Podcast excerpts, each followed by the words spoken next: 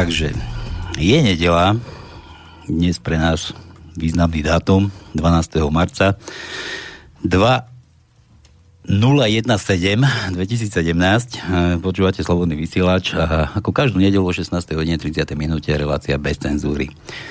Nie len o mafii na Slovensku. Mm, dobre viete, že sem chodia ľudia, ktorí majú čo do rádia povedať, alebo vôbec, vôbec do života, o živote, čo rozprávať, čo, čo proste nám povedať niečo, niečo také, čo sa nedá inde do eteru proste vysvetliť alebo, alebo porozprávať, alebo možno nie sú ani pustení, aby boli počúvaní. No a dnes pre nás taký významný dátum 12. marca 2017 sme pozvali hostia dnešného, ktorého tu vítam, on prijal, pozvanie, bývalý predseda vlády, vlády Slovenskej republiky. Zastupujúci prezident. Dokonca zastupujúci prezident, pán Vladimír Mečiar. Dobrý deň, pán Mečiar. Dobrý deň, prajem. No. E, túto reláciu ja som plánoval už, pán Mečiar, vy ste bol pozvaný k nám už dávnejšie my sme sa plánovali rozprávať o veciach proste podstatných, nepodstatných, všeobecných, proste ja som chcel vás vedieť, alebo poslucháčom približiť, ako, ako žijete, čo vôbec ako, ako taký predseda vlády bývalej proste žije, čo robí teraz na dôchodku a takéto veci. No ale zarezonovali veci v spoločnosti na Slovensku také ako amnestie. Amnestie vaše zrovna. Zaujímavé, že ne, nerezonujú tie druhé amnestie, tie Kováčové, prvé, prvé. Či prvé amnestie, tie Kováčové. Rezonujú amnestie vaše tie necháme na potom. Inak um, je to pre nás akože veľký deň, že ste sem prišiel. Uh, ľudí sa tu zišlo strašne veľa. Slobodný vysielač praská vo švíkoch. Aj vaša konkurencia. Aj naša konkurencia, aj médiá, ktoré, ktoré akože o nás, len do nás kopú, tak teraz o nás zakopli. Uh, takže Slobodný vysielač Praska vo Švíkoch. Ja by som chcel upozorniť ľudí, ktorí sedia v klube Slobodného vysielača. Máte tam pripravený mikrofón na pódiu E, pokiaľ by mal niekto z obecenstva e, o nejaké otázky, prípadne, prípadne nejaké pripomienky, ale, ale nechcem pripomienky také, že vaše úvahy, radšej, radšej v krátkosti otázka, odpoveď, otázka, odpoveď, aby sa na každého ušlo, tak tam máte pripravený mikrofón na pódiu, takže v živom, v živom stupe sa môžete s pánom predsedom bývalým ex-premiérom porozprávať, čiže vám dúfam, že odpovie. Dúfam, že pravdivo, lebo ste bol obvinený, že stále len klamete v médiách. To, že klamem, to počúval vo VPN, keď začal rozklad, tak vtedy začali s takým heslom ako diskreditovať, tak vymysleli jedno, že Mečiar klame. No a to, keď som ich potom vyzýval, tak dobre, tak poďme si povedať v čom a kto hovorí nepravdu tak tam bolo ticho. Aby to potom neskôršie dokázali, pred voľbami 92, tak vyberali výňatky z rozhovorov alebo z citátov, ktoré stavali proti sebe, ale bez súvislosti. Mm-hmm. Takže nie je to nič nové, je to v podstate niečo, čo ma doprevádza presne 24 rokov. Takže za tú dobu sa už dá zi, vybudovať imunita. Takže ste, všetko va, vaše bolo strihané, bolo postavené proti vám. Ale je mi to jedno. Bol to politický zápas, v ktorom strany sa správali aj tak, že nešli podľa pravidel, išli pod hranicu pravidiel. Bolo to treba prijať a bolo to treba vydržať. Najmä v takom historickom období, ako sme boli, obrovských spoločenských a politických premien. Počítalo sa dokonca, že to bude ešte horšie. Mm. Vtedy, keď sa rodil projekt a vtedy ísť do toho, neísť do toho urobiť tie kroky, ktoré sa spravili, alebo nie, však nakoniec majú historickú hodnotu a sú dnes nezvratiteľné. Samozrejme.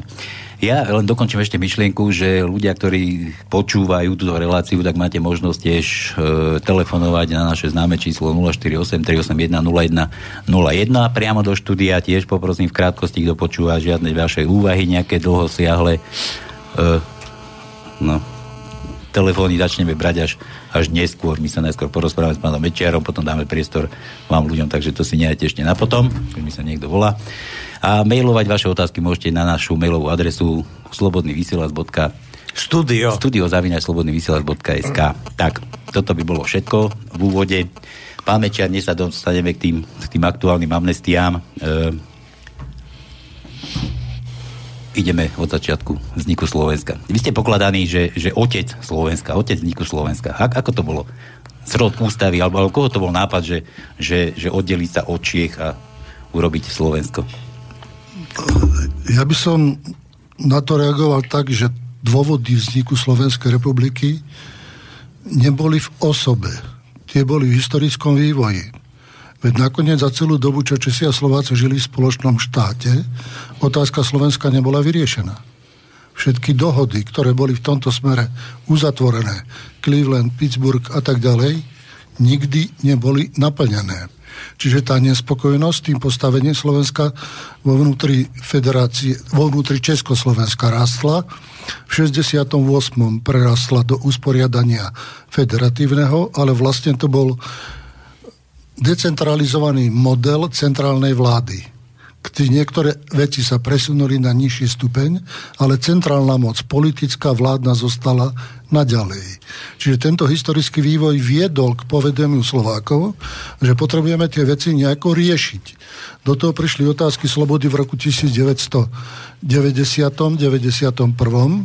a samozrejme boli riešené otázky slobody politickej a rozhovory, ktoré boli o budúcom usporiadaní vzájomných vzťahov, vychádzali bohužiaľ z také predstavy, ktorá bola blízka aj pánovi prezidentovi Havlovi, aj ďalším, že vlastne Česi a Slováci by nemali žiť ako dva národy, ale mali by žiť ako jeden národ, ktorý bude mať tretinu hlasov a druhý dve tretiny hlasov v jednej spoločnej snemovni v Prahe čo samozrejme pre nás znamenalo zrieknúť sa absolútne politickej i národnej identity.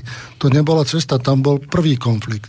Druhý bol hospodársky konflikt. Samozrejme, že Česká republika bola vyvinutejšia ako Slovensko. Keď dochádzalo vzniku Československa, preušovali sa vzťahy k Uhorsku, budovali sa skore na Českú stranu istými výkyvmi. Ale to zaostávanie Slovenska za Čechmi zostávalo, trvalo prítomné. Keďže nebolo riešené, vznikli pokusy slovenských politikov vtedy riešiť politický a ekonomický obsah vytvorením autonómie Slovenska. Samozrejme prišli toto historické udalosti ako fašistické Nemecko a podobne, ktoré bolo rozhodnuté najprv Šumavu Český les, neskôršie potom celú Českú republiku zobrať a Slovákov postavili pred hotovú vec, kde viac menej z Berlína oznámili, že vznikne slovenský štát, pozvali zástupcov do Viedne, kde im dali 21 bodov, čo majú prečítať. Neprečítali posledný, ten bol, že pozývajú nemecké vojska na ochranu Slovenskej republiky a potom aj slovenský snem a ostatní schválili vznik Slovenskej republiky, tým viacej, že tu bol veľký tlak Maďarska a že tu bol veľký tlak Polska. A hovorím o týchto súvislostiach historických, musím povedať takto že sme naučení na Rusov sa hnevať za rok 68.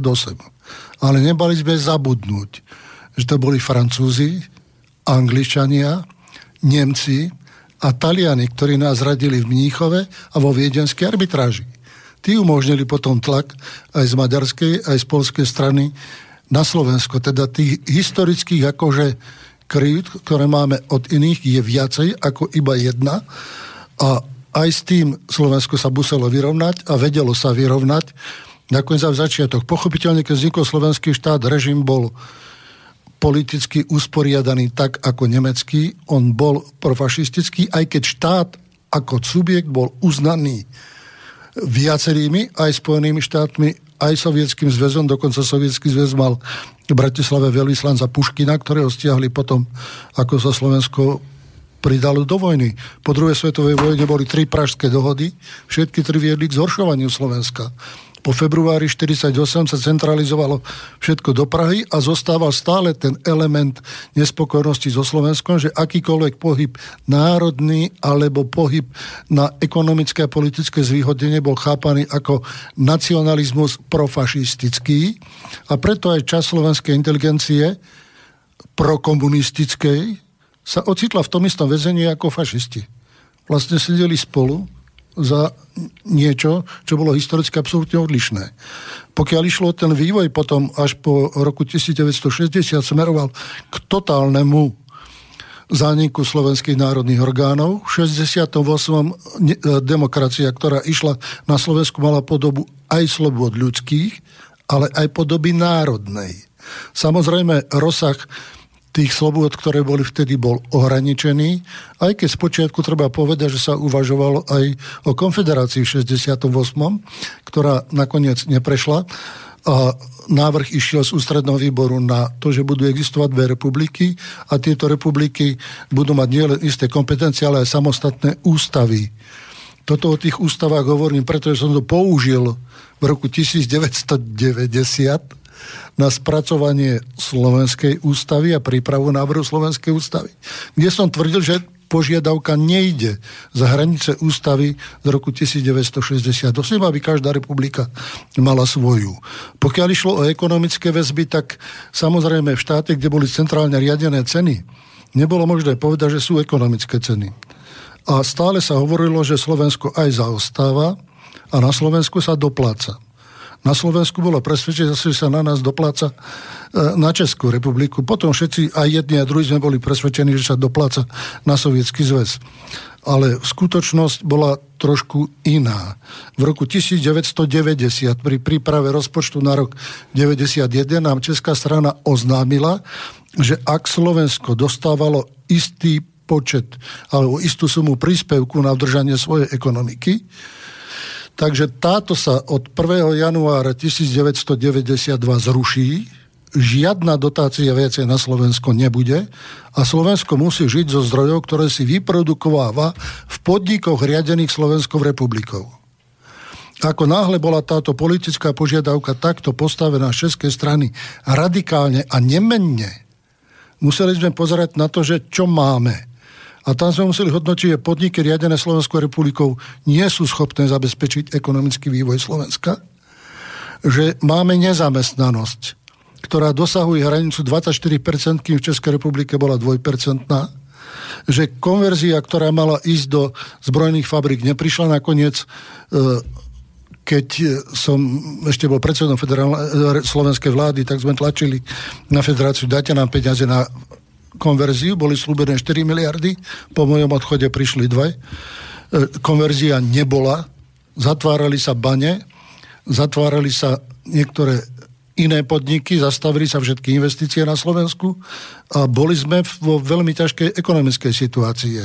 Samozrejme, že táto ťažká ekonomická situácia mala dopad na sociálnu sféru, to je zamestnanosť, ktorá naraz vyletela veľmi vysoko hore na poľnohospodárstvo, kde sa rozpadal trh a ekonomické väzby, mala dopad na služby a vládla veľká neistota ako ďalej. E, pochopiteľne, že v tomto období sa komunikovali aj názory a pri tej komunikácii názorov v Prahe bolo rozhodnuté najprv v roku 1990 ponúknuť mi funkciu predsedu federálnej vlády, čo som neprijal a v roku 1991, tým, že som po tých otázkach stále išiel, bolo povedané, nemáme problém so Slovákmi, máme problém s Mečiarom, treba ho dať preč. Tak bolo aj tak vykonané, ale musím aj povedať, že začiatkom roku 92 boli kontakty aj prezidenta Havla, aj z federálnej vlády, že ma vrátia naspäť pred voľbami ak sa zaviažem, že bude mať tie stanoviska, čo v roku 91. Len vývoj pokročil už podstatne ďalej, čo som tiež odmietol, že to nepríjmam a išli sme do tvrdého, tvrdého boja. Takže v podstate vy ako tvrdíte, že rozdelenie Československa bolo pre Slovensko výhodné, že to bolo, nie, proste, že sa to muselo stať. Ja by som povedal, že nielen výhodné, ale nevyhnutné. Nevyhnutné, že sa to muselo Samozrejme, stať. pokiaľ ide o otázku rozhrania, tak to bola otázka pripravenosti na Slovensku, nebola žiadna aby nevznikol dojem z Prahy, že Slováci sa chcú trhnúť, tak radšej nerobili nič. Kým v Českej republike existovali tri verzie schváleného vládneho programu o samostatnej Českej republike aj o možnosti vykonať jednostranné kroky k oddeleniu Čiech a Slovenska. O tom sa nehovorí. Jednu z tých variant som dostal. Dal mi to človek, ktorý bol členom Českej vlády a boli sme zrození z toho, že vlastne ten rozpad je pripravený. Môžete, môžete kľudne aj mena u nás vysloviť. Ako... no môžem už dneska povedať len preto, že mi to dovolil a je mŕtvy, to bol pán Šabata. A on mi to dovolil, že to môžeme povedať, dovtedy sme to utajovali, však ho vyšetrovali za to. No a samozrejme, že potom bola postavená otázka aj druhá, že či Slovensko je schopné v krátkom čase vôbec začať sa starať o seba ako samostatný štát a či je schopné prijať túto politiku. V roku 1992 prebehli voľby s veľmi hnusným, veľmi hnusným politickým bojom. Tak taký je dnes. Tesne pred voľbami ma obvinili zo spolupráce so štátnou bezpečnosťou, to bolo 24 hodín pred voľbami a dokonca vyšli noviny v Českej republike, ktoré ma obviňovali zo znásilnenia maloletých detí a podobne. E, politický boj a zrážky na mieste boli tvrdé, ale vyústil nakoniec do toho, že z politického zápasu vyšli dve reprezentácie. Klaus v Českej republike, ja na Slovensku. Ale tiež treba povedať, že v Českej republike tiež prebiehal nejaký politický vývoj a podľa toho, ako sme hodnotili štatistiky, pred voľbami viac ako mesiac väčšina občanov Českej republiky bola za rozdelenie. Čiže keď išli do volieb ods tak išli s jasným mandátom pokiaľ išlo o nás a pri rokovaní, čo sme mali e, s českou reprezentáciou, samozrejme, že sme museli hľadiť na ten vývoj, že to smeruje všetko k rozdeleniu a že predpoklad udržania federácie nie je. Keď sme sa aj pýtali české strany, dokedy sme ochotní vydržať týchto ekonomických vzťahoch, bolo nám povedané do konca roku 92 ale tie vzťahy by boli znamenali. Federálne podniky odvádzajú peniaze do Českej republiky, všetky banky poisťovacie odvádzajú tam, zahraničný obchod odvody robí do federálneho rozpočtu a my tu z čoho budeme žiť. Hmm. Takže táto ekonomická nutnosť plodila potom aj politické riešenie, že sme si povedali tak dobre, tak pôjdeme rýchlou cestou. Prvá, ktorá je v súlade s ústavou z roku 68, vyhlásime zvrchovanosť. Bolo a bolo akceptované. Druhá, príjmeme ústavu. Bolo a bolo akceptované. Len musím povedať, že toto prijatie bola hranica, po ktorú nás povedzme SDL podporovala a potom bola zásadne proti vzniku samostatnej Slovenskej republiky. Išli sme na rokovanie s Českou stranou vo veľmi, veľmi náročnom, ale kultivovanom rozhovore k otázke, ako vôbec existovať a keď rozdeliť, tak ako rozdeliť. Aby som mal svedomie kľudné, išiel som za šéfami všetkých politických strán v Českej republike účinkujúcimi.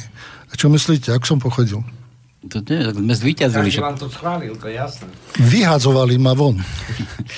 Bol som u predsedu sociálnej demokracie s pánom Dubčekom, prijal nás pre cieni,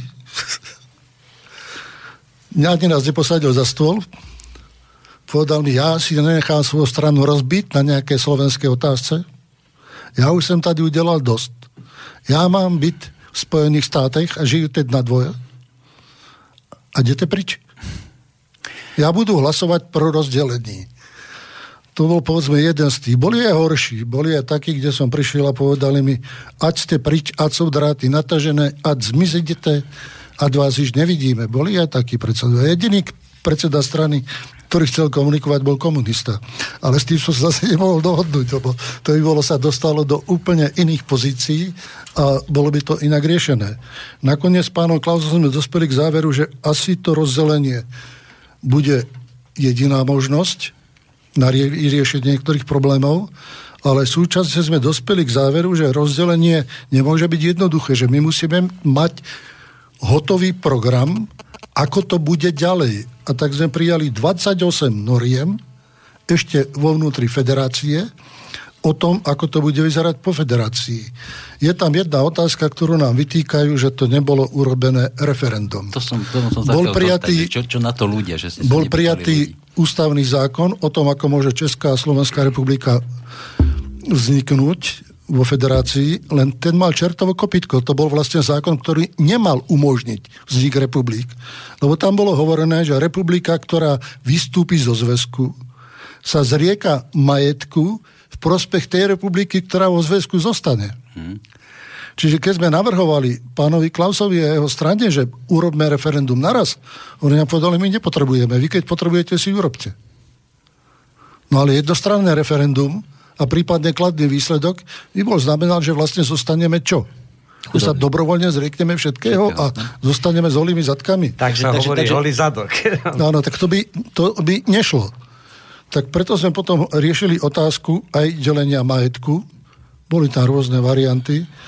Nakoniec sme sa dohodli na dvaku jednej a došlo k hlasovaniu vo federálnom zhromaždení o rozdelení federácie. Ústavnou cestou, ústavným zákonom. No a tam vznikla kuriózna situácia, že iniciatívy išli z obidvoch strán, ale slovenská strana nemala tri hlasy. Lebo poslanci SDL a KDH odmietli akúkoľvek spoluúčasť na hlasovaní. A keď sme o tom v Bratislave hovorili, tak som aj povedal, ak potrebujete vyníka, ak potrebujete toho, koho za to trestať, súdiť, urobiť mu zle, tak berem to na seba, som to ja. Ale teraz vám prosím o tri hlasy. No a samozrejme, že skončilo to tak, že ma vykrstili. Z SDLkárov Vané Weiss bol veľmi agresívny. KDH si povedal, to sa so mnou nebudú baviť, pretože vediem Slovensko do záhuby a to nás nikto neuzná. No a odmietli mi tie tri hlasy dať. Takže potom sa robilo cez Zelenaja, aby sme tých troch získali, ktorí sa nakoniec pridali a ústavnou cestou rozdelenie Československa a vznik dvoch samostatných štátov bolo zabezpečené. 1. januára bude teraz 25 rokov, no a teraz máme 24. rok a tí, čo boli proti vtedy, sú proti ďalej a nám pripravujú pozdrav k tomuto. Pokiaľ ide o vlastný vznik Slovenskej republiky, mali sme na to 5 mesiacov na celú prípravu. Išlo to zvrchovanosť, ústava, príprava štátnej správy. Mali sme 5 mesiacov na rozdelenie majetku. Mali sme týždeň na vytvorenie Národnej banky a dva týždne na vytvorenie meny. Stihli sme to. Mali sme 6 mesiacov medzinárodnú bankovú izoláciu, lebo nikdy sme nemali uznanie a bolo si treba to uznanie bankové. To bolo iné ako e, politické. Politické uznanie bolo okamžite okamžite v plnom rozsahu. Nebol žiaden problém, až na jeden detail, to nám vytvorila federálna informačná služba, že nás obvinili, že odpočúvame americký konzulát v Bratislave. Nemali sme ani čím a nebola to pravda, bola to ich spravodajská hra, ale skoro to malo za následok, že... Tak u vás, u vás bolo známe, že tu ste nemohli by odpočúvať, vám CDčka nosili rovno na stôl, nie? To ste o sebe vrali, že našiel som na stole. Nie, tak to, čo som našiel na stole, dneska môžem povedať, nie je to problém. Je to potom, potom sa k tomu vo, federálnych, vo federálnom ministerstve vnútra e, pred voľbami 1990 prebehla lustrácia funkcionárov, ktorí kandidovali do volieb. Nevedeli sme, čo je to lustrácia dovtedy. A federálne ministerstvo vnútra dalo stanoviska k ľuďom, ktorí nesmú byť na kandidátke. Takto vypadol z kandidátky Jan Budaj. Aj ďalší na Slovensku. No a samozrejme, že toto nekončilo, že nám to pokračovalo ďalej a že potom, ako bolo po voľbách a ustanovili sa vlády, tieto lustrácie pokračovali. A námestník federálneho ministra vnútra, ktorý robil tieto veci, pán Ciklamíny, v čase, keď som nebol v pracovni, doniesol mi dokumenty štyroch členov vlády a jedného, parlament, jedného parlamentného, Ivana Čarnogurského, tým, že bol námestník federálneho ministra, nikto nezastavil, ani ochranka si nedovolila legitimovať a nepustiť. Položil mi ich na stole a keď som prišiel do práci, ozaj som to tam našiel. On mi to aj neskôršie povedal, že on mi to tam dal, aj mi to písomne potvrdil, ale nemohol som to verejne hovoriť do doby, keď som sa si nedohovoril. Takže ja som nemysl, papiere, čo som našiel, boli ozaj od pána ja Ciklaminiho. Ja som nevymyslel tieto papiere, ja som nejaké CDčka ste ešte našiel zašifrované. Také, k tomu sa potom možno... CDčka sme nikdy nemali, to je blbosť, ja vymysel. Ale to BMG bolo, to keď sa pamätáte. To ja počkajte, BMG som nenašiel na stole, BMG som hľadal veľmi dlho a našiel niekde inde. V šuflíku. Nie, ani v šuflíku, tie boli veľmi dobre schované kým som sa koniec dostal, lebo to bol utajovaný materiál aj medzi obchodníkmi. Takže tu už skáčeme potom z toho vzniku štátu niečo iného. Nie, nie, nie. Chcem len povedať, že Slovensko do roka vybudovalo celú štátnu štruktúru od miestnej po centrálnu a bola funkčná.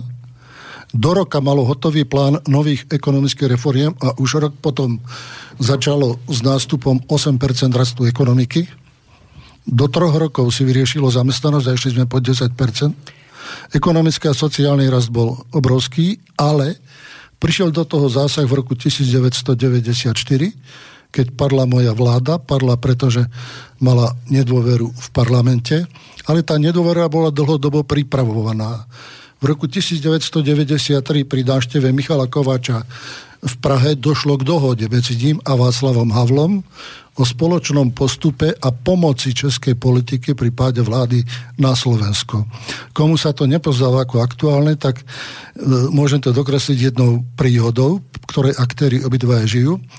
Pri pohrebe maďarského premiéra e, mi pán Klaus navrhol rozhovor, ale na diskrétnom mieste tak sme išli na slovenské veľvysledectvo. A tam ma informoval o tom, ako celá tá príprava na pád mojej vlády beží, ako sa to rozbehlo, ako to Kováš požiadal, ako Havl prislúbil pomoc, ako sa ekonomika posúva na Slovensko a že to nevedia zastaviť. Pri tomto rozhovore do miestnosti vošiel pán prezident Kováč. A? Zostal prekvapený, že tam vidí Klauza a Klaus sa na ňu otočil a vraví, co tady chcete? Ja vás nezval. Kováč niečo povedal a Klaus na to, idete prič? Ste politický diletant. A pekne pán prezident vycúval zo slovenskej ambasády, odišiel preč a zostal začarený, lebo vedel, že som mal informáciu z prvej ruky a 100% pravdivú o tom, čo nám pripravujú, aký osud a ten osud prebehol. Nie všetci poslanci boli, by som povedal, ideovo a e, finančne zreli na to, aby vedeli odolať pokušeniam. Vláda padla Išli sme do politického boja, ktorý sme znovu vyhrali a pán prezident prehral.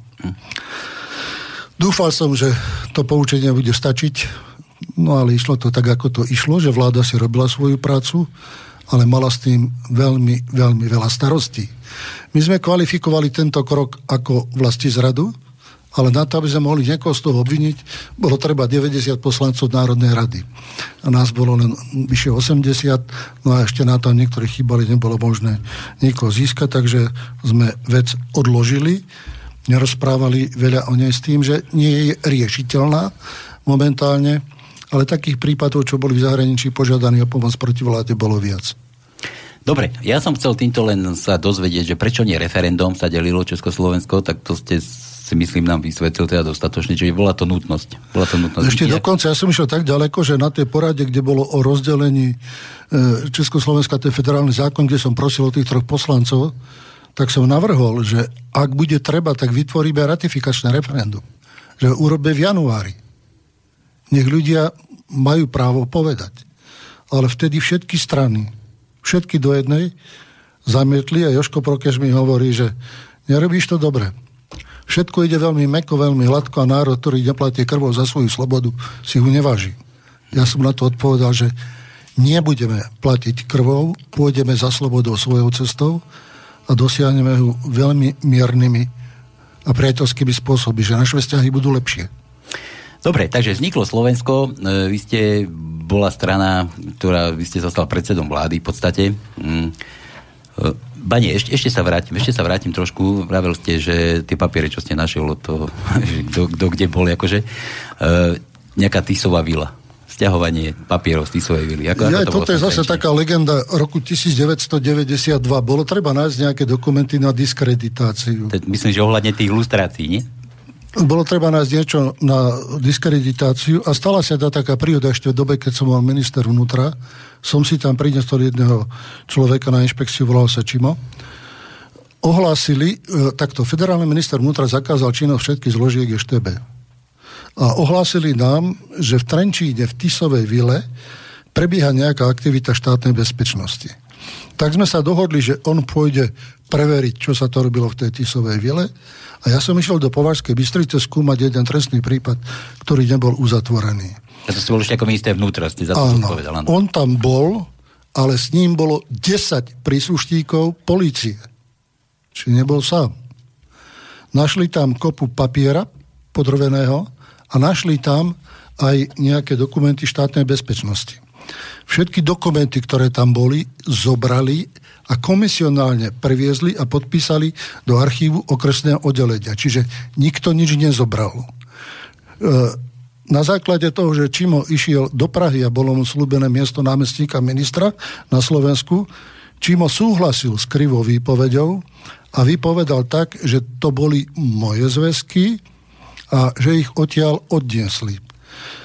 Okamžite som ja, i tí, ktorí sme tam boli, dali trestné oznámenie na Čima. Bolo začaté trestné konanie voči nemu a vtedy ušiel do zahraničia. Bol niekoľko rokov v zahraničí, po rokoch prišiel, ospravedlnil sa mi, vysvetlil, ako to bolo, že ho našli pod sajte Trenčianských tepliciach a po troch dňoch ho práve zlomili a že dá veci na verejnosti do poriadku. Bohužiaľ, skôr ako to stačil, zomrel. Takže to bola len jedna z takých menších provokácií, ktoré sa dodneska hlásajú ako Tisová vila, pričom Tisová vila v Trenčine bola výskumný ústav Ovčiarsky a toto bol dom, v ktorom bývala pani Tisová ale nie príbuzná Tisu. Takže to sa tie veci trošku zamieňajú a zveličujú. Ja som v tej chvíle nikdy nebol, nikdy som tam žiaden spis nemal a ani papier odtiaľ nebol odnesený. Všetky ale, ale ani tie vaše spisy sa neobjavili potom. To je také záhadné. To nie je záhadné. Pokiaľ išlo o moje papiere, tak v roku 1990, keď začala táto hra na spisy, tak treba povedať, že veľa chartistov bolo spolupracovníkom a išli do dôležitých funkcií.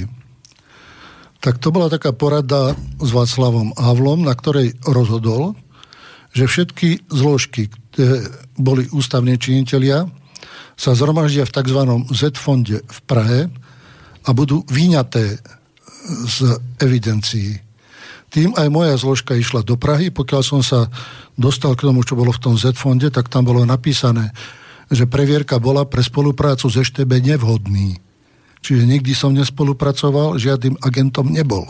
Takže tento, Treba povedať ten... aj a vysvetliť teraz jednu vec. Ja som povedal v relácii v teatriky, že som Sviechotu nenávidel. Tak a, a, strana, ktorá bola vytrhnutá, bola predmetom preverovania, dal som podnet vojenskej zložke generálnej prokuratúry. Vojenská zložka generálnej prokuratúry došetrila, ale už nedala oficiálne stanovisko pre zánik federácie ale bol som si tam pre stanovisko, to stanovisko bolo nasledovné. Tam, ako existoval mený zoznam všetkých, o koho štátna bezpečnosť mala záujem, tak tam existovalo aj meno Jaroslav Sviechota, agent štátnej bezpečnosti. Jediný, ktorý mal prístup k tejto dokumentácii.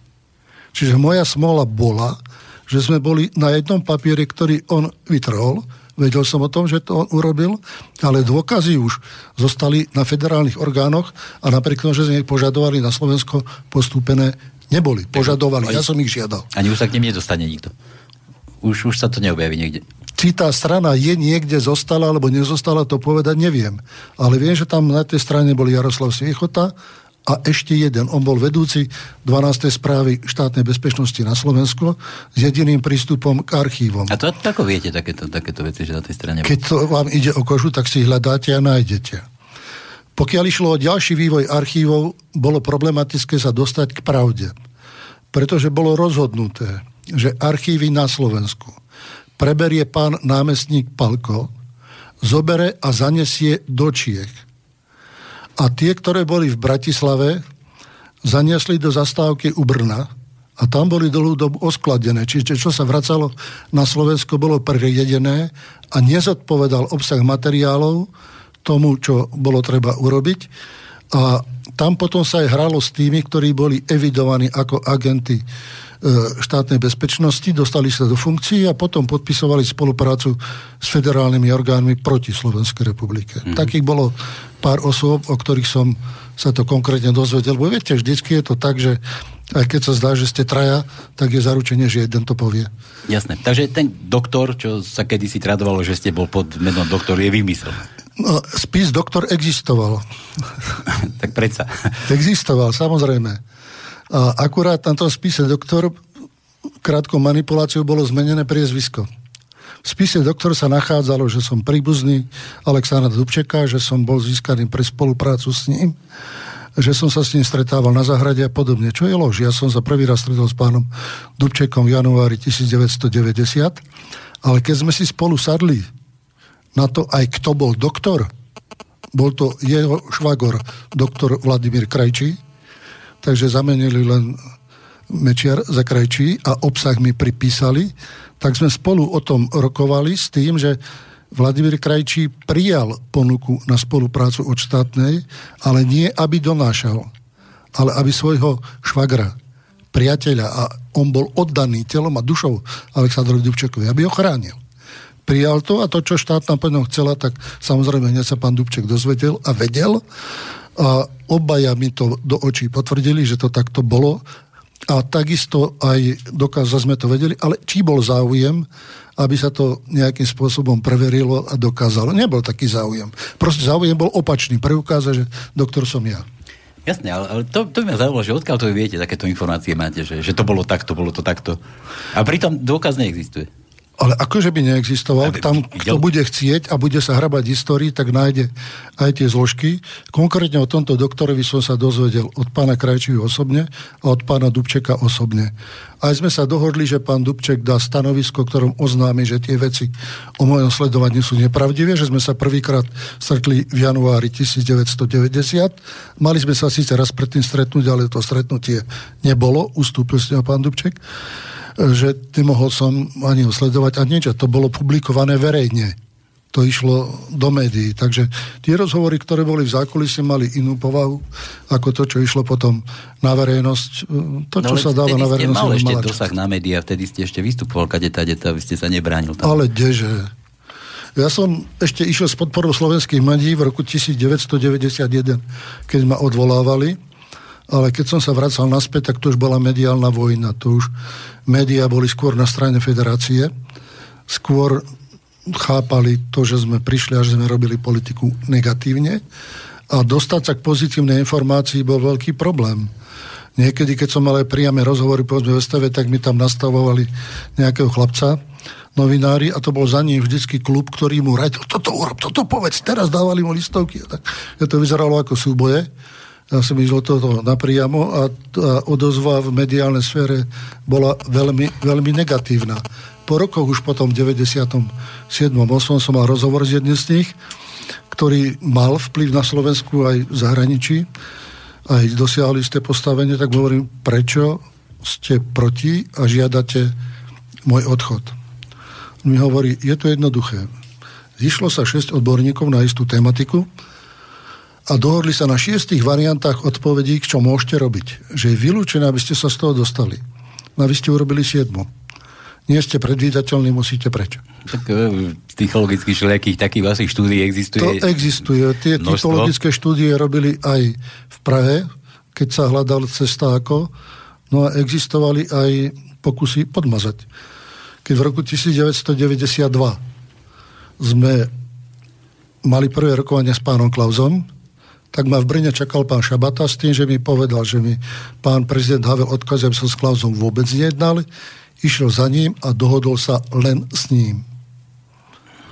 Čo som odmietol, ale prijal som pozvanie pána Havla na hrad a počas cesty po schodoch mi jeho osobný tajemník povedal, že je zmocnený mi urobiť ponuku, že ať si řeknú, co chce, všechno dostanú. A teraz, teraz, a teraz taká otázka sa mi núka, ale neviem, či sa mám zase brániť. Vy ste toho reportéra tej napadlo, že nemáte z tých peňazí elektru náhodou? Nemám, bohužiaľ. proste si elektru? Nemám, bohužiaľ, ale išlo to do úplne iného stavu, že ste odmietli. vlastne som mu potom povedal, že chcem a či môžem chcieť moc. Aha. Veľa. A mi hovoríš, řeknete si cokoliv a všechno vám bude splnené. Hovorím, tak chcem veľa a na, bol na vrchnom schode, keď sa o to hovorí, môžu viete, co to bude? Ja som povedal, môžete. Chcem hlavu Václava Havla. Na podnose.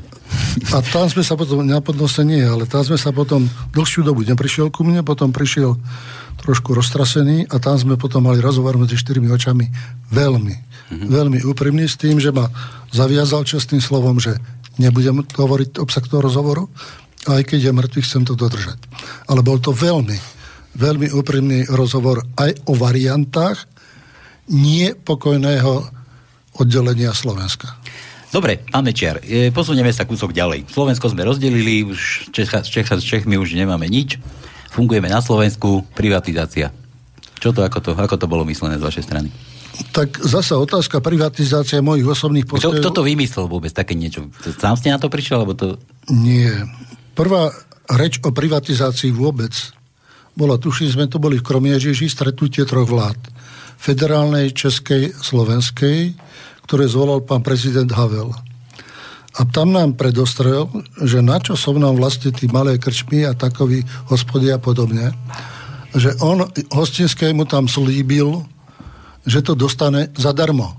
A tak nás vyzval všetky tri vlády, aby sme schválili malú privatizáciu rozdaní. Na tejto porade som vystúpil veľmi tvrdo proti nielen rozdaniu, ale aj vôbec privatizácii. Došlo trošku k hádke medzi federálnou vládou Marianom Čáfov a mnou. Na záver sa hlasovalo. Hlasovanie to padlo tak, že za moje názory hlasovala kompletná slovenská vláda a kompletná česká vláda. Za návrhy pána Havla len federálna vláda. No a keď sme vyšli von, tak prijatie ľuďmi išli sme postupne, tak som mal veľmi veľké, lepšie ako Václav Havel, napriek tomu, že sme boli na ich pôde, no a potom chcel nejakú dohodu o tom urobiť. No to hovoríme teraz o malej privatizácii. To je malá privatizácia. Medzičasom v Českej republike sa vyvíjali názory na privatizáciu vôbec. Či privatizovať, či nie. Musím povedať, že v tomto smere som mal názor iný, že ak tak tieto malé veci, ak tak podniky, ktoré nejdu, ale dosť. A v Českej republike prišiel bývalý šéf Fondu národného majetku s návrhom na kupónovú privatizáciu. Ja som bol vtedy poslaný do zálohy, proste odvolaný z funkcie predsedu vlády. Nezúčastňoval som sa týchto rokovaní a bolo rozhodnuté o kupónke. Kupónka v podstate mala znamenať, že rozdajú sa akcie ľuďom na základe nejakého losovania, že jedna akcia by mala mať cenu tých 80 tisíc a že sa to urobí ako takého rámci všeobecného dohľadu a pôjde to von. Samozrejme, že nie len ja, aj Michal Kováč, aj ďalší z HZDS, všetci sme vystupovali proti tejto privatizácii. Keď prišli voľby v roku 1992, tak sa vytvorila ďalšia etapa privatizácie, inak táto kuponka bežala. A to bola etapa Česko-Slovenská, kde aby nedošlo k rozdeleniu federácie, tak čas majetku Slovensko malo byť odovzdaná do Čiech a čas českého majetku na Slovensko. Ponuky robil vtedy Mikloš, ale ten podiel, ktorý slúbilo Slovensko do Čiech, bol väčší ako ten, čo Čechy dávali pre Slovensko. Tak pochopiteľne sme museli byť nie len proti, ale aj za to, aby ľudia nedali tento majetok v tomto pomere do privatizácie, ak budú federálne privatizácie, aby si tú časť majetku zobrali. Pokiaľ išlo o vládu, do ktorej sme prešli v roku 92, ešte takto, keď kuponka bežala, tak kuponka bežala ako unikátna operácia, ale od začiatku mala niekoľko nedostatkov. Nevytvárala reálneho vlastníka. Napríklad veľká firma, iste železiar Košic, uh-huh. tak keby chcela akcionárov zhromaždiť, tak štadión v Košiciach nestačí. 24 tisíc zamestnancov. Áno. Zamestnanci, ale ešte plus akcionári. No samozrejme. Takže tam nestačí proste. Nevznikal nový kapitál. Nevznikla ochrana drobného akcionára. Nevznikla reálna hodnota týchto akciových podielov. Neskúsenosť so spoločnosťami. Čiže začal sa súčasne ticho vo vnútri rozbiehať proces skupovania týchto podielov, a vytvárania to bola taká taktika 26-51, proste u 51% vlastníka má 26% akcií, alebo 34 a 51. Aby bol pri 34% sa vedela ovládať celá spoločnosť. Mm. A toľko akcií, tie zoznamy tajné sa naraz začali zverejňovať a začala prebiehať e, skupovanie týchto malých kupónov za smiešne ceny.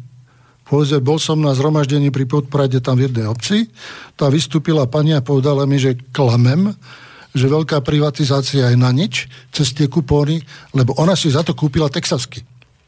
A že ona dostala reálne peniaze. Ja reku, pani, ten podvod spočíva v tom, že ste mali dostať 80 tisíc a nie jedný texasky. A prečo ste to nezrušili alebo nepozastavili? Vtedy? Počkajte, teraz e, v 92. sme nerobili nič. V 93. sme nerobili nič. Urobili sme jeden seminár, v 94. začiatkom roku pod tlakom asociácie zamestnávateľov sme nechali podniky, ktorých už väčšina bola sprivatizovaná, doprivatizovať, bolo ich 14. V roku 1994, keď nastupovala nová vláda, už tedy koalícii s Luptákom a Slotom, bolo rozhodnuté, že sa kuponové privatizácie na Slovensku zastavia. Bohužiaľ sme sa dostali do nesúbežného postavenia, keď na jednej strane tí, ktorí chceli privatizovať, už rozbehli predkupy akcií, rozdávali či peniaze, či darčeky, či mikrovlnky a podobne, čo kupovali ľuďom. Ľudia zamienali, ale kupóny neprišli. Lebo deň pred vyhlásením kuponovej privatizácie sme nastúpili ako vláda a prvé opatrenie bolo, že sme kuponovú privatizáciu zrušili.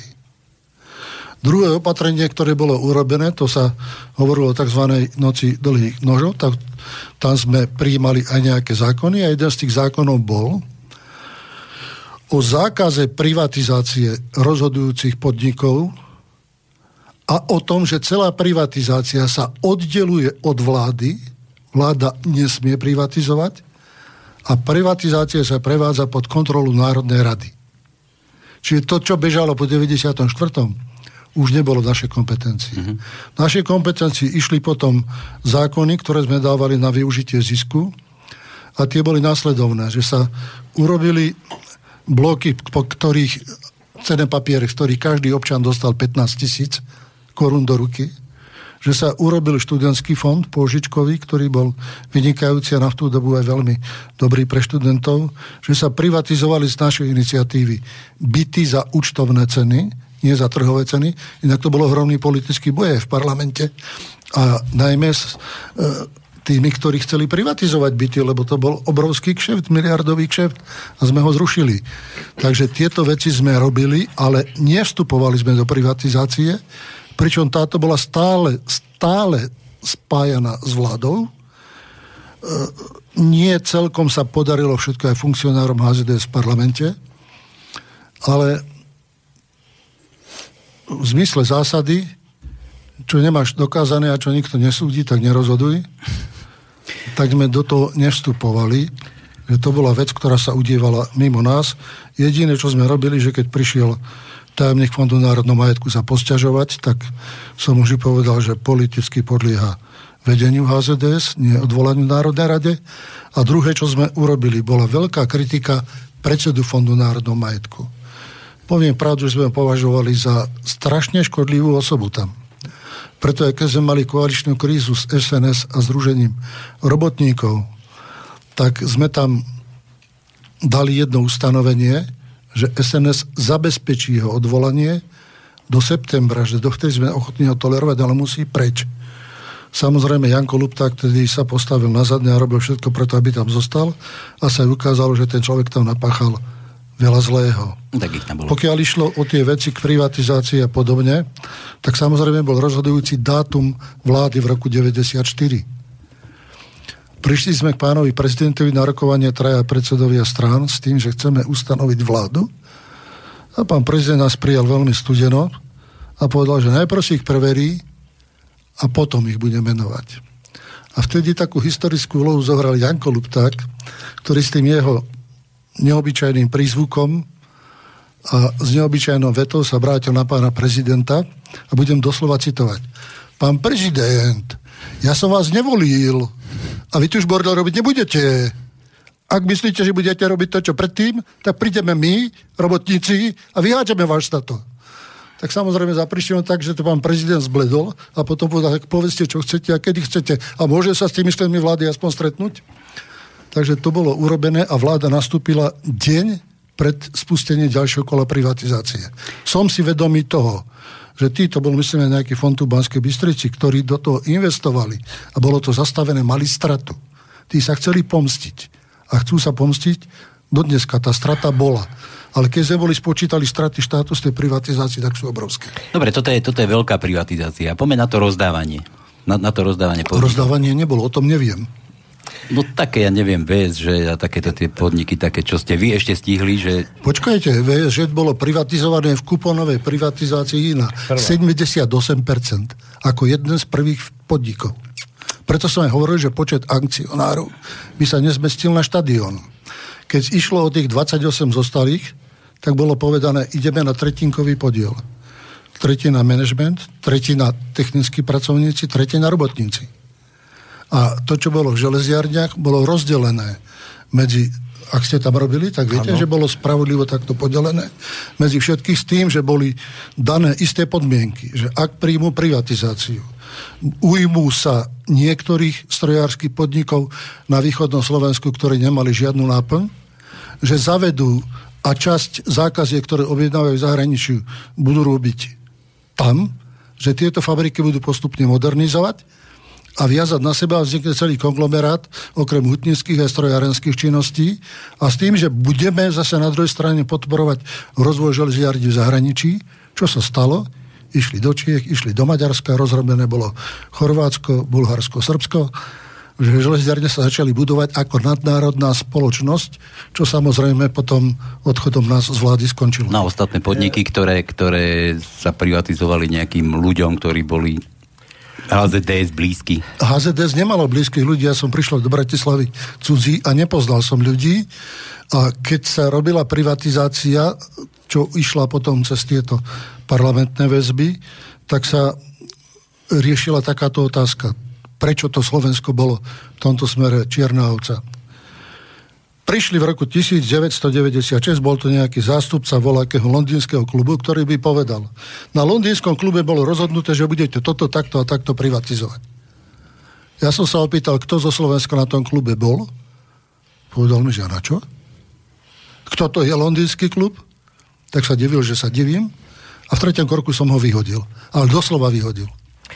Ja musím trošku do toho vojsť. Nech sa páči. Pán Mečiar, uh, hovoríme o tom období 94 až do roku 2000. 90, Vtedy sa začalo privatizovať nejak ináč, nekuponovo. A Nie. vtedy vznikali tzv. akčné trojky na jednotlivých okresoch alebo mestách, kde Nie, bol... v podnikoch. Nie podnikov, v mestách. Ja takúto jednu akčnú trojku som poznal z okresu e, Rožňava, lebo tam som robil potom 93 až 95 a títo e, cestami do Bratislavy na Fond národného majetku, pán Gavodník tam bol vtedy ako, ako vyslanec, vyslanec pána Ľuptáka. A oni rozhodovali, ale sa vyhovárali na vás. A teraz ja sa pýtam, e, Fond národného majetku bol zrušený, myslím, minulého roku, Aha. bol prevedený na, nezrušený, ale prevedený na nejakú akciovú spoločnosť štátnu, s tým, že e, dovtedy fungovala ako organizácia, ktorá bola zapísaná v obchodnom registri a mala ičo, dič a tak ďalej a tak ďalej. A do zákona jej povinnosť bola aj dávať ročné uzavierky o činnosti. Ale zaujímavé je, že e, na internete ste sa vedeli dopracovať na ročné uzavierky po roku 2000 2000, 2001 až do roku 2013 či 14 ale tam boli nepodstatné prevody. To bol už zbytok, ktoré už, že to boli len také odrobinky. Ja sa pýtam, existuje ešte nejaká možnosť sa vrátiť k tomu, čo na tom Fonde národného majetku od roku 94 do roku 2005 sa privatizovalo? Neviem, či ma rozumiete, lebo... Rozumiem toto, vás veľmi dobre. Toto, toto mám od vás obvinujú, že vlastne ste rozhodovali o tlakom cez Ľuptáka, Gavorník, musíš to urobiť a tak ďalej a tak ďalej. Hovorí sa o nafte Beli a podobné veci, viete, takže toto by bolo dobre, keby sa dalo nejak skonkretizovať, dokázať, že to tak e, bola ako, po, ako nutnosť. Alebo jak by som ja vám poviem niečo iné, že ten model, ktorý sa potom uvažoval e, po privatizácii, potom, čo sme nastúpili do vlády roku 94, 94, vychádzal z takejto zásady, že nie je dôležitá cena pri predaji. Dôležité je, či ten podnik sa ozdraví a prinesie budúce zisky či udrží zamestnanosť a či udrží sociálnu sféru vo svojom okolí. A to sa nepodarilo ale. Podarilo. Preto sa privatizácia robila tak, že cena bola určená a podmienečne boli odpustené zľavy ceny, ak bude investovať, ak udrží zamestnanosť, ak udrží sociálne vzťahy. Podmienečne, nie natrvalo. Je jeden prípad, čo mi vytýkajú, že som ponúkal privatizáciu za korunu, čo je pravda to boli závody ťažkého strojárenstva Dubnica nad Váhom, keď sme išli rozhodovať o tom, aký automobilový priemysel bude na Slovensku, tak Volkswagen mal veľkých odporcov vo vláde, aj vo vládnej koalícii, aj v KDH. A urobili sme štúdiu, ktorá porovnávala americkú spoločnosť a Volkswagen a vyšlo, že tá americká spoločnosť lepšia v dvoch bodoch, Volkswagen v 8 bodoch. Preto bol problém presadiť to vo vláde, aby k tomuto došlo. Bol som naštíviť aj Volkswagen. Rokovania boli veľmi zaujímavé. Vedeli, že minister hospodárstva je tam na to, aby dával na mňa pozor. Tak chceli mi vysvetliť svoju koncepciu rozvoja Volkswagenu v Bratislave, zástupcovia, tak manažéri, šéf, zástupca ku mne, ďalší dvaja ešte ku mne, aby pána ministra hospodárstva ostrčili ďalej a nevidel som.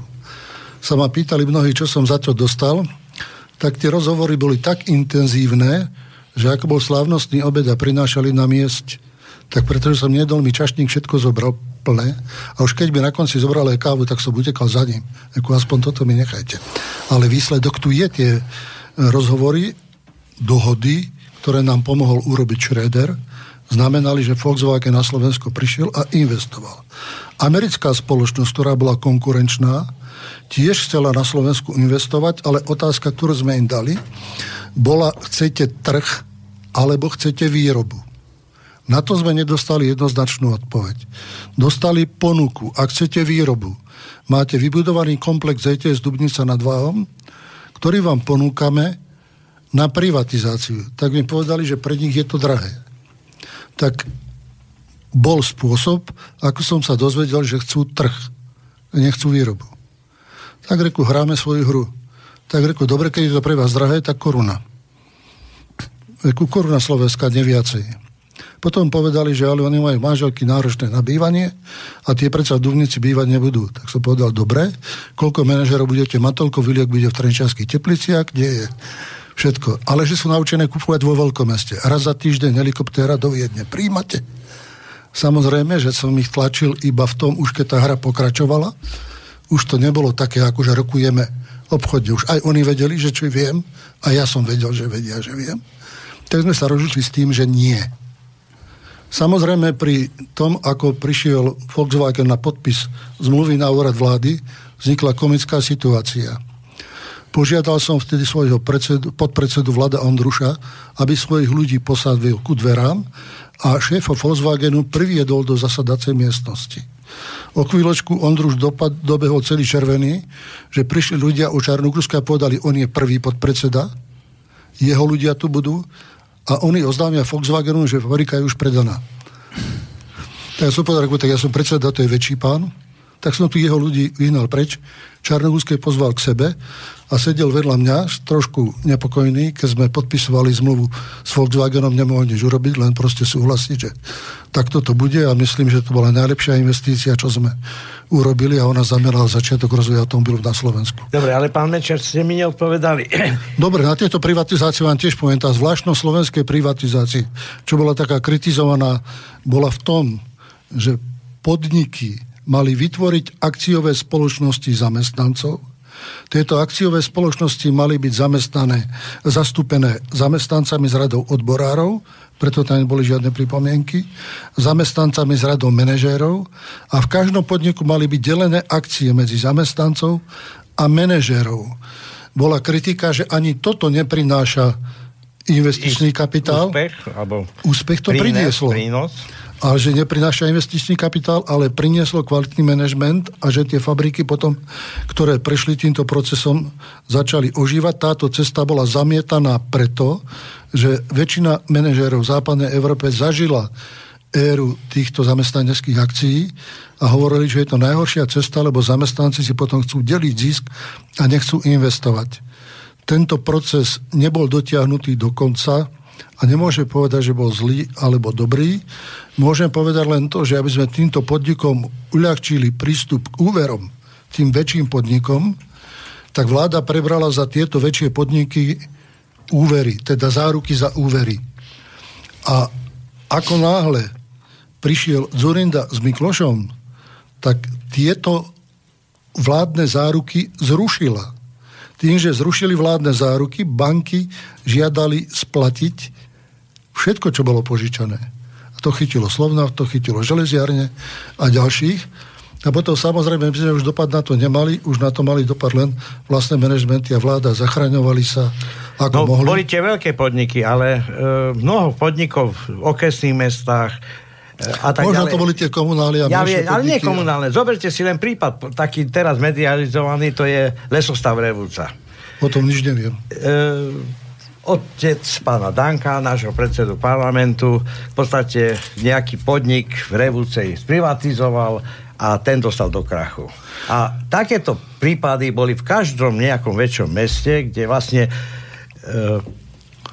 človek, ktorý, ako vy ste povedali, že by mal mať záruku, že bude tam rozvíjať zamestnanosť, je z domácich ako je medzi domácimi ako takými, bude mať záujem zvyšovať e, zamestnanosť, bude udržiavať nejak tú výrobu.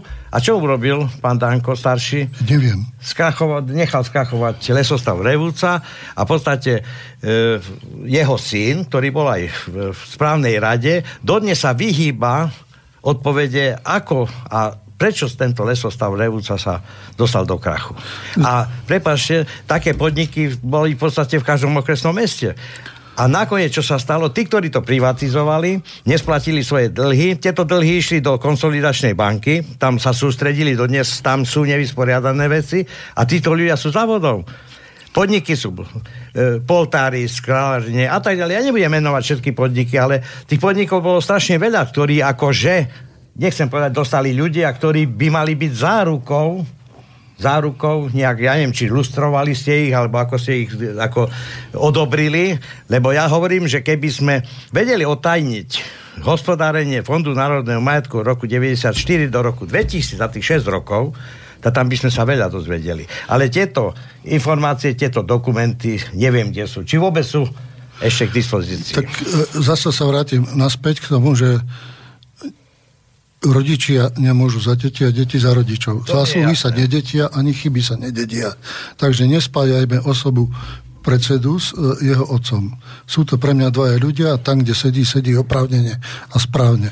Pokiaľ ide o otázky dokumentácie o privatizácii, keď prišiel Mikuláš Zulinda, zaplatili niekoľko miliónov niekoľkým právnickým kanceláriám s tým, že každý jeden projekt bude preverený, s tým, aby našli porušenie, ktoré by viedlo k trestoprávnej zodpovednosti osôb, ktoré sa na tom podielali. Výsledok celej previerky po tých miliónoch kontrolách a podobne, Žiadny. dve chyby. Nie podstatné. Žiadny. Dobre. Čiže formálne bolo dodržané. Pokiaľ ide o obsah výkonu, tak keď mi poviete tak akože lesostav a podobne, tak všimnite si, že ja som bol predseda vlády. Tá vláda začínala ten štát budovať od základov a mne patrili aj zdravotné zariadenia, aj sociálne zariadenia, aj školstvo, aj obrana, aj vnútro, aj hospodárstvo, aj poľnohospodárstvo, aj zahraničná politika. Čiže tie informácie boli nejako hierarchicky usporiadané a iba istú masu z nich som mohol spracovať a kontrolovať, ale o tom, že bola snaha robiť nezištne a čestne, o tom v tých dobách nikto na mojej strane nepochyboval, dokonca aj opozícia, aj keď ma krstili, lebo chceli tiež vyhrať voľby krstili veľmi veľa. Tá privatizácia zaviedla na Slovensku medzi rovných nerovnosť. Tá nemohla byť dobre príjmaná. Ekonomicky, keď som hovoril o privatizácii v prvom príhovore, ak si zoberete televíziu, tak som oznamoval, že z tých, ktorí budú privatizovať, 50% odpadne. 50% vydrží a pôjde ďalej. A budú tvoriť základy tej novej ekonomiky.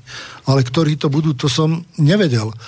A to sa nedalo ani vopred určiť. To bola otázka aj schopností, aj toho, čo si vybrali, aj úverového zaťaženia, aj trhového priestoru. A my sme ten trhový priestor slovenský pre tých podnikateľov zo Slovenska chránili. Veď zahraničný mohol prísť tedy, keď dával investície. Ak nedával investície, ak chcel len trh, tak sme rýchlo vytlačili, lebo vlastne nám nič nedával, ale ten trh mal a má svoju cenu a prešiel privatizáciu potom v rámci európskych spoločenstiev ako celok a odišiel ako celok a to bolo napríklad s nábytkármi, keď som si pozval šéfov nábytkárov, pôjdete do privatizácie, navrhujem, že bude sa privatizovať obchody s nábytkom, prosím, privatizujte tieto obchody. A ma vysmiali. Oni sú výrobári. Oni nie sú predajcovia. Išiel som na prvú výstavu do Nitry, ešte tam boli. Išiel som na druhú, už tam neboli.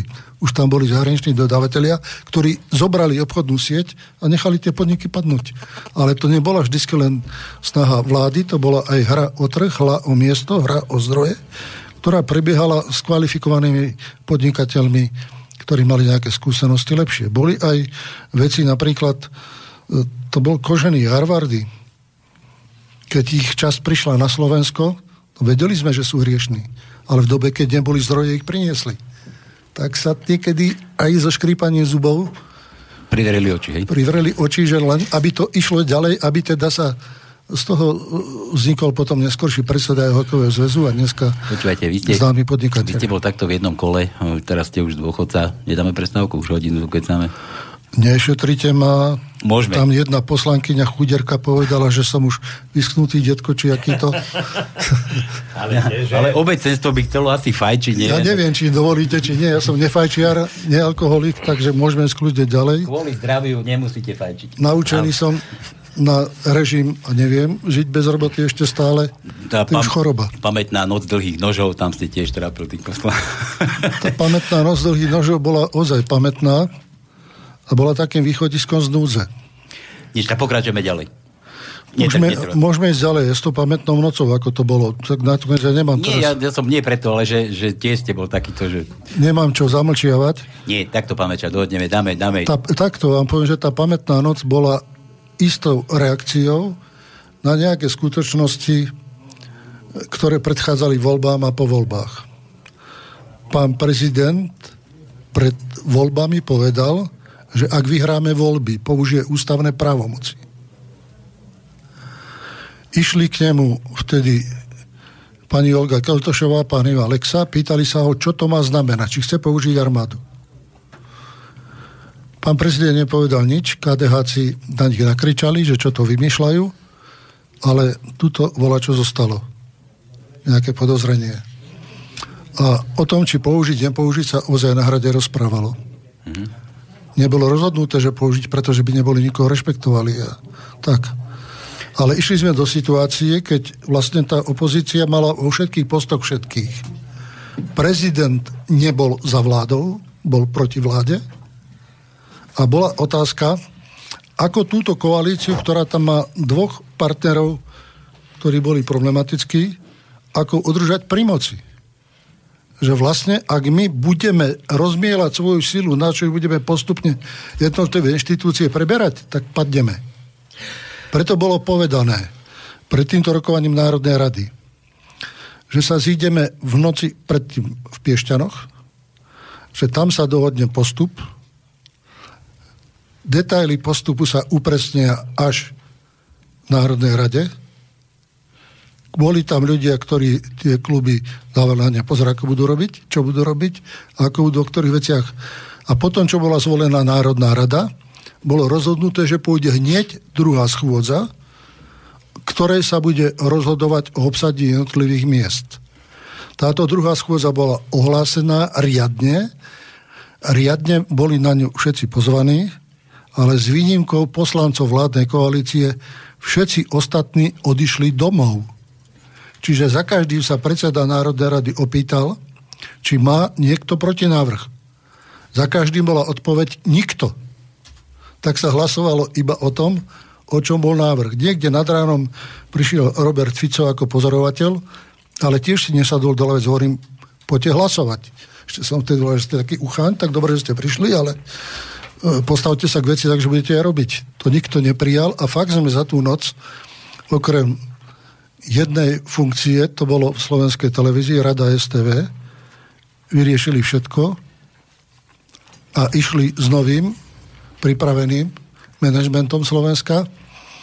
A tú radu STV sme neurobili, pretože člen rady, ktorý mal byť zvolený, sa zabudol v reštaurácii a nebol spôsobilý, neovládal svoj organizmus na to, aby mohol ísť do Národnej rady. Dobre, tak ideme bez prestávky, nejde, nejdeme žiadne, žiadne prestávočky dávať. Poďme, poďme na tú nešťastnú tému, čo teraz rezonuje na Slovensku. Poďme na tie, na tie amnestie nešťastné. Uh, plné médiá sú proste takých vyhlásení, alebo rozoberajú sa, roz, pretriasajú vaše amnestie. Čo tomu predkázalo tým vašim amnestiám? Poďme, poďme tie Kováčové trošku pozrieť najskôr. No vráťme sa na to pozerať ešte z úplne inej strany. Vráťme. Je 22 rokov potom, 21 rokov potom, čo tieto udalosti prebehli, čo tvrdia, že Slovensko bolo roštiepené, tak ja viem, že pána prezidenta Kováča, keď som znovu kandidovať, volilo asi 1% ľudí, to má byť tá pobúrená väčšina. Otázka je, prečo? Prečo teraz? Prečo s takou silou a intenzitou sa púšťajú do tohoto tzv. problému, či to nie je problém zástupný. To znamená, že verejnú mienku obrátime týmto smerom, v skutočnosti ideme niekde inde. Nedivte sa tomuto môjmu uvažovaniu. Ja som zažil, ako zachraňujeme Markízu, aby sa potom jeden po druhom ospravedlnili za to, že sa v tom angažovali, ale už bolo po voľbách a svoju robotu odviedli. A všetci spontánne v rovnakom čase zachraňovali Markízu. Pamätám si na akcie E, počas, po vzniku Slovenskej republiky, keď niekoľko tisíc umelcov slovenských a iných predstaviteľov poslalo do Prahy petíciu s tým, že budú navždy československé a nebudú podporovať vládu. Na ich akcii si pamätám, ako prebiehali. Pamätám si na Lexiádu, keď verejný nepriateľ všetkých bol Ivan Lexa. 14 krát bol postavený pred súd a 14 krát súdy povedali, skutok sa nestal. Opakujem, skutok sa nestal, nie že nevinný. To znamená, že išlo o falošné obvinenia, ktoré robili profesionálni vyšetrovatelia, dozerali prokuratúry, dostal sa dvakrát do väzenia, ktoré urobil nejaký sudca, museli tam byť falošní svetkovia aj falošní znalci. Nikomu sa nič nestalo. Iba sa tiško zostalo ticho. Naraz, že aféra skončila. Pamätám si na aféru, kedy sa 50% občanov Slovenska vyslovalo za to, že mám byť zatknutý za to, že ma obvinili z toho, že som dal odmeny členom vlády. Tiež to bola obrovská aféra, hlasovalo sa, prieskum verejné mienky a vyjadrovali sa rôzne zhromaždenia spoločenstva, aby obvinenie bolo postavené na tom, že nejaká právnička tam urobila znalecký posudok na právne otázky, čo nesmie robiť právnik, to musí robiť sudca. Podľa dohody medzi ministerstvom vnútra a trestným odborom generálnej prokuratúry začali moje trestné stíhanie bol za tým aj minister vnútra a bývalý Pitner, aj generál Ivor, ktorý dneska vedie právnickú fakultu a učí týmto metodám mladých právnikov. Pripravili moje zatknutie veľmi ako si teatrálne, bolo tam 180 príslušníkov uniformovaných, 40 kukláčov, psi, sanitka, výstrely, výbuchy, vyhodili mi čas domov do vzduchu, aby potom, keď ma doviezli do Bratislavy, zistila vyšetrovateľka, Ježiš, v predvedení ste boli, pretože ste prevzali pozvanie a ja som vám ho zabudla poslať. Dobre, dobre, poďme, Takže poďme toto, bola, to, toto boli tieto aféry, ktoré vyvolávajú pochybnosť o tom, prečo teraz je taká diskusia na túto tému. Samozrejme, že hľadám na to odpoveď. Som zaujímavý ja. Veď som roky nie v politike, nezaujímavé to a zaujímavé je, že vás vyhnali ako z letárky, lebo doteraz vás dlho nebolo počuť. A e, Viete, kto ma prebral? Ano. Ja som v podstate na to, čo sa robí, kašľal, evidoval a házal rukou. No. Ale ak prezident štátu povie, že obdobie vzniku tohoto štátu a obdobie zakladania tohoto štátu bolo obdobím zla, ak si spomeniem na ľudí, ktorí vtedy s obrovskou obetavosťou to zakladali a príjmali a riešili veci veľmi pozitívne a takou nadšenou atmosférou a zodpovednosťou a niekto ich dneska takto zhodí a stojí v čele štátu, tak potom je tu volačo veľmi znité. Tak som išiel a povedal aj o niektorých tých veciach, ktoré začali byť napadané. Ďalej, pokiaľ ide o, o to, že na čo to má poslúžiť, tak ja si myslím, že nie som cieľ.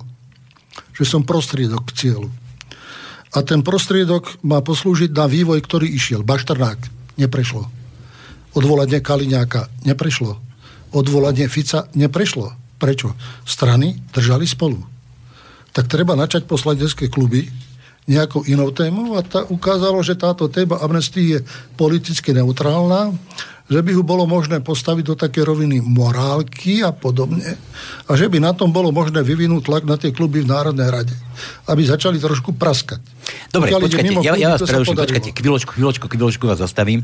Uh, ja som chcel, že budeme, rozoberme trošku Kovačové amnestie, potom vaše amnestie. Nech vám to poviem. Ja, dokonči... počkajte, ale ne, nehľadajme sa spolu, ale že, že tieto amnestie rozoberať nebudeme. To je všetko známe. Len sa vás opýtam, to, čo ponúkajú médiá, to, to vysvetlenie, ako to všetko bolo, ten, tá chronológia tam tých vecí, kedy čo sa stalo, to je pravdivé. To ja vám teraz poviem tak, že v podstate cieľom je táto vláda, táto vládna koalícia, buď rozpad skôr, ako skončí volebné obdobie nejaká varianta úradnej vlády, alebo dotlačenie to dovolie ako v roku 1998, vybičovanie psychózy obyvateľstva a potom dosávať svoj výsledok strán, ktoré inak by nemali šancu. Dobre, k tomu sa, tomu sa dostaneme. A vznikol by z toho nejaký iný konglomerát na Slovensku, ktorý by prevedal moc.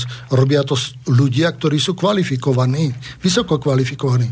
Časť z nich poznám z roku 98. Takže toto je podľa mňa cieľ. cieľ to je cieľ, ale ja, ja, ja, som chcel ja hlavne... som prostriedok cieľu. Ja som chcel hlavne, že... že... Pokiaľ ide o tie amnestie a postupy... Je, ako, je to pravdivé všetko. Všetko je pravda, čo médiá podali. Hej? Bol, bolo to tak. Je, že je tam veľa leží. Ja už to musím niekedy aj tuto rozmýšľam, že ako to povedať, aby ma... tomu som sa chcel vyhnúť, že nebudeme to rozoberať úplne detailne. Aby že či... ma niektorí redaktori pochopili, ktorí sa tým zaoberajú. Tak vám poviem asi takto. Ústava sa podobá základnej dohode dvoch ľudí, že idú do manželstva, že v tom manželstve budú spolu, budú si verní, budú si vzájomne pomáhať a vychovávať deti. To je ten základná norma tej rodiny, čo si podobné je ústava v štáte. A teraz po niekoľkých rokoch sa žena rozhodne, že na jednu noc si odskočí k susedovi, ale aby manžel nemal pochybnosti, tak ráno pôjde za známym sudcom a požiada ho, aby schválil, že manželstvo trvá. Teda, že demokracia a ústavnosť platí. A že vlastne to odskočenie bolo tiež v poriadku. Ale manžel hovorí, no dobre, ale keď ty, tak aj ja. A potom je to ešte manželstvo, aké sú pravidlá, čo tam platí. Čiže je tu nejaký dokument Ústava Slovenskej republiky, ktorá hovorí, že všetko, čo sme urobili, bolo ústavné, zákonné, správne a ja tvrdím aj morálne. A títo, ktorí to chcú zmeniť, hovoria, no tak príjmeme zákon, ktorý síce ústavu nezmeníme, ale ktorý nám dovolí na tie amnestie sa obrátiť. Urobíme ho s účinnosťou 20 rokov, 21 rokov dozadu a povieme, že vlastne je to správne, na základe toho môžeme šetriť. Ale zase je to nenormálne, pretože dneska už pripúšťajú, že vlastne šetriť môžu a nemajú koho zavrieť. Všetky lehoty sú preč, všetky medzinárodné zmluvy sú preč. Je tam rozhodnutie Európskeho súdu pre ľudské práva, ktoré nezmenia.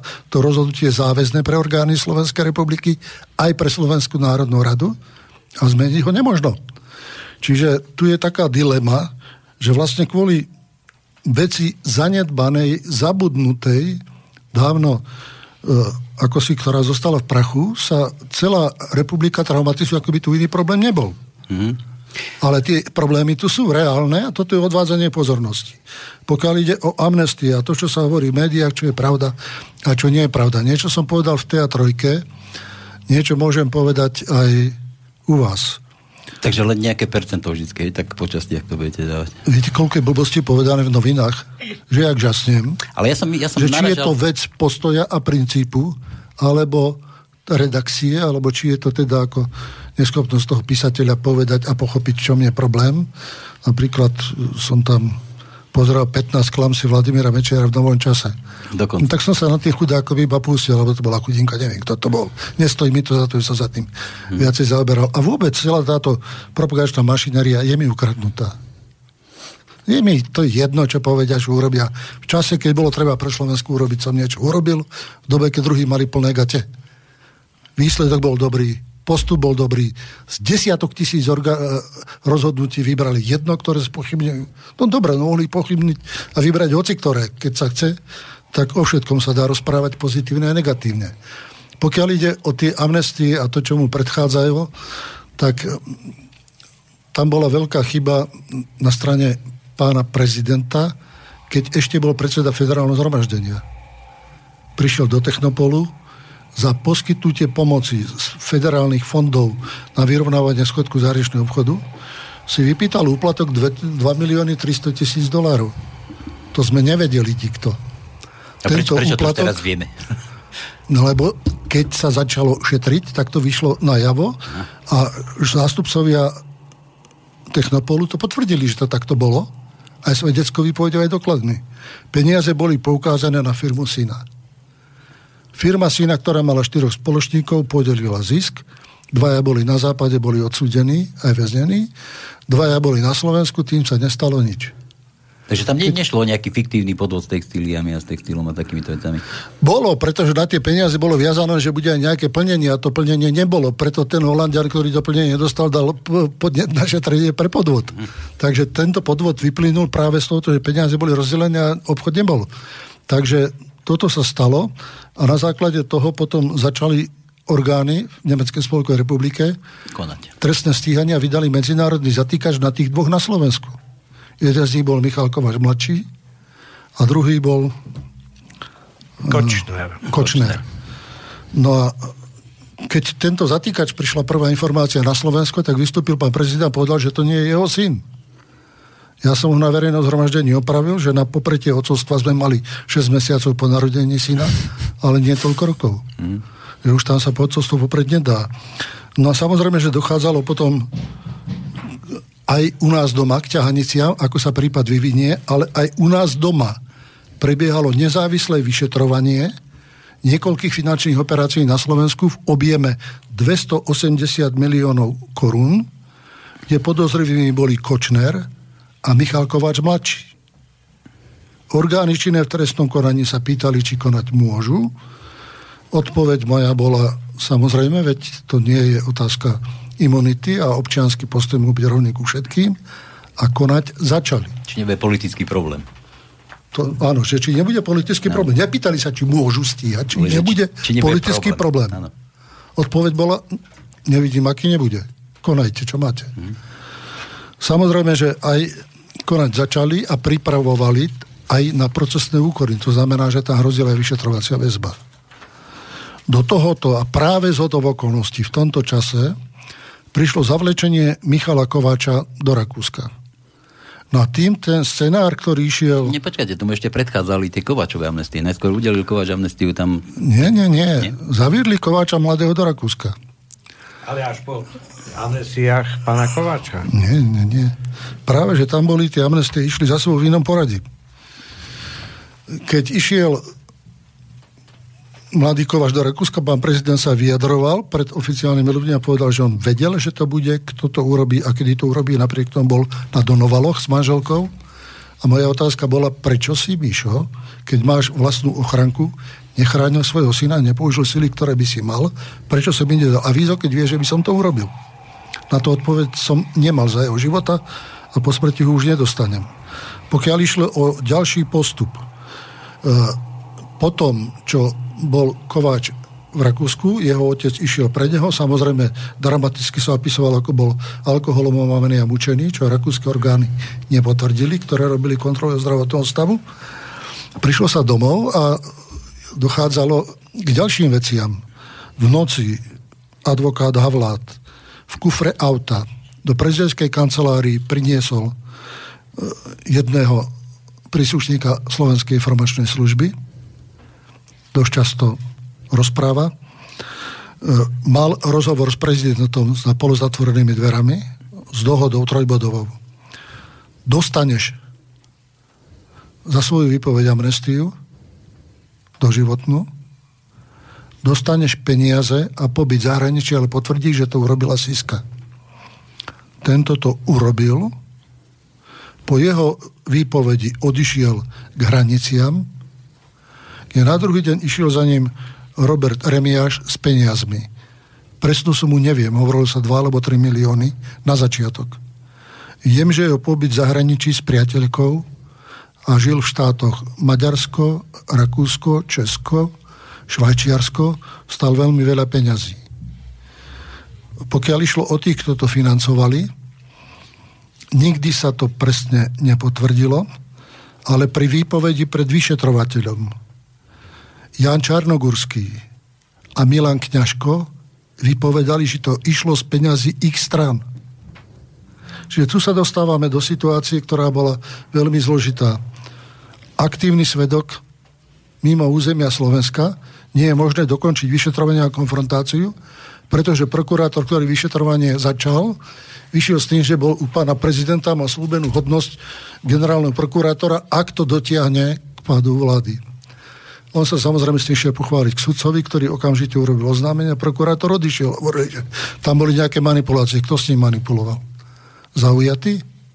Alebo nezaujatý? Tak si ho generálny prokurátor stiahol. Pokiaľ išlo o amnestie Kováča mladšieho, dostal ich neskoršie na celú tú sumu, ktorá tam bola, tých 280 miliónov, a hovorilo sa o tom ako o milosti, nie ako o amnestii, že o milosti vlastného syna. Vtedy nám prišla aj správa od neho, z toho jeho paláca, že aby sme mali trpezlivosť, že pán prezident potom to odstúpi. Tak sme mali trpezlivosť zbytočnú. Nenapádali sme to tedy, keď bolo treba, čas prešiel. Pán prezident odstúpil. Išiel naopak ďalej. Tie útoky aj na vládu, aj zvalovanie zodpovednosti na mňa sa stupňovali a samozrejme bolo len treba čeliť aj mediálne, aj vyšetrovaním.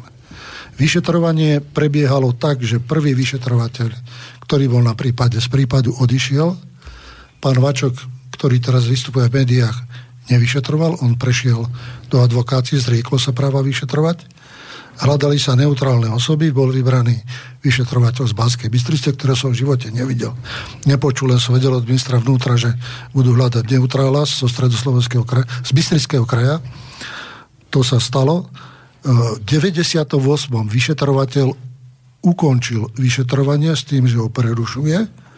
Nie je možné vypočuť korunného svetka, ktorý je v zahraničí, a ktorého v zahraničí držia na neznámom mieste tak, aby sme nemohli zistiť, kde je? No ja tu mám, ja tu mám správy z 10. marca, kde vystupuje s nejakou reportérkou. Takže on chodil na Slovensku, on sa aj tak vyslovil. Ako, ak sa jedná o Oskara Feďve Reša. Rešiho, áno. Feďve Reš. O tom sme nevedeli. Keby bol prišiel na Slovensko, tak samozrejme orgány činné v trestnom konaní vypočujú. Ale on aspoň niekoľkokrát hovorí, že tu bol na Slovensku. Môže byť, ja neviem. A že vypovedal. Ja som jeho pobyt nesledoval mm-hmm. a nebol som orgán činný trestnom konaní. Aj keď tie mali jasný pokyn, že mal by byť ako svedok vypočutý a mal by rozprávať. Samozrejme, že pokiaľ išlo o e, ďalšie dôkazy o jeho pobíbe, my sme ich nemali. Prišla jedna správa, že je ochotný tú výpoveď stiahnuť naspäť a nechať to notársky overiť v zahraničí. Tá správa nebola dotiahnutá do konca, ten, ktorý to mal sprostredkovať, si za to strašne, strašne vytrpel. Bola tam tragická udalosť. Pokiaľ išlo o ďalšie veci, ktoré tam nasledovali a ktoré boli s týmto spojené, tak samozrejme, že prebiehali priťahy vo vyšetrovaní na jednu stranu, na druhú stranu. Kto mohol urobiť, kto neurobil. Prišlo to do situácie, že Michal Kováč vo funkcii skončil prezidenta a vláda prevzala podľa ústavy jeho právomoci. Zvolal som zasadnutie vlády do prezidentského paláca, kde sme sa všetci zišli. A hovorili teraz o tom, že tak teraz prezident je preč, z toho nám vyplývajú tieto právomoci. Čo ideme robiť? Schválený bol zoznam výmeny veľvyslancov, bolo dohodnuté, ktorý bod vlády, ako ideme vykonávať. Počkajte, ako a... myslíte veľvyslancov kvôli tomu, uh, my sme, Technopolu, tak preto ste menili? Nie, my sme nemenili veľvyslancov 4 roky, uh-huh. lebo nebola dohoda s prezidentom. Aha, tak a oni ma sa majú meniť každé 3, najviac 4 roky. Takže Kováč skončil a vy ste išli akože pracovať to, čo išli ste pracovať na tom, čo sme nemohli, že to dokončíme. To sme schválili, to vtedy napadol britský veľvyslanec, že to zbytočne robíme. No a tak sme potom rozmýšľali o tom, Kováč je preč. Tento spor máme na stole. Obviňovaní sme boli zo smrti Roberta Remiáša, kde naopak ja som trval na jeho vyšetrení a minister vnútra Hudek to môže povedať, keď prišli povedať, že to bola nešťastná náhoda, som ho s tým poslal preč, že buď mi dá dôkazy, že to nebola vražda a potom som ochotný veriť náhode, ale musí sa to urobiť. Propaganda pracovala naplno, obviňovali nás zo všetkých možných hriechov, tak sme potrebovali ku tomu zaujať nejaké stanovisko. Prvé bolo, e, vražda Remiáša bola vyšetrovaná. Nebola za tie dva roky došetrená. Len keď mi hovoria dneska, že chodte sa ospravedlniť, tak potom čo majú robiť tí, čo boli 8 rokov pri moci a nevyšetrili nič? Kde boli? Kde sú? Veď ja som bol len do roku 98. To znamená 19 rokov som čo mohol robiť? Nič. A tak inak... Čakať na výsledky vyšetrovania. Ale rušenie a tie, tých vašich amnestí niekoľkokrát prebiehalo v parlamente. Tie do dneska nie sú. Pokiaľ išlo o amnestie, tak prvýkrát sa o nich rokovalo pri zmene ústavy Slovenskej republiky. Bolo povedané, že na to, že tie amnestie takto prešli, tak amnestie zostanú vo výlučnej kompetencii prezidenta s tým, že na svoje rozhodnutie potrebuje kontrasignáciu predsedu vlády alebo povereného člena vlády. Čiže aj ústava, ktorá bola novelizovaná vtedajšou opozíciou, potvrdila jedinú kompetenciu vo veci amnestii, výkonnej moci, ale nie Národnej rady. Nikoho z týchto. Takže sme sa potom dostali do situácie, že amnestie týmto neskončili, aj keď teda boli udané. Prvý, kto sa ich pokúšal zrušiť, bol Mikuláš Zurinda. Vystupoval dneska v televízii človek, ktorý mu vtedy radil a poradil mu zle. Za prvé, keď prezident odíde, tak právomoci prechádzajú na vládu, nie na predsedu vlády. A vtedy mu poradili, ty si predseda vlády, tak to zruš. Tak konal neoprávnenie. To bol prvý bod. Druhý bod, nie sú zrušiteľné. Pretože vznikol spor a vyšetrovanie prebiehalo nezávisle ďalej, prišlo tam na ústavný súd Slovenskej republiky a ten povedal, amnestie sú zákonné a nezrušiteľné. Preto teraz prebieha tá hra, ako to odohrať v parlamente, ako to odohrať na ústavnom súde. A jedna aj druhá varianta vylučuje záver, lebo sú to veci rozhodnuté. Rozhodnuté amnestiou, rozhodnuté ústavným súdom.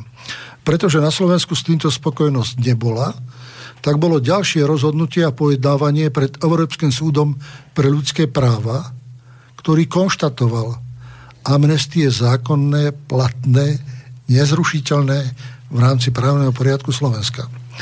Pretože Európsky súd pre ľudské práva toto povedal v nejakom období, tak tí zástancovia, ktorí dneska hovoria, no urobme volá čo s tými amnestiami, hovoria, tak zdvihníme tú kartu hore a povedzme, keď zmeníme právny poriadok, tak sa to mení všetko 21 rokov dozadu.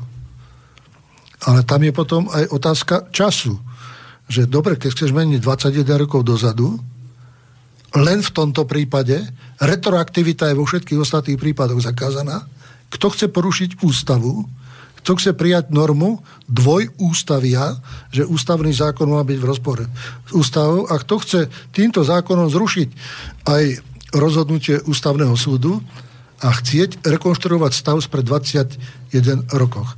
Je to nemysliteľné aj preto, ja som povedal v, tej roz, v tom rozhovore, že e, trestnosť zaniká smrťou, zaniká časom, keď prestáva byť čím spoloč- nebezpečný pre spoločnosť, zaniká rozhodnutím štátneho orgánu a ak je zmena právnych noriem, pri zmene sa pozera vždy v prospech tej, ktorá bola výhodnejšia.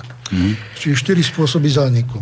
E, pán prezident Kováč, on urobil milosť a tam je aj jasný, ako by som povedal, jasná príčina, prečo to robil. Vláda, tak, ktorú ste potom viedol, ano. prečo vlastne pristúpila na udelenie amnestii. Kvôli čomu? Alebo Poviem komu? to veľmi jednoducho. Alebo aký bol dôvod? Už vtedy sme vedeli, že pán prezident bol hriešný. Odišiel. Tá polemika, ktorá bola vo vláde, bola spojená aj s jeho osobou, aj s tým, že je to prvý prezident po Tisovi. A či zase máme byť tí, ktorí dovolia, aby sa okolo prezidenta už proste už bol preč, už bol politicky Jasne. mŕtvý. Aby sa okolo neho rozvinuli všetky veci, obvinili ho z týchto vecí, ktoré boli, mal by byť vyšetrovaný. Druhý, kto mal byť vyšetrovaný, marenie vyšetrovania, to bol Jan Čarnogurský a Milan Kňažko, či chcú, či nie, oni sa k tomu verejne priznali. Aj ich strany, ak to platili, vykonávali protiústavnú činnosť a mali by byť zakázané. Ale my sme mali pár mesiacov pred voľbami. Demokracia na Slovensku sledovaná. Ak by sme boli toto urobili, tak ani Boh nám nepomôže z hľadiska nedemokratičnosti, zakázania vstupu do všetkých organizácií, integrácií a vonkajšieho i vnútorného tlaku. Tak sme povedali, toto nie. Teraz bola otázka vyšetrovania a zavlečenia. Tak sme teraz zobrali vyšetrovateľa. Máte výsledky? No hovorí, nemám. Základné dôkazy mi chýbajú a nie sú je možné ich sprístupniť. To bolo prvé. Korunný svedok. Amnestovaný, zaplatený, na úteku. Môže takýto svedok byť hodnoverný? Odpoveď bola asi ťažko. Ten, ktorý bol predmet zavlečenia, v tom istom čase bol stíhaný pre niektoré veci na území Slovenskej republiky. Mimochodom, o Košnerovi prezident hovorí, že ho milostil preto, aby sa šved priznať do Nemecka. Keď bol amnestovaný, tak mu iba zakýval. Ja ho nezaujímal.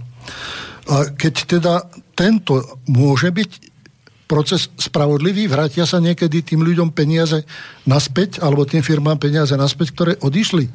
Odpoveď bola, nie, nemôže byť spravodlivý. Tretie, vtedy vyskočila jedna dvojica ľudí, ktorí v Prahe podpísali, teda nahrali televízny záznam a uložili ho tam, že za ich smrť zodpovedám ja.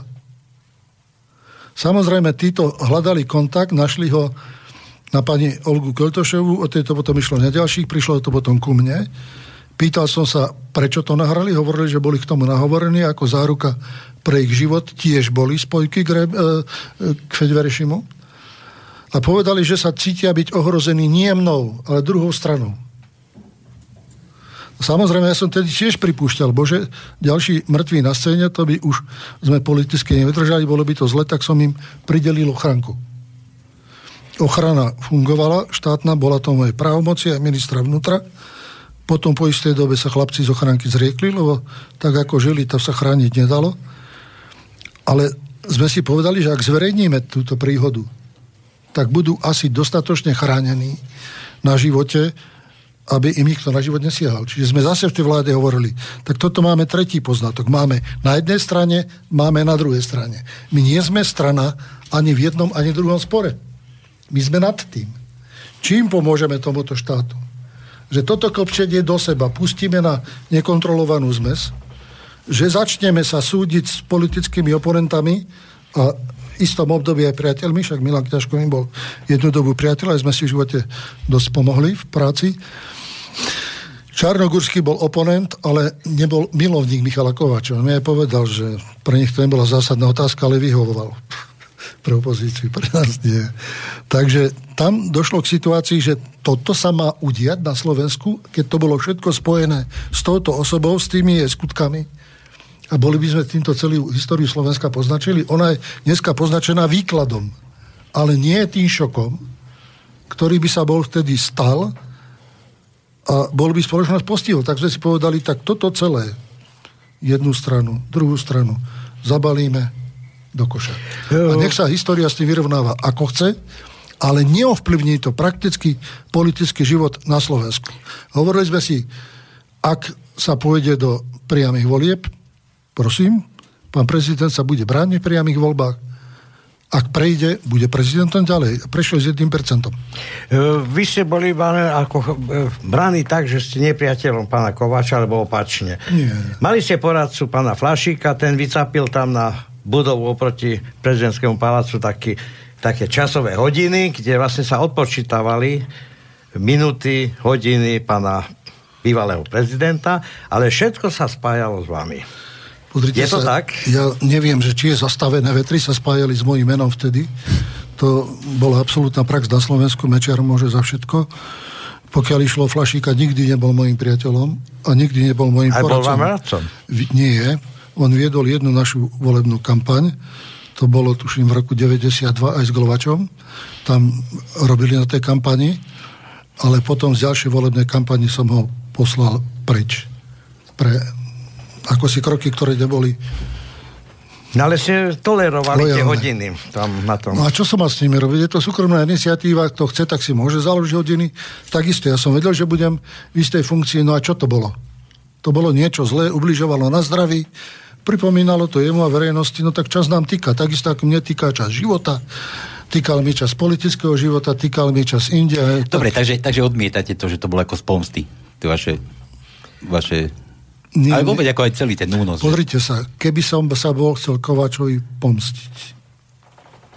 Je toľko vecí, ale toľko vecí, ktoré by boli veľmi efektívne ako nástroj na likvidáciu verejnej mienky vo vzťahu a podpore k nemu. No už len to Ale držal som hubu, pretože išlo o to, že je tu vláda, je tu prezident, je tu prvý štát a tento štát rozhasím na osobných vzťahoch mm. alebo hriechom osoby, ktorá sa nejakým spôsobom dostala na funkciu. Aj z viny HZDS, aj keď predtým politické orgány rozhodli, že nie. Ale tak Takže je... sme stáli fakt aj pre touto dilmou. Čo urobiť? Je kedy tá otázka, čo je morálne a čo je užitočné, sa dostane do rozporu, že morálne by bolo, keď sme boli všetko oznámili, rozbehli stíhanie, rozbehli noviny s neistým koncom, alebo teda nad niečím zavrieť zuby, povedať si to chlape, teba tuto od niektorých vecí budeme izolovať. A Slovensko si bude žiť svojim životom a budeme robiť na tom, aby nám to všetko nekrachlo, pretože tie prvé poznatky, ktoré boli, tak napríklad prvý poznatok bol po inaugurácii pána prezidenta. Na druhý deň ma naštívil Anton Ťažký a ďalší ľudia a hovoria mi, že počúvajte, na tejto inaugurácii, na tej e, oslave, ktorá bola po nej, nás oslovil brat pána prezidenta a žiadal o podporu na pád vašej vlády. Ako už vašej, čo ste. To už hneď ten deň, keď sa stal prezidentom. No, no tak, ale potom samozrejme, máte, ale máte dôvody to bol, také osobný. To bol politicky, nebol osobný. Nie? Bol v hriechoch, ktorých sa bál. Vedel, že viem, ale vedel aj to, že ich nepoužijem. A ja som to neurobil z lojality nie voči nemu, som na ňo pozrel tak akože cez neho, ale z lojality k štátu som to urobiť nemohol. Mm-hmm. Dobre, tak potom teda únos... Zoberte mi takto, je mŕtvý Tiso. Je, dobre, bol popravený, bol vojnový zločinec. Je Slovensko zbavené toho, ako zomrel? Nie, čo robil, traumy z toho, ako zomrel. Neprebieha to ešte stále, kde si ja. No, no, roz, Nezostáva volač. Ro, rozoberáme to stále. No. Mali sme byť my teraz takí, že tento zase prvý prezident a ja mám byť tá sekera, ktorá ho bude stínať? To je aj vec od etiky a morálky. Mal som ja stínať Milána Kňažka, ale veď ja som s tým kňažkom robil. Vybrali sme sa, podporovali sme sa pri tých rozhovoroch Českou stranou, sme boli spolu, aj keď Milana hneď po prvom raze vykefovala, Česká strana už potom ďalej nehovoril, ale sedel tam a ten hlas držal. Takže to sú otázky, ktoré súvisia s našou zodpovednosťou v širšom meritku, hmm. ako je len zodpovednosť voči jednej osobe alebo názoru nejaké skupiny, ktorá si niečo myslí alebo niečo preberá. To naše chápanie bolo iné. V tej vládze sme sa dohodli. Kováč je preč. Nech je toto všetko preč. Venujme sa robote, venujme sa ľuďom, tomu, čo je podstatné a preto vláda rozhodla. A na záver toho rokovania ešte taká humorná príhoda. Naraz len vybuchla veľká veselosť vo vláde a všetci sa začali rehotať. Keď to čítate z niečoho? Či... Nie, všetci sa začali doslova rehotať ja som bol jediný, ktorý nič nechápal. A hovorím, prosím vás, čo vám je smiešné? Že my sme teraz prišli na to, že nás už nemá kto odvolať. Už nám nemôžeš povedať, že nebudeme. Tak už budeme. Až dovolie všetci. Hm. A bavili sa na tom a smiali sa z toho, že akože je táto situácia tiež vyriešená, že po tejto stránke je to garantované. Takže otázka zodpovednosti, morálky, cti má veľa rozmerov a ten rozmer bol, že predsa len okrem seba sme trošku si mysleli, že aj s tým štátom bola čo... Ak sa dneska rozprávame, čo bolo pred 20 rokmi dobre, keby toto isté bolo praskalo vtedy, keď boli ľudia naladení proti sebe, nie všetko ešte bolo zvojené, štát nebol dobudovaný, bolo treba veľa úsilia urobiť na to, aby bol sfunkčnený a dobudovaný. Vtedy to všetko rozbiť by znamenalo s tým štátom skončiť. Prečo? Pre hriechy jedného človeka? Mm-hmm. Dobre, a teraz Kovača mladého uniesli, za to vy tvrdíte, nenesiete zodpovednosť. Ako všetci tvrdia, vy ste objednávateľ, Siska objednala u mafiánov, mafiáni sledovali, potom Siska uniesla. Namočený sviechota, ako váš nepriateľ, dá sa povedať. Ja som vám vysvetlil, prečo nemám sviechotu rád. Aj, dobre. To bolo to, že ma proste dostal do situácie, ktoré som nepotreboval, kvôli sebe, nikdy nepriznal pravdu a nechal ma namáčať. A Sviechota mi urobil ešte jednu vec v roku 1990 keď tam bol u mňa aj s námestníkmi štátnej bezpečnosti akože prerokovať spoluprácu s ministrom vnútra, ináč ja som nemal žiadne kompetencie voči EŠTB, dokonca ani voči okresným veliteľom, tam, kde boli z EŠTB, som nemal žiadne kompetencie, nemohol som im nič povedať. Zase tam, kde neboli velitelia zo štátnej, tak boli zástupcovia zo štátnej. Čiže štátna ovládala políciu a patrila federálnemu ministrovi tak prišli ako nejaké informácie, aby bol prenik informácií, bola spolupráca a podobne. Spolu prišli, posedeli sme, vypili kávu a odišli. Po tejto nášteve som bol pozvaný na nejaký výbor Národnej rady, ktorý išiel prejednávať moju spoluprácu s KGB. No ja som na to pozeral ako puk, pretože KGB a ako ja, však ja som po 68. bol osoba nepriateľská socializmu, dokonca trestne stíhaný za urážku predstaviteľov nášho štátu a Sovietskeho zväzu, aj za urážku Sovietskeho zväzu. Osoba socializmu nepriateľská, bol som na tom zozname ako jeden z najmladších v stredoslovenskom kraji tak som na to pozeral, že čo sa vlastne stalo. A pri tom vypočúvaní na výbore sa zistilo, že jeden z námestníkov tohoto sviechotu oznámil výboru, že som mal požiadať pomoc pre agentov KGB na Slovensku a že som mal o toto osobne požiadať sviechotu. Otázka bola kedy? Počas toho stretnutia? Že nie, spolu sme prišli, spolu odišli. Kedy? Keď iné stretnutie nebolo. Potom bol výsluch Sviechotu a Sviechota hovorí, no, je pravda, že som to povedal a povedal som to v aute, preto aby som si otestoval tých dvoch spolu funkcionárov, s ktorými som bol prvý raz, či sú lojálni. Tak mi povedzte, ako možno mať takéhoto človeka rád a ako sa možno tešiť, že Dobre, sa nie, niekto do mojej blízkosti to, dostal. To sú ne, veci histórii, ale mňa sa dotkli. Ja som si to odskákal a to podozrenie trvalo veľmi dlho, ako som ho mal vyvrátiť. Môžete vyvrátiť vernosť? Môžete neveru dokázať. Dokazujte vernosť. No, a ja dobre. som si aj od tej sovietskej strany prežil, nakoniec som si tri roky prežil v oceliarniach a keď teda títo chlapci a dievčatá a všelijakí tí logovia skúšajú všelič na mne, nech nezabudnú.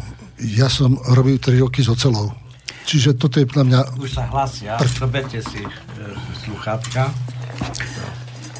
No, takže máme tu, máme tu otázky. Máme tu už nejaké otázky, ja sa potom ešte vrátim k tým amnestiám. No poďme. Takže ja by som sa rada opýtala pána Mečiara. Vrátim sa ešte k tým jeho amnestiám. E, zaujímal by ma jeho osobný názor. Kto má vlastne podľa neho hlavný záujem e, obnoviť tieto Mečiarové amnestie a prečo? Mám viacej otázok, neviem, či mi ich môžem naraz dať. Dajte. Dobre, v tomto období, respektívne už aj v jeho období, e, bola naša spoločnosť e, veľmi polarizovaná, čo sa teda e, vystupňuje, ja mám taký pocit, že sa to stupňuje stále viac a viac. Prispieva k tomu aj úžasný mediálny tlak. Chcela by som sa ho opýtať, pokiaľ by bol vo funkcii premiéra, aké kroky by podnikol na ukľudnenie tejto celkovej situácie. E, tretiu otázku mám. S odstupom času, ako sa pozera na svoje kroky a čo by urobil inak, kebyže ešte raz premiérom? A posledná otázka, prečo bolo nastavené kvórum referenda tak, ako bolo? To ti tam napísali Ďakujem. viacerí tí ľudia, poslucháči, že máš až štyri. No dobre. Sama. Keď sa robil ústavný zákon, tak sa tam dávala aj vsúka o referende. A polemika, ktorá bola medzi mnou a ostatnými, ja som dával tretinovú účasť, že je dostačujúca. Zo strany demokratickej ľavice i ostatných partnerov bolo povedané 50%. Lebo ak by strana získala tretinovú podporu vo voľbách, tak jej príslušníci pomocou referenda môžu zmeniť čokoľvek preto žiadali, aby tá kvora bola vyššia, ako je pravdepodobná podpora jednej strany občanmi. Tak o tom toto bolo a nakoniec tomto bol ten kompromis dosiahnutý, že by tá účasť mala presiahnuť číslo 50%, čo sa zatiaľ podarilo na rast, čo mňa osobne mrzí, že v roku 1998 bolo referendum o zákaze privatizácie a občania ho neschválili. Napriek tomu mi hovoria, že ja som na to zodpovedný. Ale to bolo rozhodnutie väčšiny obyvateľstva, že s tým súhlasili buď močky, alebo výslovne. To je tá otázka kvora. Ak sa pýtate na otázky, že čo by som robil inak, odpovede jednoduchá, nič.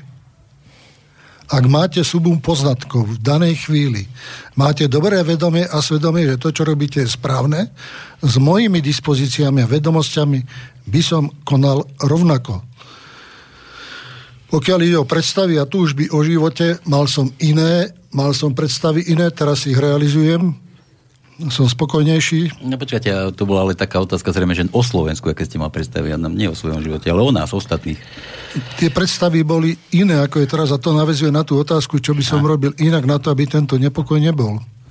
Tento nepokoj ma podobu politickú. Prvú, e, politické strany majú utvárať parlament, ale majú byť vždy vedené záujmami štátu. A politické strany by mali byť kvalifikované skupiny osôb, ktoré sprostredkovávajú komunikáciu medzi ľuďmi a štátom. V parlamente máme stranu Smer, stranu Slovenskú národnú, máme stranu SMK s mizivou podporou obyvateľov a ľudovú stranu Naše Slovensko. Tie ostatné skupiny sú skupiny osôb, pracujúcich metódou propagandy cez médiá, ktoré majú rozdelených toľko ľudí, koľko potrebujú obsadiť funkcií a konfrontácia je pre nich jediný prostriedok, ako na seba upozorniť. Oni nehovoria pozitívne, hovoria, ty si darebák, ty si svíňa, ty si zlodej. To nie je spôsob, ako možno politiku do nekonečná robiť. Čiže to je z politické strany. Na to nasleduje trošku aj medzinárodná atmosféra, ktorá je neistá a na tento politický nepokoj, ktorý sa umelo zasieva, nasleduje aj sociálny nepokoj. Zoberte si to, že najradikálnejšie skupiny sú dneska mladí ľudia. Ale kto povie pravdu o tom, že polovica z nich je bez práce, keď skončia školy? Nikto si ich nevšíma, nikto o nich nestojí.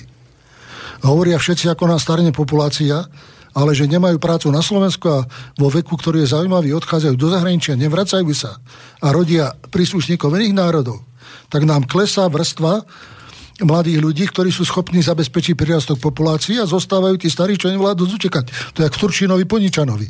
Čiže Slovensko si podrýva svoje korene, lebo jeho bezpečnosť nezávisí od tankov, ale od počtu, ochote a dispozície ľudí pre tento štát. Ak sa toto podrýva, podrýva sa základ toho systému. Keď zoberete, že koľko je optimisticky hlásených nezamestnaných na Slovensku, tak je to necelých 9%. A reálne, aby sme vyriešili svoju biedu, raz som povedal, že by sme museli mať 700 tisíc nových pracovných miest, a tá minimálna hranica je 500 tisíc, ak rešpektujeme, že 5% nebude si vôbec nikdy robiť to znamená, že aby išli platy hore, aby išli regionálny rozvoj hore, aby išla produktivita hore, aby išli potom aj nejaké výkony tých ľudí hore, musia si na trhu konkurovať s dopytom. Ak je dopyt menší ako ponuka, tak cena práce klesá. A sa vláda môže zvyšovať minimálnu mzdu po istú hranicu, keď podnikatelia to nebudú ochotní, ale toto je základný problém Slovenska. Dať ľuďom prácu a istotu, že si člen tejto spoločnosti, je tu nejaký systém, ktorý o teba dbá a bude ti pomáhať. E, ten systém sociálnej politiky prevzaný z anglosaských krajín, ten je nie je dobrý, to je šitý na ich mieru a ich historický vývoj, ale nie na náš vývoj. A, a poviem, u, nás, u nás, čo by tak bolo? Poviem takú perličku ešte zo života. Bol som v Spojených štátoch a naštívil som Lea Danielsa. V jeho doma som býval u neho 4 dní. A keď som išiel, prvý som bol na letisku a išiel som na tých schodoch, po tých schodoch hore. On inak žije od 46. v Amerike, takže naturalizovaný občan. Zakričal za ňou, never nikdy anglosasom. Ako počujem, dobre? Tak som sa na to schodišti otočil, čo je. Never nikdy anglosasom. A to boli jeho posledné slova, čo som v živote počul. Takže neviem, či mám veriť, či nemám veriť. Pán Mečiar, e, tá otázka ale prvá bola, či e, máte nejaký pocit, že kto má dnes záujem otvárať túto Ja som to povedal zase takto. Existujú tu skupiny ľudí, domácich i vonkajších, ovládajúci už dneska veľmi kvalifikovane PR. Ako sa takéto veci robia? Tieto skupiny si zoberte. Sú v ktorých politických stranách? ktoré skupiny tretieho sektoru vyskakujú, ktoré skupiny v intelektuálnych a mediálnych kruhoch sa angažujú a máte obraz dotvorený. A odkiaľ idú na to peniaze. Hlavne odkiaľ idú na to peniaze. Však si zoberte, keď tá kampaň teraz začala, spúšťal prezident Kiska, na to jeho poradca angažuje skupinu právnikov, ktorí sa postavia za názor pána Kisku. Na to sa ako vyslovujú ľudia z 92. ako odborná verejnosť, ktorá podporuje názor pána Kisku. Na to ide film slovenskej televízii cez redakciu e, reportéry, ktorý absolútne deformuje krivý a aj charaktery, aj históriu a všetko, čo bolo a urobili to druhýkrát, nie prvýkrát. Na to odložia rokovať v Národnej rade do marca, lebo vedia, že začiatkom marca pôjde film, ktorý má emotívne nabudiť ľudí. Do toho filmu a po ňom pôjde pestička, ktorá bude zo slovenského znaku robiť krvavý kríž. Namiesto to, to je zneustenie štátnu znaku ako hroma, všetci držia huby a nechávajú to tak, to zneúctujú volať, čo, čo je naše. A do toho potom pôjde divadelná hra a peniaze na to. Čas platí slovenská televízia, čas platia fondy Mareka Maďariča kultúrne a čas platia nadácie a čas ide aj zvonku. Takže tieto veci boli a sú známe, že tí tzv. zastancovia e, liberalizácie spoločnosti, to znamená iného systému, ako je uznanie štátu, tu sú prítomní a keď príde príležitosť, zautočia, zautočili. Čo je pre mňa zlé. Že dobre, tak toto rozbijú. A kde je alternatíva? Nie je. Čo je, to je pre mňa zlé. Preto aj hovorím, že takto sa to robiť nedá. Keď sa vytvorí alternatív, budú alternatívni ľudia, vocovské typy, bude alternatívny program, čo robiť, bude iný, odlišný, pozitívny. Nech sa deje vôľa Božia, kto vyhrá, vyhrá. Ale keď je to len negatívne, toto nie, a nie je povedané, čo áno, no dobre, tak povedia, tak Mečiara nechceme. No odsúdiť ma nikto neodsúdi, lebo som nič zle nespravil, to by museli na mne robiť tak ako predtým, že Černáka angažovali na výpoveď proti mne za prepustenie na slobodu. Bol prepustený na slobodu, čiže to je moja cena. Potom, keby nezrazil Zurindu pri vleku, tak je na tej slobode dodnes. Dobre. Ale stretli sa jeden veľký, jeden malý. A, takže toto je otázka, že kde je tá alternatíva, kde je ten spôsob a kde sú tie pramene toho, že to takto ide. Pozrite sa, keď sa zoberú, povedzme, názory, ktoré dneska hlása Trump v Spojených štátoch. Starajme sa predovšetkým o seba. Upozorníme a u seba. Potom sa starajme aj o to, čo bude v zahraničí. Máme tu svoje problémy. Riešme si ich spolupráci s inými, ale nie pod riadením iných. To je moja filozofia. Ja som bol za to odsudzovaný na Slovensku aj v Európskej únii, že takto uvažujem. Dneska tak hovorí šéf najväčšieho štátu v Európe, teda vo svete, aj najmocnejšieho štátu vo svete, ešte pár rokov zanelo bude Čína, najmocnejšia, v niektorých veciach už je. Takže to je proste otázka aj filozofie, aj názoru, aj usporiadania, aj ideológie vôbec. Len v tejto filozofii, ktorá má viesť k rušeniu amnestii, nevidím žiadnu ideológiu. Dobre, ja vás, ja vás stopnem, dajme si zase sluchatka, máme tam ďalšieho poslucháča v štúdiu, v klube. Dobrý deň, pán Mečiar. Mám otázku ohľadom Kováča mladšieho, keďže rovno po tom Technopole predpokladám, že bol na ňo vyhlásený európsky zatýkač. Prečo medzi tým zatýkačom a Kováčovými amnestiami nebol zatknutý na Slovensku? Odišiel do Rakúska. Zavliekli ho tam. Na Slovensku bolo vedené všetko smerom k tomu, že by mal byť na Slovensku aj stíhaný trestne, aj bolo znesené uznesenie, aj väzobne. Keď sa z Rakúska vrátil, už bol očistený, amnestovaný, teda omilostený vlastným mocom a nedalo sa robiť nič, pretože ak by sa bolo išlo po ňom, musí sa prísť k tomu, od koho a odkiaľ tie peniaze išli. Od Technopolu a kto ich vybavil. A to bol prezident Slovenskej republiky. Tak potom akože si ho uniesol on sám v podstate? Tak ja nehovorím, že ho uniesol, ja hovorím, že ten únos mu pomohol. Ušiel tým orgánom činný trestnom konaní, ktoré robili na ňom a chceli dospieť k záveru. No môžeš. A rov, vlastne rovno po, po tom, čo bol na ňo vyhlásený zatýkač, bol odvlečený do Rakúska? Nie. Ten zatýkač bol vyhlásený podstatne skôr a prebiehal dlhšie a prebiehalo aj pokusy, ako ho dostať na nejaké rokovanie. Za mnou bol jeden, jeden poslanec z Bundestagu upozorniť ma na to a žiadať, aby mohli vyšetrovať na Slovensku.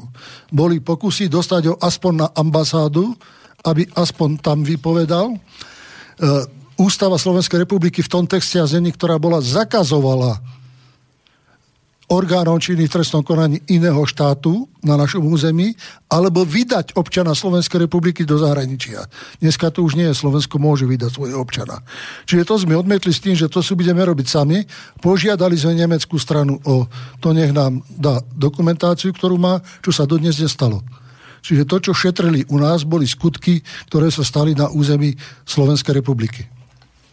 A pokiaľ išlo o to stíhanie e, a ten medzinárodný zatýkač trval dlhšiu dobu. No dobre, tak už vám nechám priestor, ja už sa neviem nič vypýtovať, nech sa páči. Ja by som sa chcel spýtať otázku trošku z iného súdku. Pán premiér, bývalý premiér, keď ste boli vo funkcii premiéra, stretli ste sa priamo s trakmi korporácií, konkrétne bankových korporácií alebo nejakých iných korporácií? A nieraz. Dokonca, keď sme požiadali o prijatie medzi skupinu najvyspelejších krajín, tak Polsko, Čechy, Maďarsko boli prijaté bez podmienok. My sme dostali podmienku odovzdať banky alebo odovzdať siete. Čo sme samozrejme odmietli, ja som povedal teda, že buď sa zachová nediskriminačný postoj k nám tak ako k ostatným, alebo keď tak niekto rieši ten, ktorý bude po vláde v neskôršom období. No a vtedy tiež bola postavená otázka, či áno, či nie. Akurát, že bola zmenená priorita, že nie banky alebo siete, ale železiarne. Mikloš išiel uzatvoriť dohodu o železiarniach a okamžite bolo prijaté do OECD. Takže to sú tak akože väzby rôzne. Pokiaľ išlo o tých bankových zástupcov, tak viete, to bolo rôzne. Prišiel na rokovanie a to sme sa pekne vyobliekali ako zástupca Svetovej banky ohlásený, že príde k nám, guvernér Masár nastúpený, čisto oblečený pekne.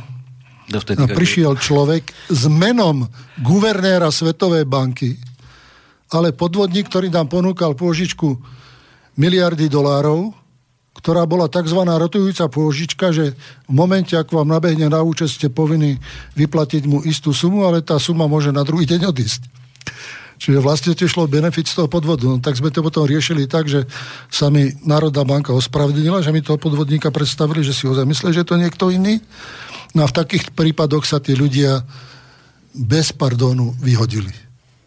Opuste tento priestor, okamžite odíte, alebo podobne. Pokiaľ išlo o tie väčšie bankové spoločnosti, naštívil som aj niektoré, ktorí boli pre nás zaujímavé. A bol som v Medzinárodnom menovom fonde, bol som vo Svetovej banke, musel som s nimi vyjednávať, lebo bez toho, aby nás uznali za partnera, by žiadna banka vo svete neurobila s nami žiaden obchod. My sme 6 mesiacov nemali žiaden peňažný obchod, až nám pomohli Japonci, spoločnosť Nomura. No a boli tam aj také chvíle, ktoré boli také trošku zábavné. Bol som v Európskej komisii, e, nie komisii, ale v Európskej banke. Tam bol francúz, taký žoviálny človek šéfom. Išiel som za ním a hovorím, počúvaj, potrebujeme pomoc, pomôžte. A hovorí, akú pomoc potrebuješ? No nikto ma nechce pustiť guverom, nemám uznanie k Európe. A tak hovorí, tu, rozumiem, neboj sa, pomôžeme, príď o 14. hodine, pomôžem. O 14. som prišiel, tlačovka, veľa novinárov. On prišiel na tú tlačovku, hovorí, naša banka uznáva bonitu Slovenskej republiky a preto sme sa rozhodli poskytnúť Slovensku úver vo výške 100 miliónov dolárov. Oči mi zažiarili, nadšený, poďakoval som pekne za podporu. Vyšli sme von, Hovorím, no a kedy tu budú tie peniaze? On hovorí, nikdy. Nikdy. ja som to len povedal. No. že aby trošku ako si do tej filozofie niečo zmenil. No a keď som bol v medzinárodnom Svetovej banke, tak tam ma privítal šéf, takže sedel v kresle, nohy prehodené cez stoličku, tak to hlava podopretáž bol. Hovorí, a vy tu čo chcete? Hovorí, no prišiel som rokovať o postavení Slovenskej republiky vo Svetovej banke. Pozrel na hodinu, hovorí, v piatok o 14. už takýchto veciach nerozprávam. Reku, Hanci Jaša, tvoj, ja sa trepem cez more a ty takto budeš so mnou. Zobral som si stoličku, sadol k tým vraj, ako najprv sa slušne posadte. A teraz ideme sa rozprávať. A keď potom poslal delegáciu na Slovensko, tak že prijatie u mňa, tak som povedal, že v piatok o 14. hodine. Dobre. Tiež podobným dovedkom. Alebo napríklad zase so šéfom Medzinárodného menového fondu, kam som, tak mu hovorím, ako príjmeme vás na Slovensku, kde chcete. Odozdával som knihu o krásach Slovenska, otvoril a tam bola jedna chata vo Vysokých Tatrách. Hovorí, tu na tejto chate sa chcem s vami stretnúť a rokovať. Maličkosť. Prišiel som doma a hovorím, pripravte všetko, príde šéf Medzinárodného fondu, na tej chate sa chce stretnúť. Nedá sa. Hovorí, ako sa nedá? Chata vyhorela. Ja Reku, tak to presne nebude pamätať, kde tak pôjdeme inde. Že vám povie, že je vo Švajčiarsku tá chata, no? Dobre. Uh, ďalší. Vrátim sa naspäť ku kauze zavlečenia, pán Mečiar. Um, faktom je, že táto kauza ublížila najviac vám. Áno. Viete, kto za touto kauzou, respektíve za týmto činom stal? Celkom presne nie.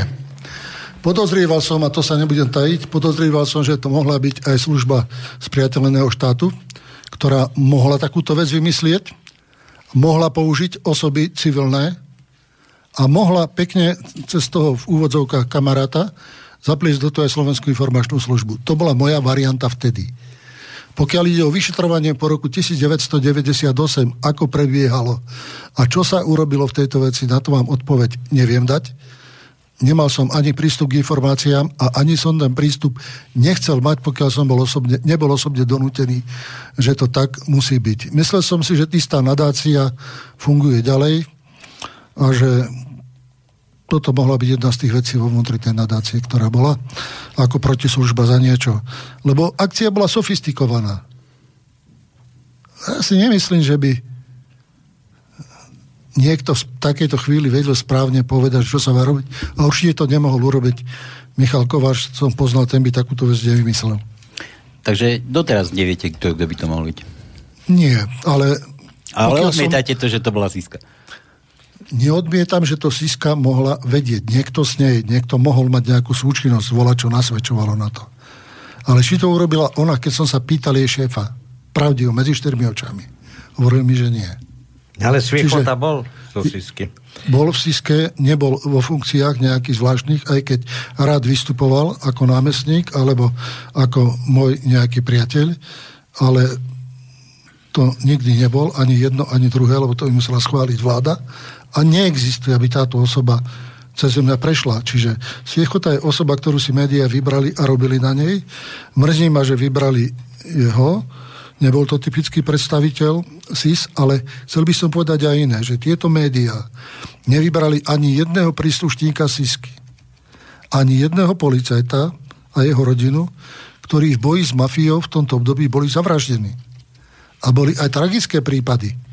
Tragické prípady, kde brat sedel za volantom a jeho brat postrelený mafiou mu zomieral na kapote auta a nemohol. Nič. Nič.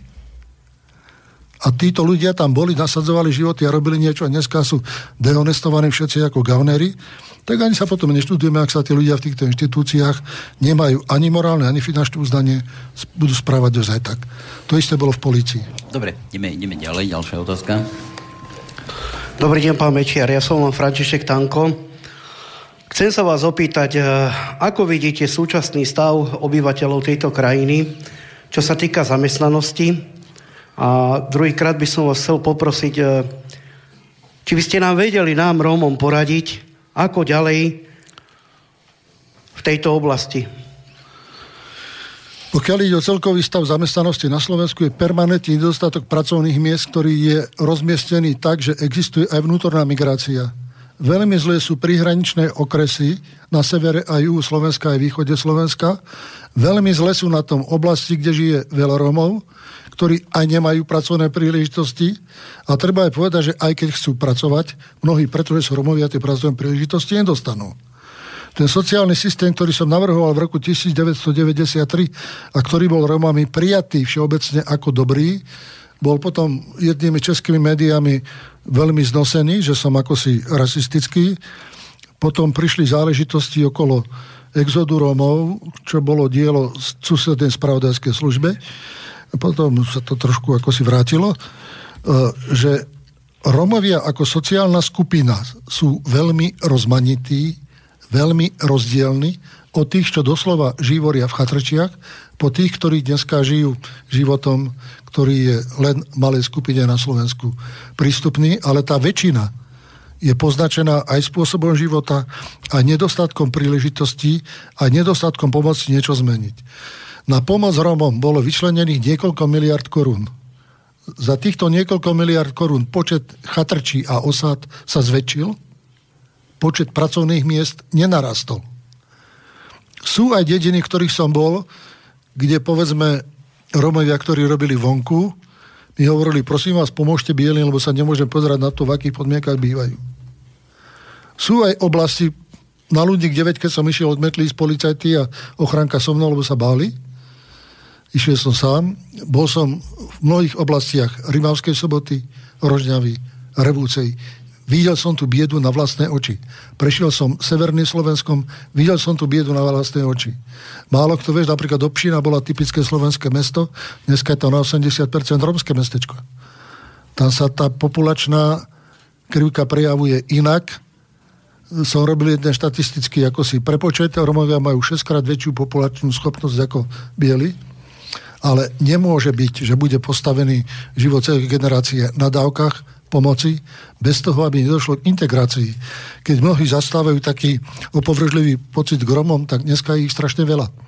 Na to, aby mohol niekto s nimi pohrdať. E, čo je taká jedna vec, je to otázka pomeru menšín, že napríklad maďarská menšina vykazuje 460 tisíc, ale treba povedať viac ako polovica sú Romovia ktorí sa hlásia nie k Romom, ale k tejto menšine. Ale peniaze idú na maďarskú menšinu, nejdú na romskú kultúru, na romské vzdelávanie. To sa začína teraz trošku presadzovať, keď sa zistilo, že vlastne všetky tie programy sa vyčerpali a nepriniesli nič, priniesli zhoršenie. Pokiaľ ide o správu a riadenie tých komunít, tak videl som rôzne. Bol som aj uh, v jednej dedine tam, kde idú milióny korún na R začína kde to proste tie problémy boli obrovské. Kde na východe Slovenska? Na východe Slovenska, hej. Pri bane, bane tam boli volakedy. Zažil som aj taký jeden komický kúsok, že... Rudňany. Rudňany, áno, Rudňany. dobre ste povedali. Zažil som aj jeden taký komický kúsok, že sme sa dohodli, že postavíme pre Romov školu a že ja ho prídem 2. septembra otvoriť. Opravuje štátny sviatok. Starosta mi poslal fotografiu školy, ako stojí, že už dávajú lavice a stoličky. Tak som pochválil hovorím, nezabudnite 2. septembra prídem. Pozvánka neprišla, tak som ho urgoval, prečo som neprišiel. Prečo ste ma nepozvali, prečo nemohol som ten školský rok zahájiť. On mi poslal fotku, zo školy zostal len betonový spodok. Všetko ostatné bolo preč. Za sobotu, nedelu zmizla. Ak uh Môžem sa ešte... Nehovorím, že to bola práca Roma, ale zmizla. Nikdy sa nezistilo kde. Nech sa páči. Ďakujem pekne. Pán Mečiar, aký máte názor na to, že Slovenská republika čerpa niekoľko miliónov na riešenie tejto problematiky a, a výsledok nie je žiadny. Musím však povedať aj to, že za vašej éry sa táto situácia začala riešiť a naozaj každý občan tejto krajiny mal e, prácu, aspoň z časti, Viete dobre, že súčasný stav obyvateľov tejto krajiny je naozaj veľmi zlý a Európska únia posiela niekoľko miliónov na riešenie rómskej problematiky. V súčasnej dobe čerpanie, čerpáme eurofondy do roku 2020. Momentálne Slovenská republika má k dispozícii 340 miliónov eur. Aký máte názor na to, ako vláda súčasná využije teda tieto peniaze? Ďakujem. Ďakujem. Dobre, tak si to zoberieme takto. Áno, dotácie išli aj zo slovenského rozpočtu, išli aj z európskeho rozpočtu. Išlo tam niekoľko miliard, ale tie miliardy sa minuli na štúdie, na prieskumy, na organizácie tretieho sektoru. Všade sa peniaze minuli a na mieste, tam, kde bolo treba pomôcť, sa nedialo nič. Teraz časť istá preniká tam, ale ešte to nie je zásadná zmena a nie je to všetko tento molo, ktorý to požiera sám na seba veľmi veľa spotrebováva. To nie sú peniaze, adresované sú na miesto, ale strácajú sa po ceste. Z hľadiska toho, že čo by sa malo a čo by sa nemalo, tak napríklad jeden z programov tých resocializačných v roku 93 bolo schválené. Štát sa zavezuje, za pomoci obci bude kupovať pozemky, ktoré vyčlení pre novú výstavbu rómskych obydlí s tým, že budú postavené svoj v pomocne a so finančnou spoluúčasťou Rómov. Tento projekt bol spúšťaný v námestove, tam som išiel na jeho zahájenie a bolo mi to veľmi smiešné, pretože bolo treba kopať základy. Zobral som krompač a lopatu kopal a kopa Rómov okolo mňa a ani jeden sa tej lopaty nechytal. Hovorí Merku, a, a č, čo nepomáhať? Hovorí, aké je to také pekné pozerať, ako gáč robí. Dobre, ja teda už prejdem plynule k tým vašim mailom, pretože už doba pokročila. Ja neviem, amnestie, mám tu takú otázku ešte na, na Facebooku, na, na našu stránku píše Aďa, mm, spýtajte sa ho prosím, prečo sa tými s tými amnestiami tak poponáhla, s tými vašimi zrejme, a nevyčkal, kým bude zvolený skutočný prezident. Uh, prezidenta sme sa pokúšali zvoliť v Národnej rade, žiadna voľba neprešla, aj keď najhorúcejší kandidátom bol rektor Univerzity v Banskej Bystrici, neprešiel o tri hlasy. E, bola snaha dohodnúť sa s ostatnými stranami, aby to bol nestranník, vážený človek a s úctou. A ten zápas tedy prebiehal nielen o voľbu prezidenta, ale aj o to, aby sa zmenil systém výboru, výberu prezidenta, aby prešiel z parlamentnej na všeobecnú. My sme navrhovali, zvolme prezidenta teraz a príjmeme zákon o tom, že bude všeludové hlasovanie.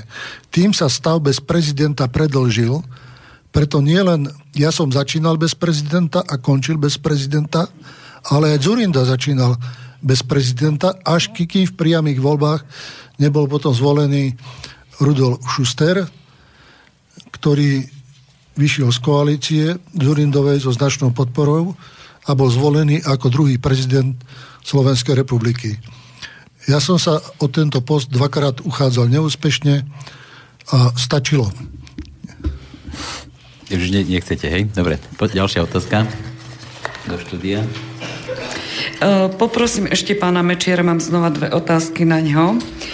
Uh, podľa správ z mainstreamu mal Čer, Černák priamo ukázať na pána Mečiara ako hlavného objednávateľa vraždy Remiaša u mafianov. Prečo by si Černák vymýšľal? Prvá otázka. Druhá otázka. Rozmáha sa moc niektorých mimovládok, najmä Sorošových. Aký názor má no, pán Mečiar na ich činnosť u nás na Slovensku a čo s tým? Áno. No prečo na vás Černák len tak, že... Z hľadiska tohoto je tu taká drobnosť. Ja som trojnásobný premiér a zakladateľ štátu a Černák je viacnásobný vrah je hambou tohoto štátu, že jeho slova považuje za základ pre rozhodovanie a hodnotenie činnosti ústavných činiteľov. Pokiaľ ide o mňa, tak si myslím, že týmto postojom predchádzala jedna kniha, ktorej sa píše, že za zatknutím som ja. Ako Černákový, meň? Za Černákovým, áno. Hm. Je pravda, že bol zatknutý za mojej vlády, je pravda, že bol vyšetrovaný a braný k zodpovednosti, je pravda, a on to písomne potvrdil, že za to, ak poukáže na mňa, mu vtedy v tom čase slúbili pobyt na slobode, ktorý mu aj zabezpečili. Takže v tom čase, keď mohol, napísal list ministrovi spravodlivosti, ktorom, ktorým bol z okolností Harabin, ktorom vysvetloval všetko, ako to bolo s tým poukazovaním na mňa, dištancoval sa od toho, prevzal to ako otázku, to bol nejaký príslušník s vrkvočikom na hlave, ktorý mu tú slobodu sluboval a ktorý ho nahováral na krivé výpovede voči mne, ospravedlňoval sa za ne od Harabína som si tento list pýtal. Povedal mi, je to list adresovaný ministrovi spravodlivosti, nie vám. Tak vám nedám. Čítať môžete. Pýtal som si kópiu pre generálu prokurátora, tiež mi ju nechal a nechal ho u seba vo svojom archíve. Takže tam je list, v ktorom Černák hovorí o niečom inom, o tom, ako ho nahovárali na mňa. Údajne to sa nehnevajte, ale čítať po ňom nebudem, čo tam niektorí novinári písali, takže tam nejako má ukazovať. Je mi to jedno či tam ukáže na mňa, alebo neukáže na mňa. Všetkým sa páči, nemôžete, všetko urobiť nemôžete.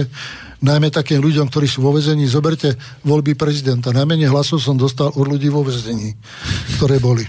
Mimo vládky ešte. A pokiaľ ide o mimovládne organizácie, nemám ku ním dobrý vzťah. Za prvé, ich hospodárenie nepodlieha kontrole štátu. Nevieme, odkiaľ idú peniaze. Nevieme, koľko peňazí. Potom sa náhodou dozvieme, že tá vládka mala toľko peňazí, druhá zase viacej. Sereži je len jeden z ľudí, ktorí dotajú mimo vládky, lebo je multimiliardár a mu to nechýba.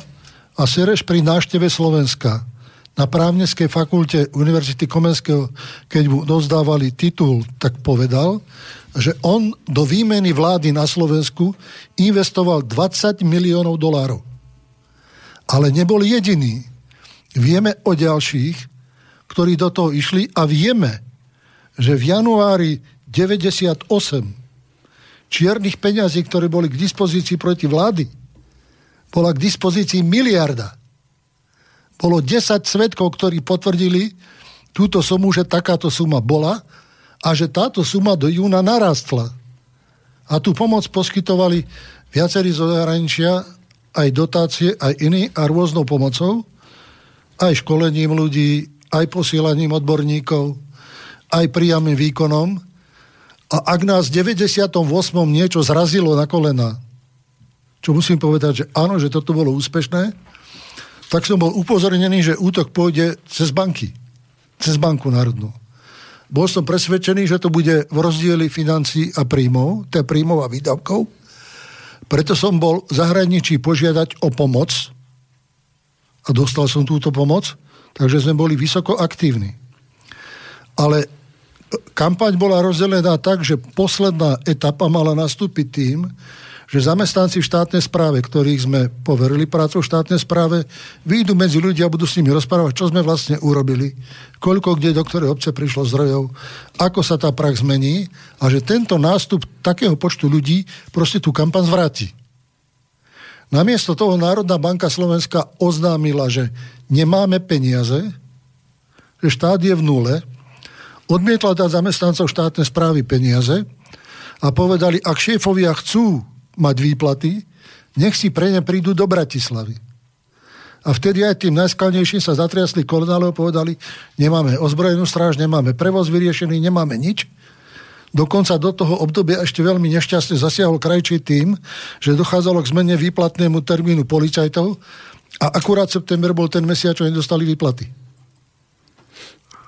A pritom v Národnej banke sme mali v plusoch 32 miliard korún, a aby tento stav mohli takto prezentovať pred verejnosťou, tak tieto sumy previedli na oprávky účtovne, ale ako aktívum v banke pre aktivity štátu boli, to bola obrovská suma, boli veľké devízové rezervy, ktoré tam boli vytvorené, ale toto nás zlomilo a títo ľudia, ktorí mali v tej kampani nastúpiť, naraz všetci cúvli, pustili, je zle, je tu kríza, nemáme peniaze, štát sa môže rozpadnúť. A táto psychológia potom podlomila aj činnosť volebných tímov, aj ostatných. Urobil to guvernér Masar, odplatila sa mu táto vládna koalícia tým, že potom, keď prišli k moci, tak ho naštívil ľudový Černát, Černák a dali mu 24 hodín na vypratanie domu, v ktorom býval a odchodu z funkcie. Keď sa mi prišiel potom stiažovať, som mu povedal, len tak vám treba nemusím sa vám ja vyrovnávať, vyrovnali sa za mňa. Takže tento trik bol pred voľbami cez banky urobený, bol účinný a bol vysoko efektívny z hľadiska chápania ľudí, konfrontácie, ktorá vtedy prebiehala dosť ostrá medzi nami a opozíciou. Aj inzultácie boli a všeli, čo bolo. Ste sa tak... zase boxoval, hej? Prosím? Ste sa boxoval. Kto? No vy. Neboxoval som, nepotreboval som. Nie. No, rozprávate o tých bankách. Ja som tu našiel Devím banka. A hovoríte, že, že kríza, takéto Devím banka. Devím banku koho, sme koho, prevzali hotovú. Koho maslo to bolo? Devím, Devím banka bola vec, myslím, že jednoty a odborov, ktorí si takúto banku zriadili. A keď sme tam prišli, tak v podstate už prebiehala aj likvidácia. Takže... Už sa nedalo nič urobiť. Ešte vliezla potom do obchodu s Rusmi, so zbraňami, chceli z toho niečo získať. Tie peniaze neboli prevedené a neprišli a banka išla do krachu, ale tam sa nedalo pomôcť a zachrániť.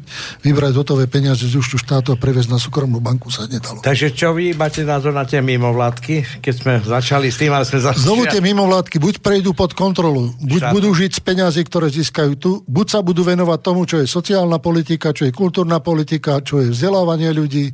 Ak chcú robiť politiku, mali by platiť tie isté pomery, čo pre politické strany. Si v mimovládke, majetkové priznanie, účtovanie organizácie, skade máš peniaze, každý rok podávaj hlásenie. A to isto novinári, ktorí robia politiku a politické spravodajstvo. Vtedy bude pravidlo pre všetkých rovnaké a vtedy budú mať všetci aspoň akú takú príležitosť porovnávať sa, kto platí, odkiaľ platí a čo platí. A čo chce napríklad, robiť? A čo chce napríklad málo kto vie, že pani Radičová išla do funkcie zo šéfky Serešovej nadácie. A že tá nadácia mala vtedy vysoko aktívne saldo. Skade? od občanov Slovenskej republiky. Niekto musel tie kampane zaplatiť.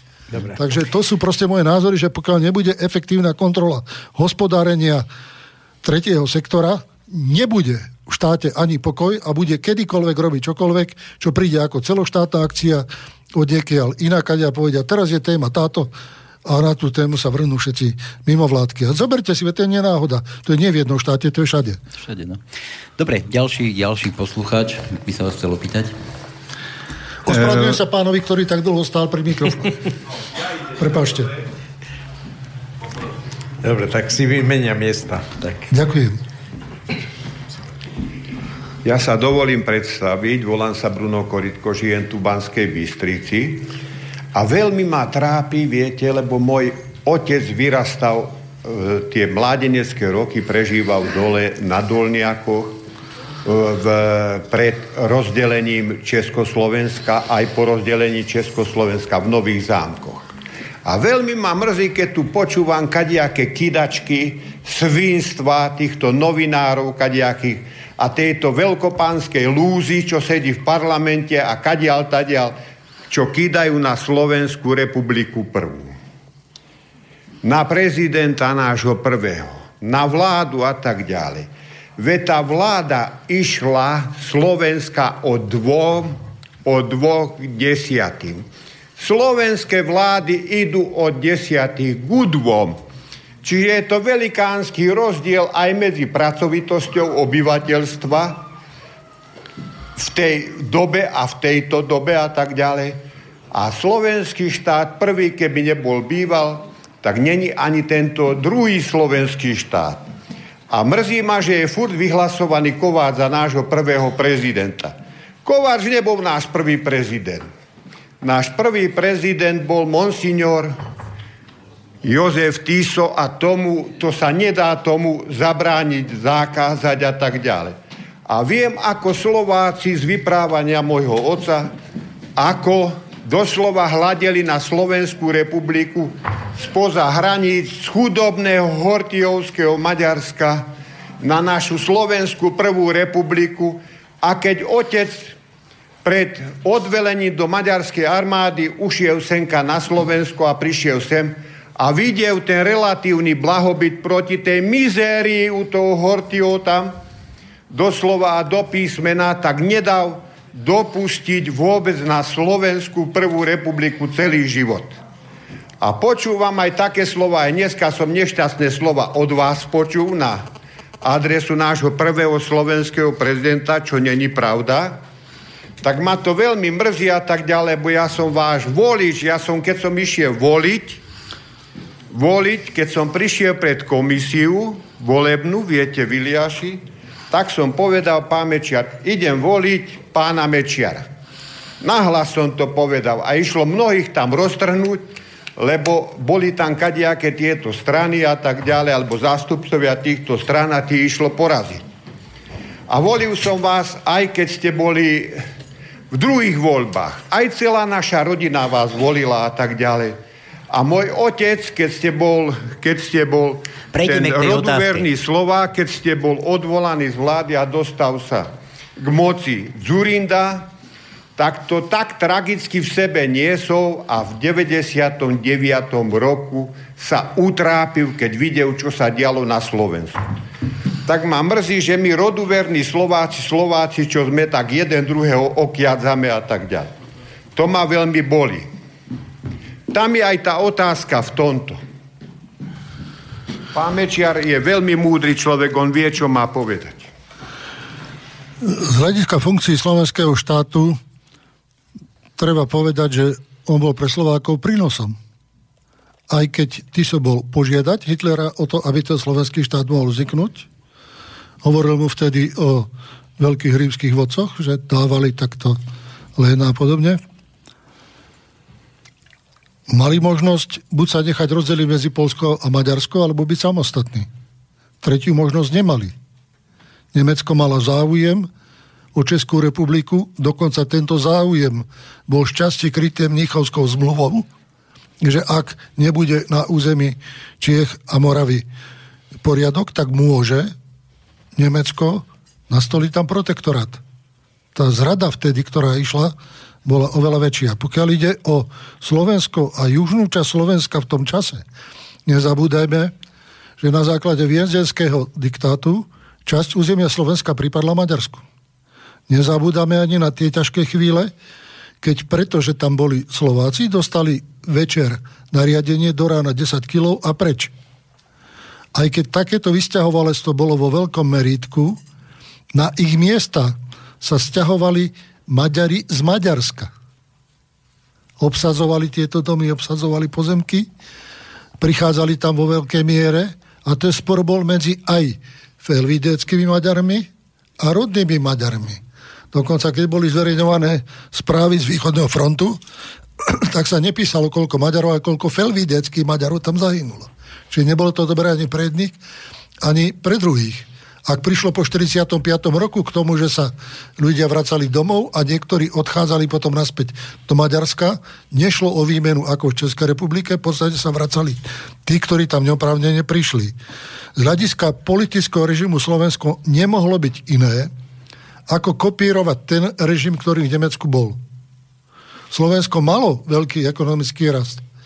Opieral sa o vojnový priemysel do značnej miery musíme aj povedať, že Slovensko malo aj ekonomickú silu. Napríklad, keď som v Nemeckej spolkovej republike, tak som sa pýtal na to, či sú ochotní vrátiť nám pôžičku 2 miliardy švajčiarských frankov. A kancelár, vicekancelár mi vtedy povedal, dávame to k ľadu. Teraz o tom nerozprávajme. Ako nechcete vôbec rozprávať, on povedal, teraz nie. Fakt je aj, že po zjednotení Čiech a Slovenska do Nového Československa bola hodnota slovenskej koruny vo vzťahu k Českej 8 ku 1. 8 korún českých za jednu korunu Slovensku. Teda tá sila tej koruny a tej ekonomiky bola. Fakt je aj, že ten režim vyústil do povstania, do bratovražednej vojny. Fakt je, že Jozef Tiso dohral svoju úlohu verného spojenca do konca, čo stálo život.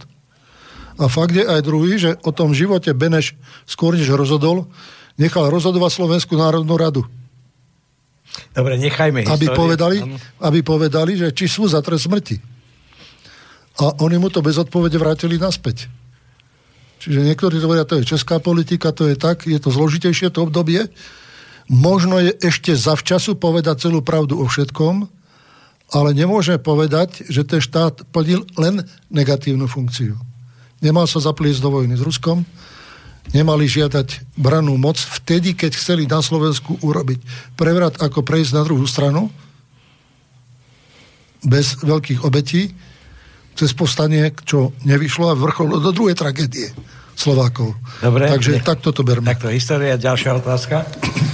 E, dobrý večer, takže ja sa volám Oto Štetner. Pre tých, ktorí ma nepoznajú a asi nepoznajú, tak chcem povedať len jednou vetou, že po rodičoch mám vzácnú danosť, že som absolútne apolitický a anáboženský. V novembri 89 som bol aktívny revolucionár, pán Mečer si ma možno pamätá, spred pár rokov u nás dole v kaviarni v Spiske Novej Vsi. Keď sme tam sedeli a bavili sa o veciach. Tam ste mali také čaj, dobre. Áno, presne. Pamätá, pamätá. No, e, je toho veľa, čo by som chcel povedať, len e, možno snad len heslovite, lebo ťaháme čas a tak ďalej. Ja som sklamaný absolútne slovenským prístupom k sebe samému. My sme tá najhoršia natúra, ktorá na svete existuje. Natúra, ktorá absolútne nestojí za svojou krajinou. Každý tu každého ohovára, každý na každého pindá, o, vytvárajú sa kauzy. Všetko, o čom sa bavíme, sú kauzy. Kauzy na, za, na zahlmievanie niečoho iného. Mojou obrovsky silnou stránkou sú železiarne. Ja som bol členom reštrukturizačnej komisie, keď prichádzala a sprepitujem židoamerická firma, ktorá dostala darom naše železiarne, som bol členom tejto komisie. Prešli mi rukami také papiere a také veci, ktoré sa proste ľuďom nedostali pred oči. Šmegnerová s, e, tuším, e, týmto Miklošom to proste darovali, náš pilier. Ľudia stále nadávali na Mečiara, na jeho vládu, ale kto vie, že napríklad za, za starého pána Rezeša posledný zisk do štátneho rozpočtu bolo jed, zhruba 1,3 miliardy korún. Čo máme zo železiarni teraz? Dobre, ale nebudem sa baviť o tom. Toto sú všetko kauzy, aj tie amnestie, veď to je právny nezmysel. Kto tvrdí, že parlament môže siahnuť na amnestie, ja ako právnik tvrdím, je to absolútny analfabet a keď to tvrdí právnik, má odovzdať diplom. Amnestie, aj keby teraz parlament rozhodol o tom, že Mečiarové amnestie zruší, vyvolá to otrasný precedens. A čo potom Benešové dekrety, pán Mečiar? Povedzte ľuďom. Povedzte to, prosím, ľuďom. Všetky tieto veci ale mňa osobne ako človeka, ktorý 8 rokov sa zaoberá hlavne globalizačnou situáciou, a keď poviem pánovi Mečarovi, že chazarskou, tak ten vie, o čo ide. Povedzte ľuďom, čo, sú to, čo je to Kalergiho plán pan Európy. Teraz sa tu premieľa islamizácia, Hlavne novinári. Čo novinári chcú? Čo chcú mass media, keď sú v súkromných rukách? Akú sú schopnosť majú tieto osoby? Je to všetko len vďaka monetárnemu systému. Skúste zlikvidovať peniaze vďaka projektu Venúša a všetci monetárni e, členovia skupiny Bilderberg a podobných stratia moc. A čo budú robiť potom novinári, celebrity? Čo budú robiť? A politici? Podľa mňa je politik bielým koňom tejto spoločnosti. Tak keď môžete, aspoň ten, ten Kalerkyho plán. Pán Európy, čiže, poviem to v skratke, plošného poníženia IQ, masa Európy nebude ohrozovať, nebude ohrozovať e, vládnúcu masu monetárneho systému a tak ďalej a tak ďalej. Je to smutné. Hambím sa za to, ako Slováci pristupujú k veciam verejným, ale reči majú do bludu. Nemusím na to odpovedať doslova, pretože stačí si všimnúť, čo hovorí prezident Spojených štátov amerických. Vymenoval médiá, ktoré považuje za médiá, ktoré robia proti Amerike. Toto sú centrály, z ktorých vychádza celý náš mediálny systém prezentujú istú ideológiu, istý spôsob života, ktorý sa u nás nekriticky preberá, informácie z toho vychádzajú. V tejto viere sú vychovávaní mnohí novinári, určení ešte k tomu, čím si agresívnejší, tým si lepší a politici sú čvargáči. Ja si to myslím, že asi aj novinári, že to je jedno, že to je jeden horší od druhého, že tam si nie to čo závidieť a tá informačná kampaň, ktorá prebieha z týchto centrál, tá zachytáva 62 krajín ktorých sa preberá nekriticky. Sú krajiny, v ktorých je to kritickejšie a to hovorí pán Trump, nie ja. Ale ja sa s tým stotožňujem. Druhá vec, ktorá ide o projekt Európy, sú dva názory. Jedna je ako tých elít, mestromov, ktorí vytvárajú verejnú mienku, sedia v Bruseli a v niektorých vládach na dobrých miestach, je ozaj vytvoriť takú elitu, ktorá ovládne tieto štáty, bude rozhodovať a nás zbaví pocitu národnosti, pocitu jazyka, nejakej hrdosti a prerobíme sa na indiferentnú skupinu, ktorá bude proste pod vedením týchto e, intelektuálnych skupín pracovať, starať sa, oni sa postarajú niečo a nebudem zasahovať do systému. Presne toto prebieha medzi Donaldom Trumpom a intelektuálnou elitou demokratickej strany. Presne tento istý zápas momentálne. A prebieha veľmi surovo. Nie som si istý, či Trump dokončí štvoročné obdobie. Lebo je cena za každú cenu sa zmoci tej moci naspäť a využiť ten štát, Spojené štáty ako prostriedok na získanie takéhoto vplyvu. Z hľadiska tej predstavy o Európe takéhoto typu je postavená stratégia rozširovania, ktorá nás bude stať veľmi veľa. Ale je postavená aj druhá stratégia rozhodovania sa mocných nebyť v tomto spoločenstve. Keď odišla Británia, odišla jedna tretina ozbrojené sily, odišla veľká časť ekonomických väzieb, Británia na tom získa. Psychicky. Nemohli znieť, že sú podriadení v podstate nemeckej filozofii ekonomickej. To Angličanovi nedalo. On proste bol proti, je proti a chcel žiť inak a bude žiť inak. Nemusí to byť neúspešný projekt, môže to byť aj dobrý projekt. Aj keď spočiatku nejaké otrasy môžu byť. Z hľadiska jednej meny a jedného vplyvu je to takto. Jednotná mena ľuďom pomohla v tom, že zjednodušila platobný styk, zjednodušila niektoré veci v obchode. Skomplikovala život štátom, nemôžu používať menu ako nástroj rozvoja alebo brzdenia svojho štátu, o tento nástroj prišli a vytvorila nejakú ekonomickú jednotku v nerovnakej Európe. Čiže tí, ktorí menu spevňovali, tak vlastne dneska cez tú menu majú obrovské zisky. Tí, ktorí boli na tom slabší, ako je stredná hodnota meny, majú straty. To je rozpor medzi Severnou a Strednou Európou a rozkolísalo to. To kolísanie trvá. To ide ďalej. To nie je len Portugalsko, Španielsko, Taliansko, Grécko. Chytá to aj Francúzov. Aj tam je zhruba tretina ľudí presvedčená o tom, že treba stade odísť. Takéto presvedčenie nie je v Nemeckej spolkovej republike, ktorá získava stále väčšie postavenie. Takže toto sú kroky, ktoré na ten projekt tej ako si zjednotenej Európy bez národnosti, bez kultúrnych vplyvov, akože plnej európanstva, naráža na to, že tá identita, ktorá je vlastná všetkým skupinám, hospodárskym, sociálnym záujmom a hlavne kultúre, táto preráža a stavia sa na odpor tomu, čo je ten globalizmus, čo je si tieto projekty a chce mať svoje vyjadrenie. Prepášte, už tam čaká ďalší. Môžem. E, dobrý večer, som Jozef z Banskej Bystrice. E, chcem nahodiť tu jednu situáciu. Vieme, teraz beží veľká mediálna kauza okolo týchto amnestí. Všade to vidíte, rozhlas, televízia. Dneska tri relácie som stihol pozrieť. Teatry, teda nie teatry STVčka, aj teatry Budaj, Kňažko a všetci tieto tváre tam. Na slobodnom vysielači Mečiar, čo? Áno. No. Ale teraz, čo chcem e, povedať, rozbíja sa na sociálnych sieťach veľká akcia okolo študentov, ktorí majú vystúpiť protikorupčný kauza, proti korupcii a je zaujímavé, že jednou z ich bodov tam je e, tzv. mečiarové amnestie. Čo to tam má robiť? A zdá sa, prenikli informácie, že sú financovaní financovaná táto študentská akcia z mimovládnej organizácií e, platených zahraničím. Zase niekto chce použiť, ale zneužiť hrubo študentov voči vlastnému štátu ako takému. Zaujíma ma váš názor na to. Ďakujem.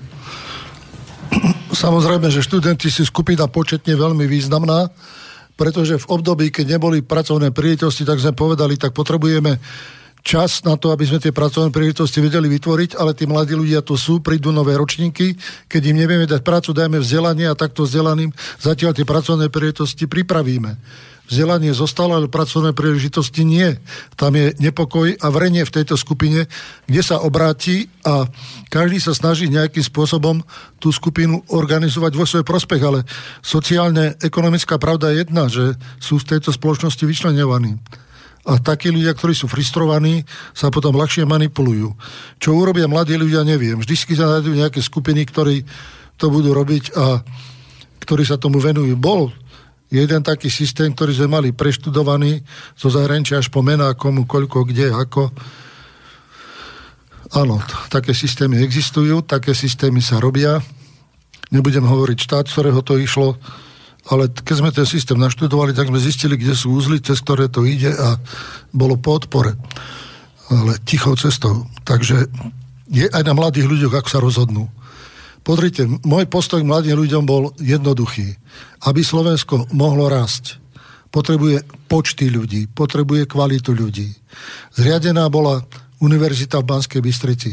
Zriadené boli v Banskej Bystrici fakulty, ktoré mali znamenať obrovský prínos pre zahraničnú politiku. Tu ste robili medzinárodné právo, medzinárodné financie, tu sa robili medzinárodné vzťahy, tu sa robilo tlmočníctvo a prekladateľstvo fakulty, ktoré boli vyfinancované vládou a zriadované pomerne rýchlo.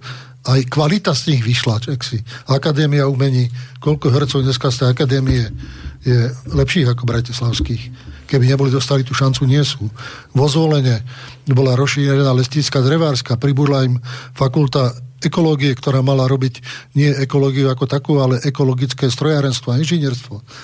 A všade to išlo do tohoto rozvoja, že sme tlačili každú jednu univerzitu, aby sa stala univerzitou, ale s tým, že bude spájať problém celoštátny so vzdelávacím, ale aj vedeckým, že to zázemie sa tu vytvorí jedna z prvých vecí po páde mojej vlády bolo, ako tieto fakulty medzinárodné z Bystrice dostať preč a založiť konkurentné e, v Bratislave. Ale keď sa išli zakladať, nikto ich v Bratislave nechcel. Čiže toto je pohľad na to, čo mladým ľuďom treba dať. Dobre, dáme vzdelanie, ale musíš dať aj chleba. Je tam ešte jedna nepríjemná vec. Okrem toho, že nemá prácu, alebo že má nižšiu prácu, nižšiu mzdu, sú vo veku, kedy treba založiť rodinu. byt pod milión nedostanete pod 100 tisíc eur nedostanete. Jednoizbovka v Bratislave 70 tisíc eur. Keď idete ďalej, tak je to síce o niečo menej, ale tiež to stojí peniaze, kde ten príjem, ktorý je, nezodpovedá tomuto výdavku. Mali by sa zakladať rodiny e, vo veku do tom mladistvom tých 25-27 je najoptimálnejšie. Napriek tomu sa manželstva alebo zväzky odkladajú na neskôršie obdobie pre ekonomickú a sociálnu nestabilitu. Neuzatvárajú sa stále zväzky. Uzatvárajú sa dohody. Priemerný vek, čo žije dieťa s rodičmi, dosahuje 28 až 30 rokov, pretože tam je istá sociálna odkázanosť. Nech sa odísť rodičov. Rodivo sa odkladá na obdobie ženy po 30 pričom ten mladší vek pomáha ku aj jej zdravotnému stavu, aj kvalite populácie. Tieto sociálne fragmenty všetky Slovensko má, tieto choroby má, potrebuje ich riešiť, ale je verejná mienka orientovaná týmto smerom. Rozpráva sa o nich otvorene, povedzme, tam, kde sme niekde nejaké skupine, tak povieme, nie je to dobré, ale riešenia nie sú. No, no, Chvála teraz... je stále, že je to dobré. Teraz sa to rieši nebude, teraz sú napred, teraz sú tie vaše amnestie, to je naj, najhlavnejšia vec. Ja myslím, že to ľudia nájdia, že aj porodnosť sa v dôsledku toho zvyši. Určite, určite, no, bude chleba lacnejší. Pýta sa, pýta sa e, Palo. Nie je možné, že plánovaným zásahom do ústavy Slovenskej republiky, čo teraz vidíme akože v všade v médiách, je, môže ísť o pokus zrušenia republiky a prerozdelenia, že by sme skončili ako Kosovo s veľkou americkou základňou? No, tak samozrejme, že každý je najnižšo citlivý to Slovensko a jeho vznik bola vecou môjho nielen názoru, ale aj srdca proste ja sem patrím, ja neviem inde žiť. To je jasné, ale že či, ale či toto teraz na to vám chcem povedať aj iné, že preto sledujem niektoré veci a nedávno som čítal v Pravde článok, kde redaktor rozoberá, že by bolo správne vrátiť sa ku konfederácii, keď sme podpísali zmluvu s Čechmi o ochrane vzdušného priestoru, alebo prijať Pithardovú teóriu dvojdomku. Čiže názor vyslovený v oficiálnom denníku musel niekde dozrieť, mm-hmm. kým dosiahol publicitu. Teda tých ľudí pochybujúcich o tej slovenskej štátnosti a samostatnosti je dosť e, u nás, čo si neveríme. Pričom v tých časoch, keď sme do tej štátnosti išli, tak už do čerta už potom ničomu nerozumiem. Bolo povedané, koruna česká bude stáť 30 korún slovenských. Vy to neustojíte, bude tu vojnový konflikt nie ste schopní samozprávy, nie ste schopní riadiť štát, nemáte inú historickú etapu ako tú krátku etapu slovenského štátu. Odsúdené je to na zánik, lebo nič nie je pripravené na tvorbu štátu. Nedokážete to.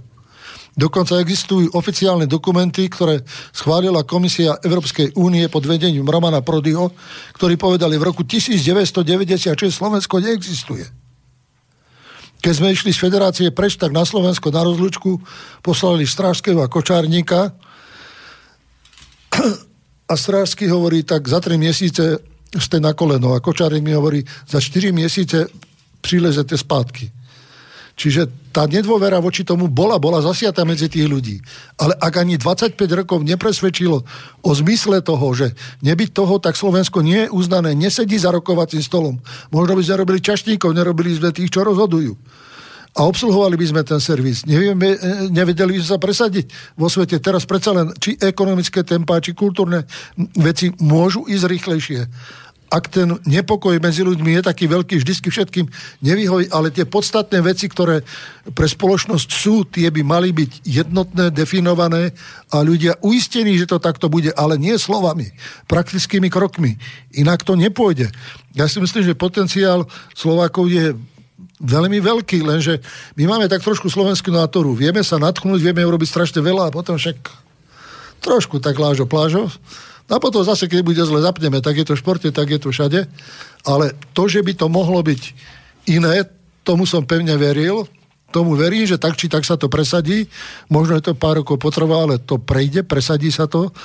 A má to svoj význam, tie všelijaké názory proti a všelijaké Európy a slovanskej Európy a panevropskej hnutí a nejakej duchovne neidentifikovateľnej Európy to všetko sú nerozumné veci. Ja si myslím, že Slováci sú vďační za to, že ste v podstate zariadili alebo zriadili, že vznikla Slovenská republika, ale vyčítajú nielen vám, vašich vládám, ale aj i vašim nastupujúcim vládám, že vlastne dosť veľkú časť spoločného majetku rozkradli. Čo vy na to?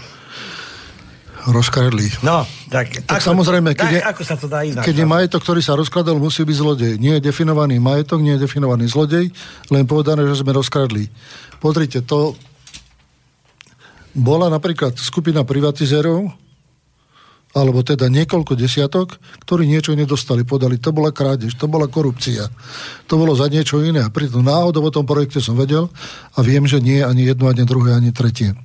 Takže to je všetko veľmi relatívne, také nálady a podozrenia tu budú do doby, kým sa neprelomí nedôvera a nebudeme sa deliť na tých hore a tých dole. Kým to nebude spolu. Hm, a ja sa ináč, ak to vravel s tým, tým zlodejinám k tej Devin banke, keď sa rozsýpala, treba, keď to dávali tie úvery kade komu na tie podniky nakupu a ja neviem, nezabezpečené, alebo vám ich zabezpečené, ale pritom nezabezpečené. Tam, tam bol hm, riaditeľ tej banky, alebo niekto, kto o tom rozhodoval, nejaký Martinka. Ten tam nastupoval v dobe pred mojou vládou a v podstate išiel do likvidácie a odišiel. Nechal to tak.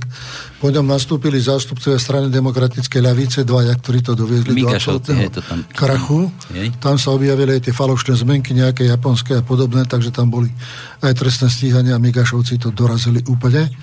Martinka mal problém, že chcel nejaké úverové zmluvy porobiť s Rusmi, čo vtedy nešlo.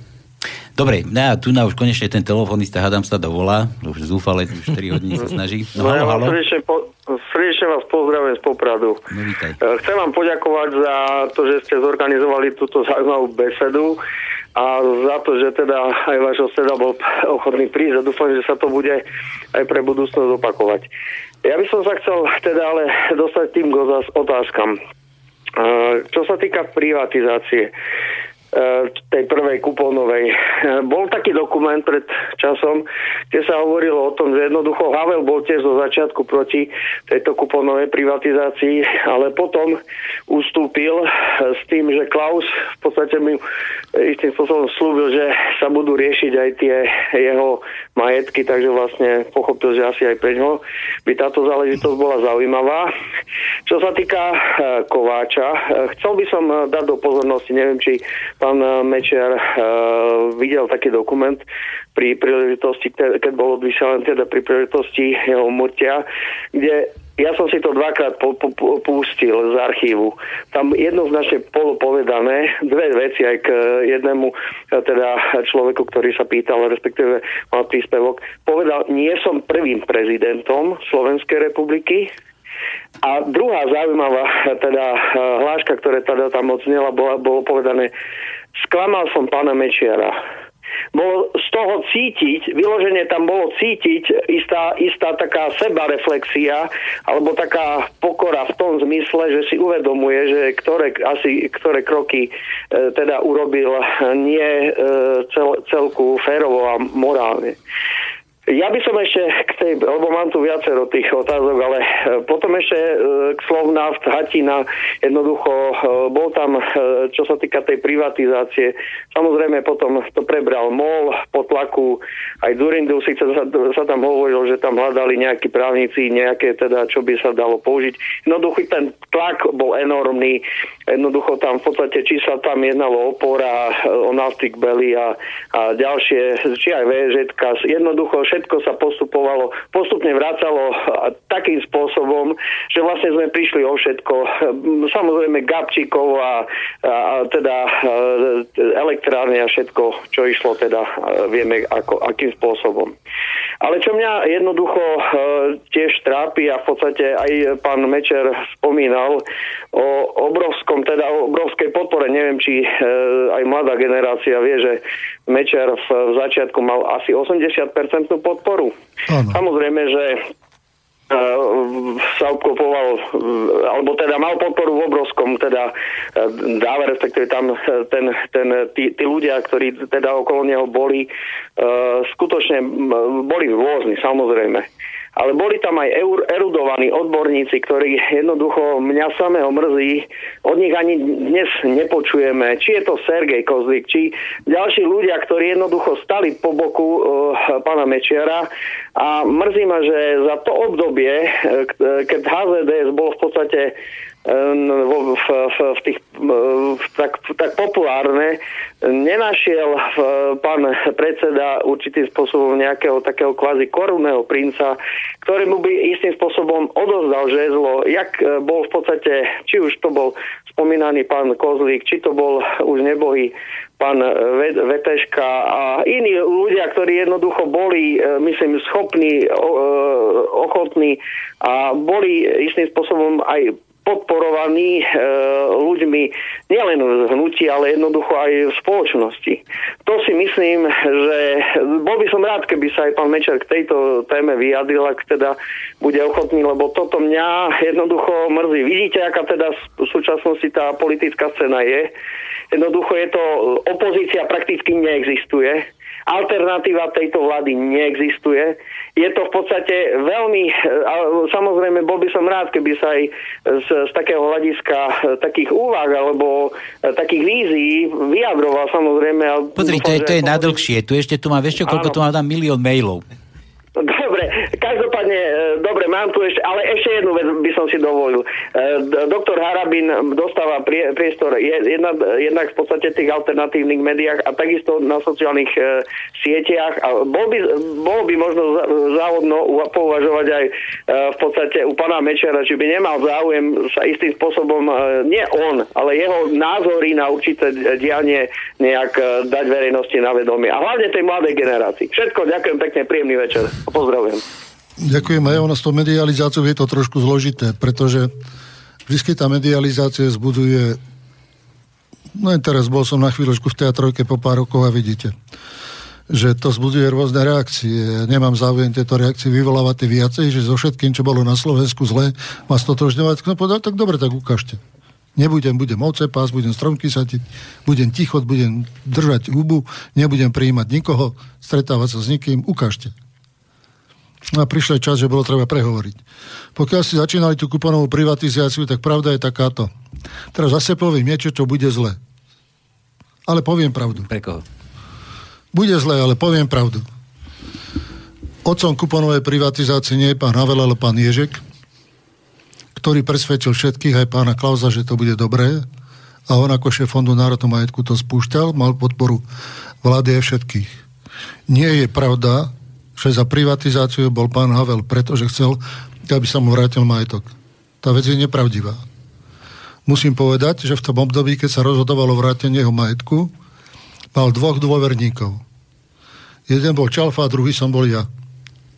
Zavolal nás dvoch a povedal, helete kluci,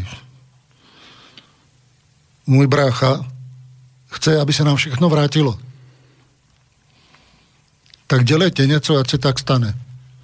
Ja hovorím, pán prezident, to sa dá riešiť rôzne. Ale počkajte, vy ste mu hovorili, pán prezident, alebo ste si tak Pán prezident, žo, som, ja som osloval vždy pán prezident. Aha. Nikdy nie krstným menom. To som si nedovolil. Aj on sa správal ku mne dovtedy, do tohoto rokovania s úctou. Hm. No a tam došlo potom medzi nami k výmene názorov, kde som mu hovoril, že či sa to nedá vyriešiť inak, než reprivatizáciou, čo odmietol a povedal, když to brácha chce, tak ja taký. Inak manželka bráchu bola Langošová sestra. Bolo tak poprepájané rodine. A tam hovorí, že delejte sa hovorí ako pán prezident, ale pokiaľ ja viem, tak nejde o privatizáciu po roku 1948. Ide o rozhodnutia po vojne, o znárodnení toho majetku. Hovorí, jo, to je pravda, strejda byl fašovný jak vyšitej, tak tie byli vydána rozhodnutí, že tento majetek sa nám veme. A ste právnici, tak delejte. Tak ja som na to hovoril, že ak urobíme precedens u neho, môže ktorýkoľvek súdecký Nemec žiadať, aby sa aj jemu vrátil majetok naspäť, aj keď bol znárodnený za dobu spolupráce s fašistickým režimom. Kolaborácia. Za kolaboráciu, áno. No a takto sme sa dlho naťahovali. Čalfa bol ticho a potom hovorí, tak Vašku, tak mne řekni, kdy ti to fyzicky vzali. On hovorí, no jo, to bylo tak, že maminka šla do lednice, tam stál milicionář a řekl, že už tady nic nemáme. A Čalfa na to hovorí, Vašku, tohohle se chytíme. Byl tam milicionář, To znamená po februári 48 a to je zákonné. To znamená, kedy ti to fyzicky zobrali. Niekedy ti to úradne zobrali. Preto ti ten majetok vrátime. Ja som po tomto rokovaní odpovedal, že sa odmietam tohoto zúčastniť a že nebudem pri tom pomáhať. A od tej doby naše vzťahy s pánom prezidentom prešli na mínus. Nie na nulu. Do chladu. A bol som pri tom, videl som rodenie tej myšlienky, videl som spôsob, akým to požadoval od nás. Celý majetok mu na základe toho, že milicionár vo februári 48, po, eh, milicionár bol pri chladničky, pri chladničke sa vrátil naspäť. Mm. To bolo veľká rozloha toho majetku. Inak aj v roku 1990 som bol u pána prezidenta na byte. Vlastnil tam veľký dom na brehu Vltavy, no tam niekoľko bytov. Bolo to práve pred jeho cestou do USA. Už mali kufr zbalené. A som ho presviečal, aby nebol za zrušenie zbrojného priemyslu v Československu, on mi na to hovorí, snad tam za to niečo dají. Dali nám figu borovú, zbavili sa konkurencie na trhu.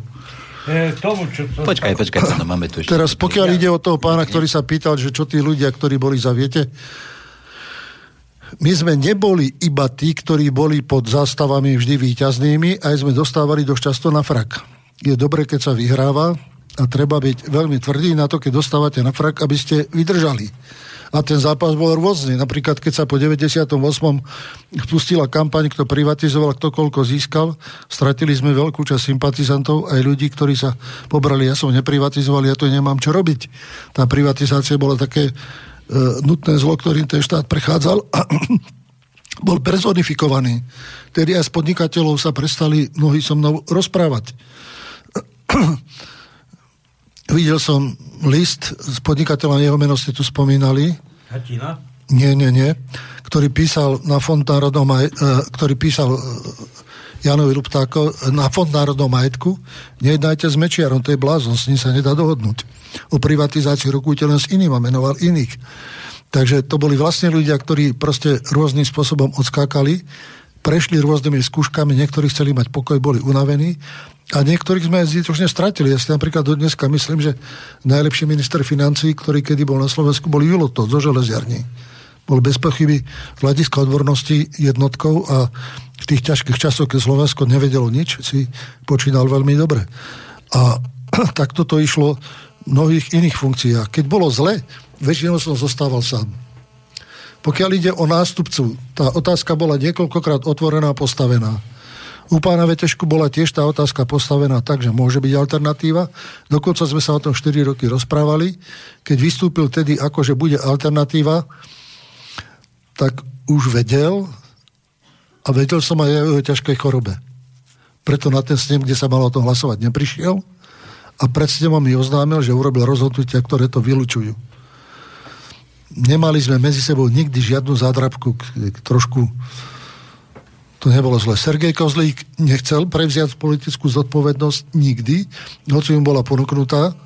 Lepšie mu bolo tak, akože druhému za uvetri. Bol dlhú dobu v Európskom parlamente, potom si založil vlastnú stranu, strana nemá ani percento podpory. Čiže založiť to znovu a skúšiť znovu je veľký problém. Z hľadiska môjho verejného vystupovania ja nechcem robiť alternatívu k terajšej politike, pretože rozoberať, povedať je jednoduché, urobiť je zložitejšie, chápem, čo to je urobiť, ale keď sám nechcem robiť, tak čo budem do toho rozprávať. To je alternatíva druhá. Cítim sa v dobrej kondícii, tam ma zbytočne povedal, že som môj vychrtlý starštek, No nie ste, Hoci bude mať 75 rokov. Môžem potvrdiť, aj aj kamery potvrdia, uvidíte. Že... Ešte dámy, máme, ktoré sedia vpredu, sa mi všetky páčia. Máme, máme ešte telefonistu, zložil ten zúfale. Takže toto, halo, sú, halo? O, toto sú druhé halo, okolnosti, že ktoré na toto všetko vplývajú a ktoré to vplyvajú. Dajte si tie ochrany na uši. A... Hm. No môžeš. Počujeme sa? No my sa očujeme už. Halo. No choď, no, choď, choď ďalej od príjimača a rozprávaj rýchlo už. No som dosť ďaleko, len veľmi zle vás počujem. My ťa počujeme veľmi dobre. Dobre, výborne. Takže ja sa chcem pána doktora spýtať. Pri telefóne nás Peter Strenčina. že čo si myslí o tom, že doktor Harabin v relácii Slobodného vysielača vyslovil názor, že zrušením vlastne Mečiarových amnestí môže dojsť aj k likvidáciu slovenskej štátnosti. A druhá otázka by smerovala k tomu, že akým spôsobom sa pozera na to, že ako vedie teraz politiku Rusko a Putin a na koncepciu sociálnej bezpečnosti. Nie je pochybnosti, že pán Harabín je najlepší trestný sudca na Slovensku. Najvyšší odborník, človek zásadový, ťažko s ním pohnúť, keď proste je presvedčený o svojej pravde, tak ide a za tú pravdu si stojí. Niekoho to stojí čokoľvek. Riskuje konflikt s kýmkoľvek. Pokiaľ ide o nás dvoch, tak sme obaja dosť zložité typy, ale sme si našli cestu k sebe. Sa a bol som jediný, koho pri tých rokovaniach rešpektoval. Hra, že... Hravín sa vyslovil o zrušení alebo zániku slovenskej Pokiaľ štátnosti. ide o vzťah amnestii Znovu hovorí, je to prkotina. Nemôžu nikoho za nič potrestať. Všetko je dávno premlčané, skončené. Veľa ľudí je mŕtvych, ale, ale čítam, čítam, vykopať ich nevykopú, ale je to zásah do ústavného systému a spôsob, ako ten ústavný systém rozložiť. Nemôžu byť paralelne dve ústavy. Bude platiť ústava, ktorú schválila táto opozícia 9, 90 hlasmi a druhá opozícia vytvorí zákon, ktorý bude iný zase 90 hlasmi. A vytvára sa prezident, kto má 90 hlasov v parlamente, môže si urobiť so štátom a s ústavou, čo chce. To sa nedá. Takže on v tomto smere má pravdu.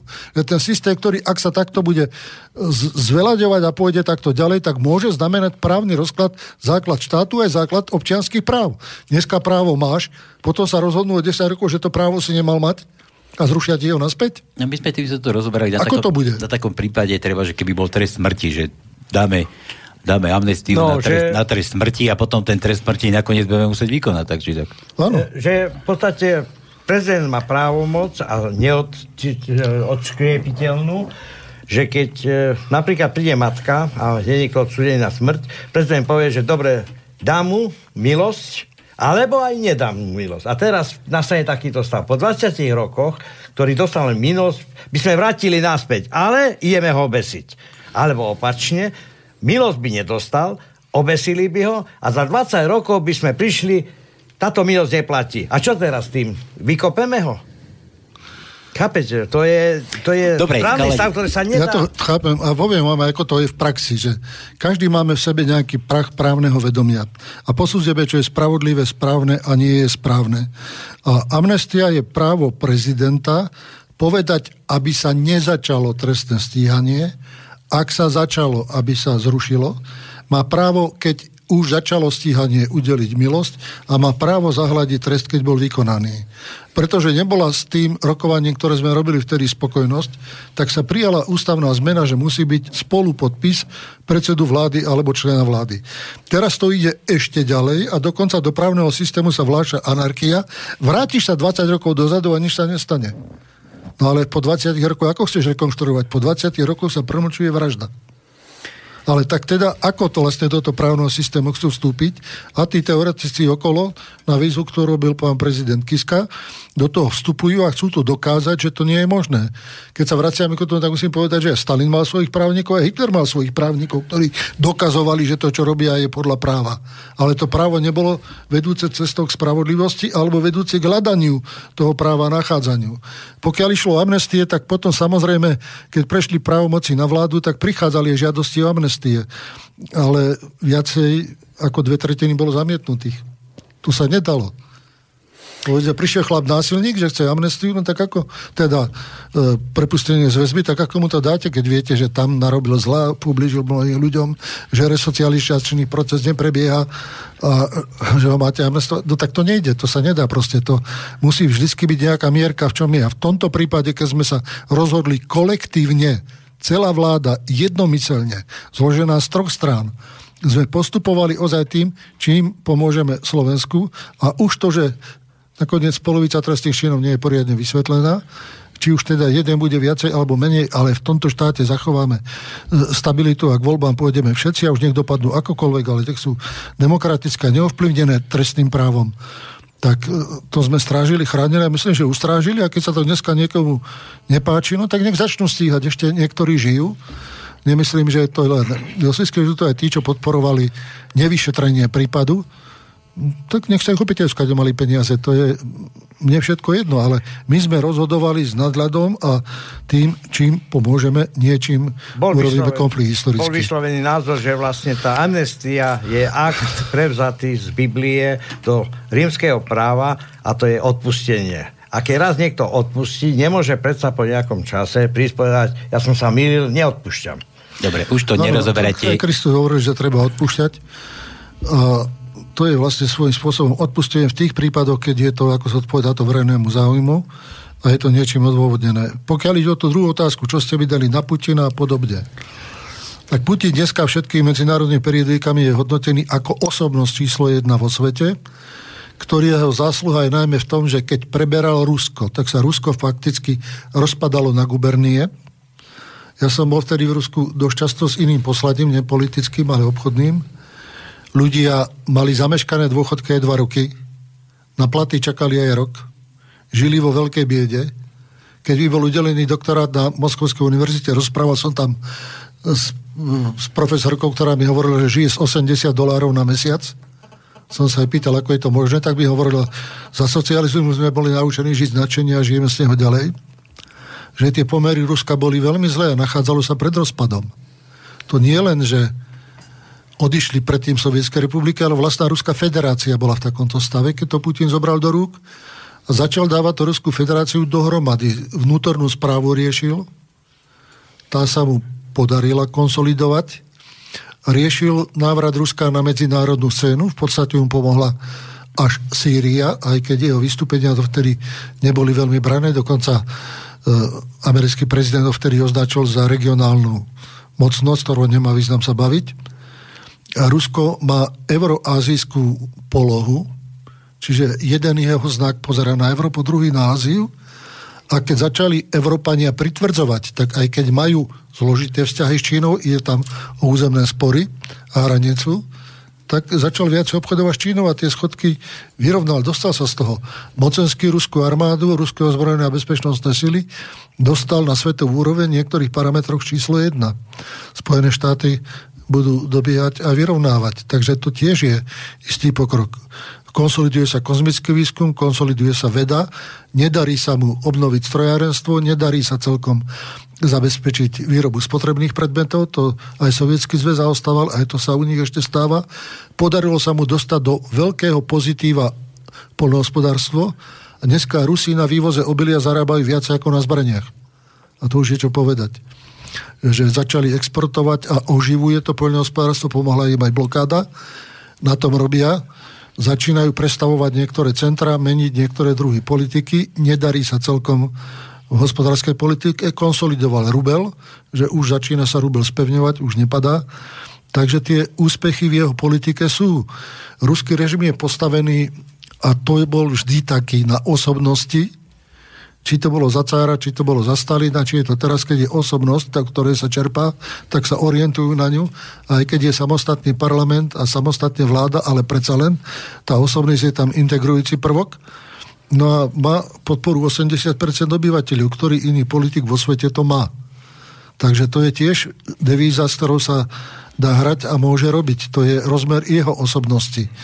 Pokiaľ ide o budúcnosť je takisto postavená otázka alternatívnej osobnosti v Rusku. Z hľadiska opozície väčšinou sa kompromitovala tým, že pred, prijali model liberálnej demokracie pre socialistické sovietské Rusko, ktorý tam stroskotal a dostal do veľkého e, krachu celú krajinu. Rozprával som nie raz s Jelcinom, s predsedom vlády. Jelcin mi hovorí, že voľa, kedy som mohol svojimi rukami túto zem obrátiť, dneska nemôžem nič a som prezident. To uteká nám všetko z rúk. To isté bolo u Černomerdina ako predsedu vlády tiež, keď boli otvorené rozhovory, tak hovorili, že sa to pre nich nevyvíja dobre a ten Putin je spojený s týmto obratom. Preto si ho Rusi vážia a preto si ho držia, že aj vo svete niečo znamená. Pokiaľ ide o celú ruskú politiku,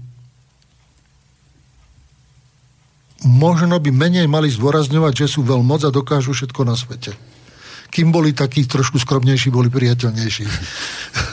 že my mali, máme rady takých, keď sa môžeme cítiť pri nich, akože je to dobre. E, Sovietský zväz sa rozpadol, tie bývalé sovietské republiky nie všetky inklinujú k Moskve, aj keď sa snaží vytvoriť tam nejaké trhové spoločenstvo, tak síce obchodujú s ním, ale hlásia sa k NATO, takže ten problém tam je a zostane.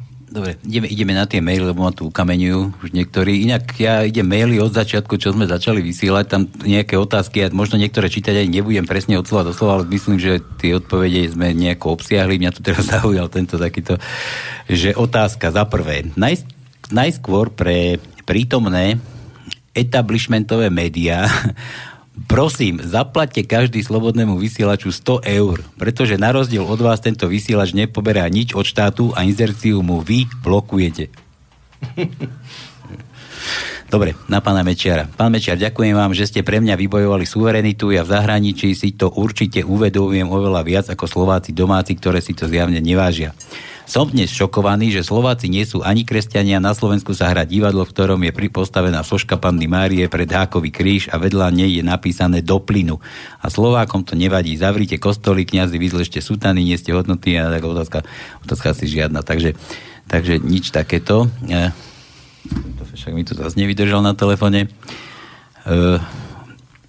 tu nech pán Mečiar pozrie do prílohy, koho a ako spolupracovníka či agenta EŠTB volali pod krytým menom doktor. To asi reaguje na to, čo sme sa rozprávali o tých vašich papieroch, ktoré sa nenašli. Vy tvrdíte, že to ste nebol vy, to sme odpovedali. Ideme, ideme ďalej. Ako to bolo s, e, s privatizáciou VSŽ a Rezeša? My sme privatizáciu sme rozoberali už veľmi dosť. Ale aj VSŽ. Aj VSŽ sme rozoberali. A pre, prečo zrovna Rezeš? Tak vráťte sa ku tomu začiatku. Ďakujem, že mi ďakujete za vznik Slovenska. Je to príjemné, sem tam ľudia zastavujú, podávajú mierku a poďakujú. Z oficiálnych predstaviteľov tohoto štátu nikdy nikto. Skôr ponižujú a skôr tak hrozia, akože buď tam si chod na tie kúty, alebo no, no, no, pôjdeš sedieť. Takže to je druhé poďakovanie tých oficiálnych miest. Keď bolo 10. výročie vzniku štátu, prišiel som na oslavy aj s manželkou, Nestačili sme si sadnúť ani do lavice. Na tribúne bol pán Šuster, ktorý bol radikálne proti vzniku Slovenska. Vedľa neho sedel predseda parlamentu Hrušovský, ktorý bol radikálne proti vzniku Slovenska, vedľa neho Zurinda. Ja som sa pozrel na nich a myslel som si, že si dovolíme sadnúť, keď prišli ku nám usporiadateľky, povedali, pre vás tu miesto nie je. Hovorím, ale veď toto je miesto pre poslancov, ja som poslanec. Nie, vás sem nemáme posadiť. Keď chcete, tam máte poslednú ravicu, chodte si tam sadnúť. Manželka sa otočila, vraví, to je hamba, poďme preč.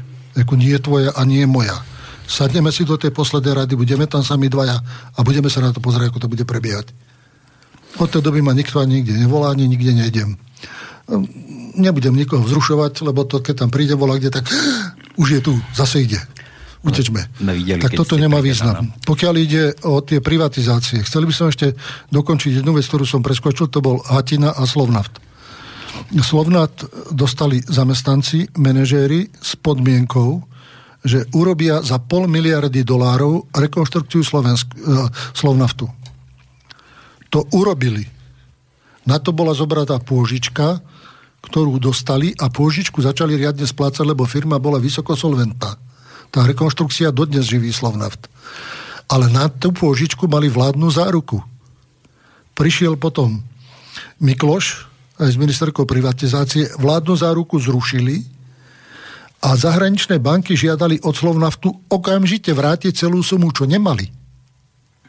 Domáci im hovorili vrátiť firmu Fondu národného majetku a zhabeme, znárodníme naspäť tak základná myšlienka u Slovnaftu bola, že oni by mali pohltiť aj maďarského partnera, ale pri tomto postupe vlády sa Slovnaft išiel ponúknuť MOLu a zamieniali akcie Slovenska za časť, e, Slovnaftu za časť akcií MOLu. Čiže takto sa dostal Slovnat zo Slovenska do Maďarska za celku podmienok pre Slovensko nezaujímavých. Pokiaľ išlo východ do slovenské železiarne, tak treba povedať takto, že Alexander Rezeš nebol vlastník väčšieho podielu ako 1%, ale mal zastúpenie v mnohých spoločnostiach, kde ho brali do vedenia tých spoločností, ktoré okolo železiarní boli a mal vplyv na rozhodovanie. Ja som s ním robil veľmi blízko, poznal som ho veľmi blízko, poznal som ho od jeho najsúkromnejších názorov pod najoficiálnejšie. Nemôžem povedať, že to bol zlý človek. On mal veľkú úctu k ľuďom, chcel niečo dokázať, chcel niečo urobiť. Jeho manželka viezla sociálny ústav, kým mal receš peniaze, aj šport išiel Košiciach, bolo na všetko, aj na sociálne veci, aj na kultúru bola podpora, aj pre mesto. Keď odišiel, tak ten sociálny vzťah taký sa stratil. Aj hokej podporoval, fotbal podporoval, Spartu Prahu podporoval, čo kúpili ako klub. Takže tie železiarne žili trošku iným životom. Pokiaľ išlo o nástup zahraničného partnera do železiarní, tak on išiel postupne. Najprv spoločnú prevádzku, potom keď si zmapovali celé ekonomické prostredie, vedeli, kde uderiť a jednoducho železiarne padli na kolena. Ale padli na kolena preto, že vedenie železiarní malo nejaké akcie. Tie akcie uložili do slovenskej sporiteľne a na tie akcie si zobrali úver. Teraz vymenili riaditeľa banky, na tie akcie im nahodili vysokú sázbu a žiadali okamžitú splatnosť. Nemohli zaplatiť. Časť akcií bola v priemyslovej banke v Košiciach. Zohnali peniaze, bolo dohodnuté, že na 8 hodinu prinesú peniaze do priemyslovej banky pred 8 hodinou prišiel z Národnej banky posol, ktorý zakázal priemyslovej banke činnosť. Čiže banka peniaze na výplatu vkladov neprijala. Tým ich podiely, ktoré vlastnili na železerniak, prepadli v prospech slovenskej sporiteľne a od nej odišli do vlády, ktorá s tým potom naložila tak, ako naložila ťah jednoduchý, len bolo treba zmapovať, kde sú peniaze, kde sú uložené veci, a ktoré pomôžu. Samozrejme, že aby toto vec prešla, tak vyhlásili železiarne, že bankrotujú, ale ešte v tom istom kvartáli výkaz firmy US Steel v Amerike bol, že vykázali najväčšie zisky a prínosy pre spoločnosť zo Slovenska. Takže aký tam bol krach? Mm-hmm. Nebol ten krach, ten bol presieraný. Pokiaľ išlo o železiarne, bola tam jedna vec, ktorá ich zaťažovala a to Slovenská republika získala podiel spolu s Rumunskom a Ukrajinou na Kťuk Dolinská, to bola prepracovanie rudy, aby ju zbavili hlušiny a len čistá ruda sa mala dovážať sem. Zostali sme jediní akcionári a pretože nám to bolo k ničomu, tak sme to ako dar dali železiarňam, ne ako dar, no ako proste nech to spravujú oni a riešia to, lebo vláda to nevedela spravovať. A toto, táto suma peňazí, ktorá priniesla Kťuk Dolinská, sa vykázala v železiarniach nie ako nový majetok, ale ako stratený majetok. A to potom hovorili, že celé železiarne sú v krachu. Ale v skutočnosti to bol bonitný majetok, ktorý sa dal predať a umiestniť na trhoch, pretože predsa len tie hlušiny nebolo treba toľko dovážať do železiarne, ako sa dovážalo. Niekedy si robili občas posmech zo železiarov, že v špenáte z Holandska je viacej rudy ako z toho, čo sa dováža. A dodne sa dováža hlušina. Dobre, poprosím vás, sluchatka, zase dáme tu posledného poslucháča, potom už budeme len maily čítať. No nech sa páči. Dobrý večer, to je poslucháč Jan zo Záhoria. Ja by som bol rád, keby sa pán Mečiar vyjadril trošku, aspoň, aspoň tak v krátkosti, k železniciam Slovenskej republiky, respektíve to, akú mal predstavu o nich, alebo, alebo čo chceli dosiahnuť ešte počas, počas jeho vlády alebo jeho, jeho pôsobenia, pretože o tých železniciach Slovenskej republiky sa veľmi málo hovorí, ja pracujem 8 rok na, na železnici a mimochodom jeden ko... Halo. Vypadol. Tak aspoň tej prvej časti. Z hľadiska, čo, čo so železnicami, no? Z hľadiska železnic bola situácia takáto. Mali sme veľmi zanedbanú kolesovú dopravu, preto sa rýchlo peniaze investovali na výstavbu diálnic dostali sme sa ďaleko a ešte sa nepostavilo nikdy toľko diálnic ako vtedy, aj keď sme začínali z nuly. A tam bola situácia kritická.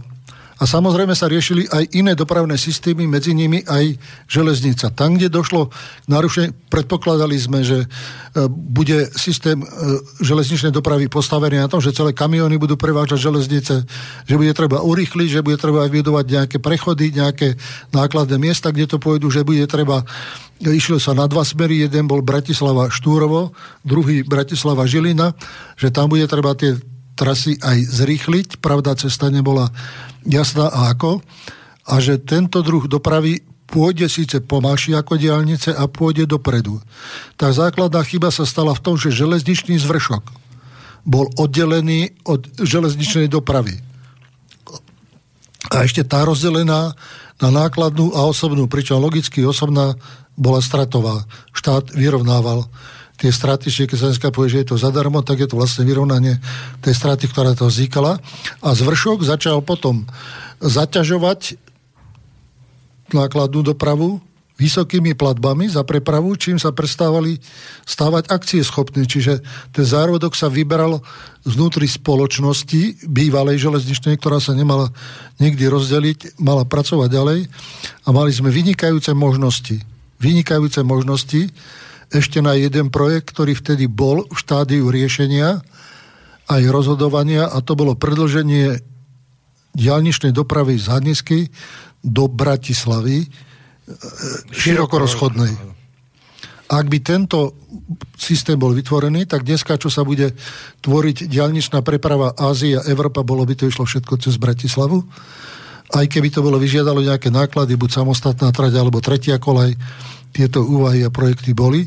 Bol rozorbený projekt rekonštrukcie celej trate od ukrajinskej hranice po Košice, lebo tam už museli vlaky pomaly, čo bol tak narušený zvršok, ktorý nebol dobrý. To bola kolajová doprava. Okrem toho bola rozrobená riečná doprava, kde sme sa vďaka úprave váhu dostali až do Serede. Bolo počítané s tým, že sa pôjde po váhu ďalej viacej na sever a že sa ešte pokúsime niečo urobiť E, obnove prístaviska Bratislavy, aby to bolo zaujímavé aj pre celú lodnú dopravu. Bol jeden veľký projekt pre leteckú dopravu, čo Čína ponúkala kargo letisko v Malackách, z ktorého by sa dostala k Dunaju a ďalej po celej Európe na sever i na juh rozvádzať. Tento projekt nebol nikdy akceptovaný nikým, ani mnohí nevedeli, ja som vedel o ňom a keď som ho ponúkal, že proste to odovzdám tie poznatky vláde, tak ma neprijal nikto. Ani sekretárka dokonca aj tam mi povedala, že by som už neobťažoval. Tak som neobťažoval a takýchto projektov bolo viacej, ktoré prešli a vlastne neprešli. Takže boli rozpracované projekty leteckej dopravy, železničnej, lodnej dopravy, e, cestnej dopravy. Keby sme boli bývali, zostali pre vláde ešte jedno funkčné obdobie, tak už dneska nevieme, že diálnice staviame už po nich len chodíme. Zhodou okolností... Už sme v Košiciach, hej? Už by sme boli. No v Košiciach sme boli už vtedy, lebo sme dokončili úsek Prešov Košice. Aha. Takže ten jeden malý bol dokončený. ste nechal ale nebol jasný. urobený Košice Miškovc a nebol urobený prechod ďalej. Napríklad, keď som bol v Prešove, tak sme ponúkli na výstavbu obchvatu 500 miliónov korún okamžite a primátor ma poslal preč a neprijal. Inak to sa mi stalo aj v Banskej Bystrici, že som prišiel ponúknuť do rozvoja Bystrici a zvolené 2 miliardy a poslali ma s tým primátori domov. Ale a kto bol vtedy primátor? Ten bol kresťanský demokrat.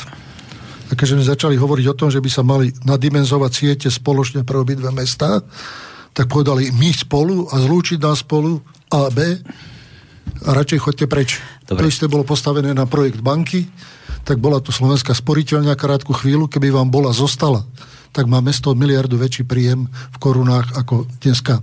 Len prišla Šmeknerová, zrušila Banskú Bystricu a išlo to naspäť do Bratislavy.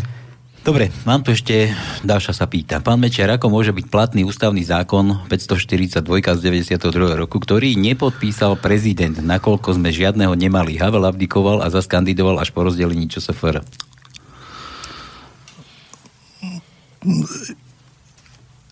Úradujúcim prezidentom bol pán Strážský, predseda federálnej vlády, ktorý zastupoval Václava Havla. Václav Havel rezignoval na svoju funkciu, v prvom kole sme ho za prezidenta dnes zvolili. Bol rozhovor, ako sa zachováme v druhom kole. Oznámil som mu tiež, že za ňo hlasovať nemôžeme. že tam je ten rozdiel veľmi veľký, tak potom abdikoval. Vyzval som ho len na to, že prosím, aby nezaťažil minulosť tým záverečným prejavom niektorými neuvaženými slovami na stranu Slovákov. A to bol taký väčší a posledný, hádam, náš rozhovor po jeho abdikácii na funkciu, ale funkcie prezidenta preberal predseda federálnej vlády a tie aj vykonával až do rozpadu federácie. Otázka ešte pokračuje. Viacerí aj politickí činitelia sa vyjadrili, že rozdelenie bez referenda bol pro, e, rozdelením bez referenda bol porušený ústavný zákon 327 z roku 91, ktorý podpísal Havel Čalfa Dubček, že, tí boli, že to bol všetko podvod a vlasti zrada. Máte pravdu. Bola taká skupina vo VPN vtedy, šťastí KDH a šťastí demokratická strana, ktorá si myslela, že ak bude tento ústavný zákon, ktorým sa máme dostať zo situácií samostatnosť alebo majetok, ak bude federálna privatizácia a ak bude autorita Havla na Slovensku, takže vyhrajú každé voľby. Tie voľby prehrali. Z hľadiska dodržania tohoto zákona ústavného o referende by museli konať obidve republiky spoločne, pre jednu z nich, pretože Česká republika to odmietla, by to bola legálna samovražda. A okrem toho nemôže povedať, že to bolo nelegálne, pretože tento zákon pred rozdelením bol nahradený federálnym ústavným zákonom o rozdelení Československa ako aj federálnym ústavným zákonom o vyporiadaní majetku. Platí zásada, že novší zákon nahrazuje starší, čiže tento posledný ústavný zákon o zániku federácie je ústavný, prijatý väčšinou ústavnou vo federálnom zhromaždení snemovne ľudí a snemovne národov a platný ten zákon, ktorý bol prijatý na nevystúpenie z federácie, sme rešpektovať nemohli, lebo popiera základné právo národa na seba určite bez podmienok. A nie s tým, že dobre, ale tak gatia nohavičky nás necháš a, a čo ti zostane s tým si chod do svojho štátu. No, to sa nedalo tak robiť. Dobre, je 8 hodín, pán Mečiar, nemáte toho ešte dosť? Pozrite sa, som tu, Boh vie, kedy zase príde, koľko rokov to potrvá, lebo veľmi sa mi nechce vyprávať. Ja sa tam nemám s kým povyprávať na tých kopcoch. Ja myslím, že tu vonku, tuto, že by ste sa ešte mohol porozprávať. No nechcem už, tak to je, pôjdem potom zase domov, lebo keď prídem domov 10 hodín večer, 11. Lebo ja tu mám ešte milión mailov, my sme mohli ja tam ťahať aj do polnoci, ale ide za Ale ja si myslím, relácia. že to môžeme nechať aj na budúce, lebo... Ale... No to bude Pán ťažko. Mečiar, on súhlasil. Ťažko na budúce. To bude, už... bude problém, už nepríde. Nie? Hm. Prečo? Neviem. Dobre, nechá, necháme tak, je 8 hodín, ukončíme dnešnú debatu, určite sa spojíme, určite dáme ešte niečo? Nejakú Viete, ono je to v politike tak, že niekto robí politiku a nevie to. Ja chovám ovce, ja tiež to neviem. Ale snažíte sa. Ale snažíte Takže sa. každý robíme niečo, čo nevieme. Pokiaľ ide o ten dopad a tie stanoviská všetky po tých zážitkoch plus, minusy, spory o osobu, tieto všelijaké hlúposti, ktoré sa vymýšľajú a sú v rozpore s akýmkoľvek systémovým režimom, úctou k ľuďom, úctou k ústavným dokumentov. Vytvára sa nejaká skupina ľudí, ktorá sa do toho vrha, nedávajú dobré meno ani Slovensku, ani sami sebe raz sa budú za to veľmi hambiť a možno to nepotrvá ani tak dlho, čo sa budú všetci hambiť. A chcem povedať ešte jednu vec, ktorá je adresovaná poslancom. Každý jeden, keď prišiel do Národnej rady, zložil slub na svoju česť a svedomie, že zachová vernosť Ústave Slovenskej republiky a plneniu zákonov Slovenskej republiky.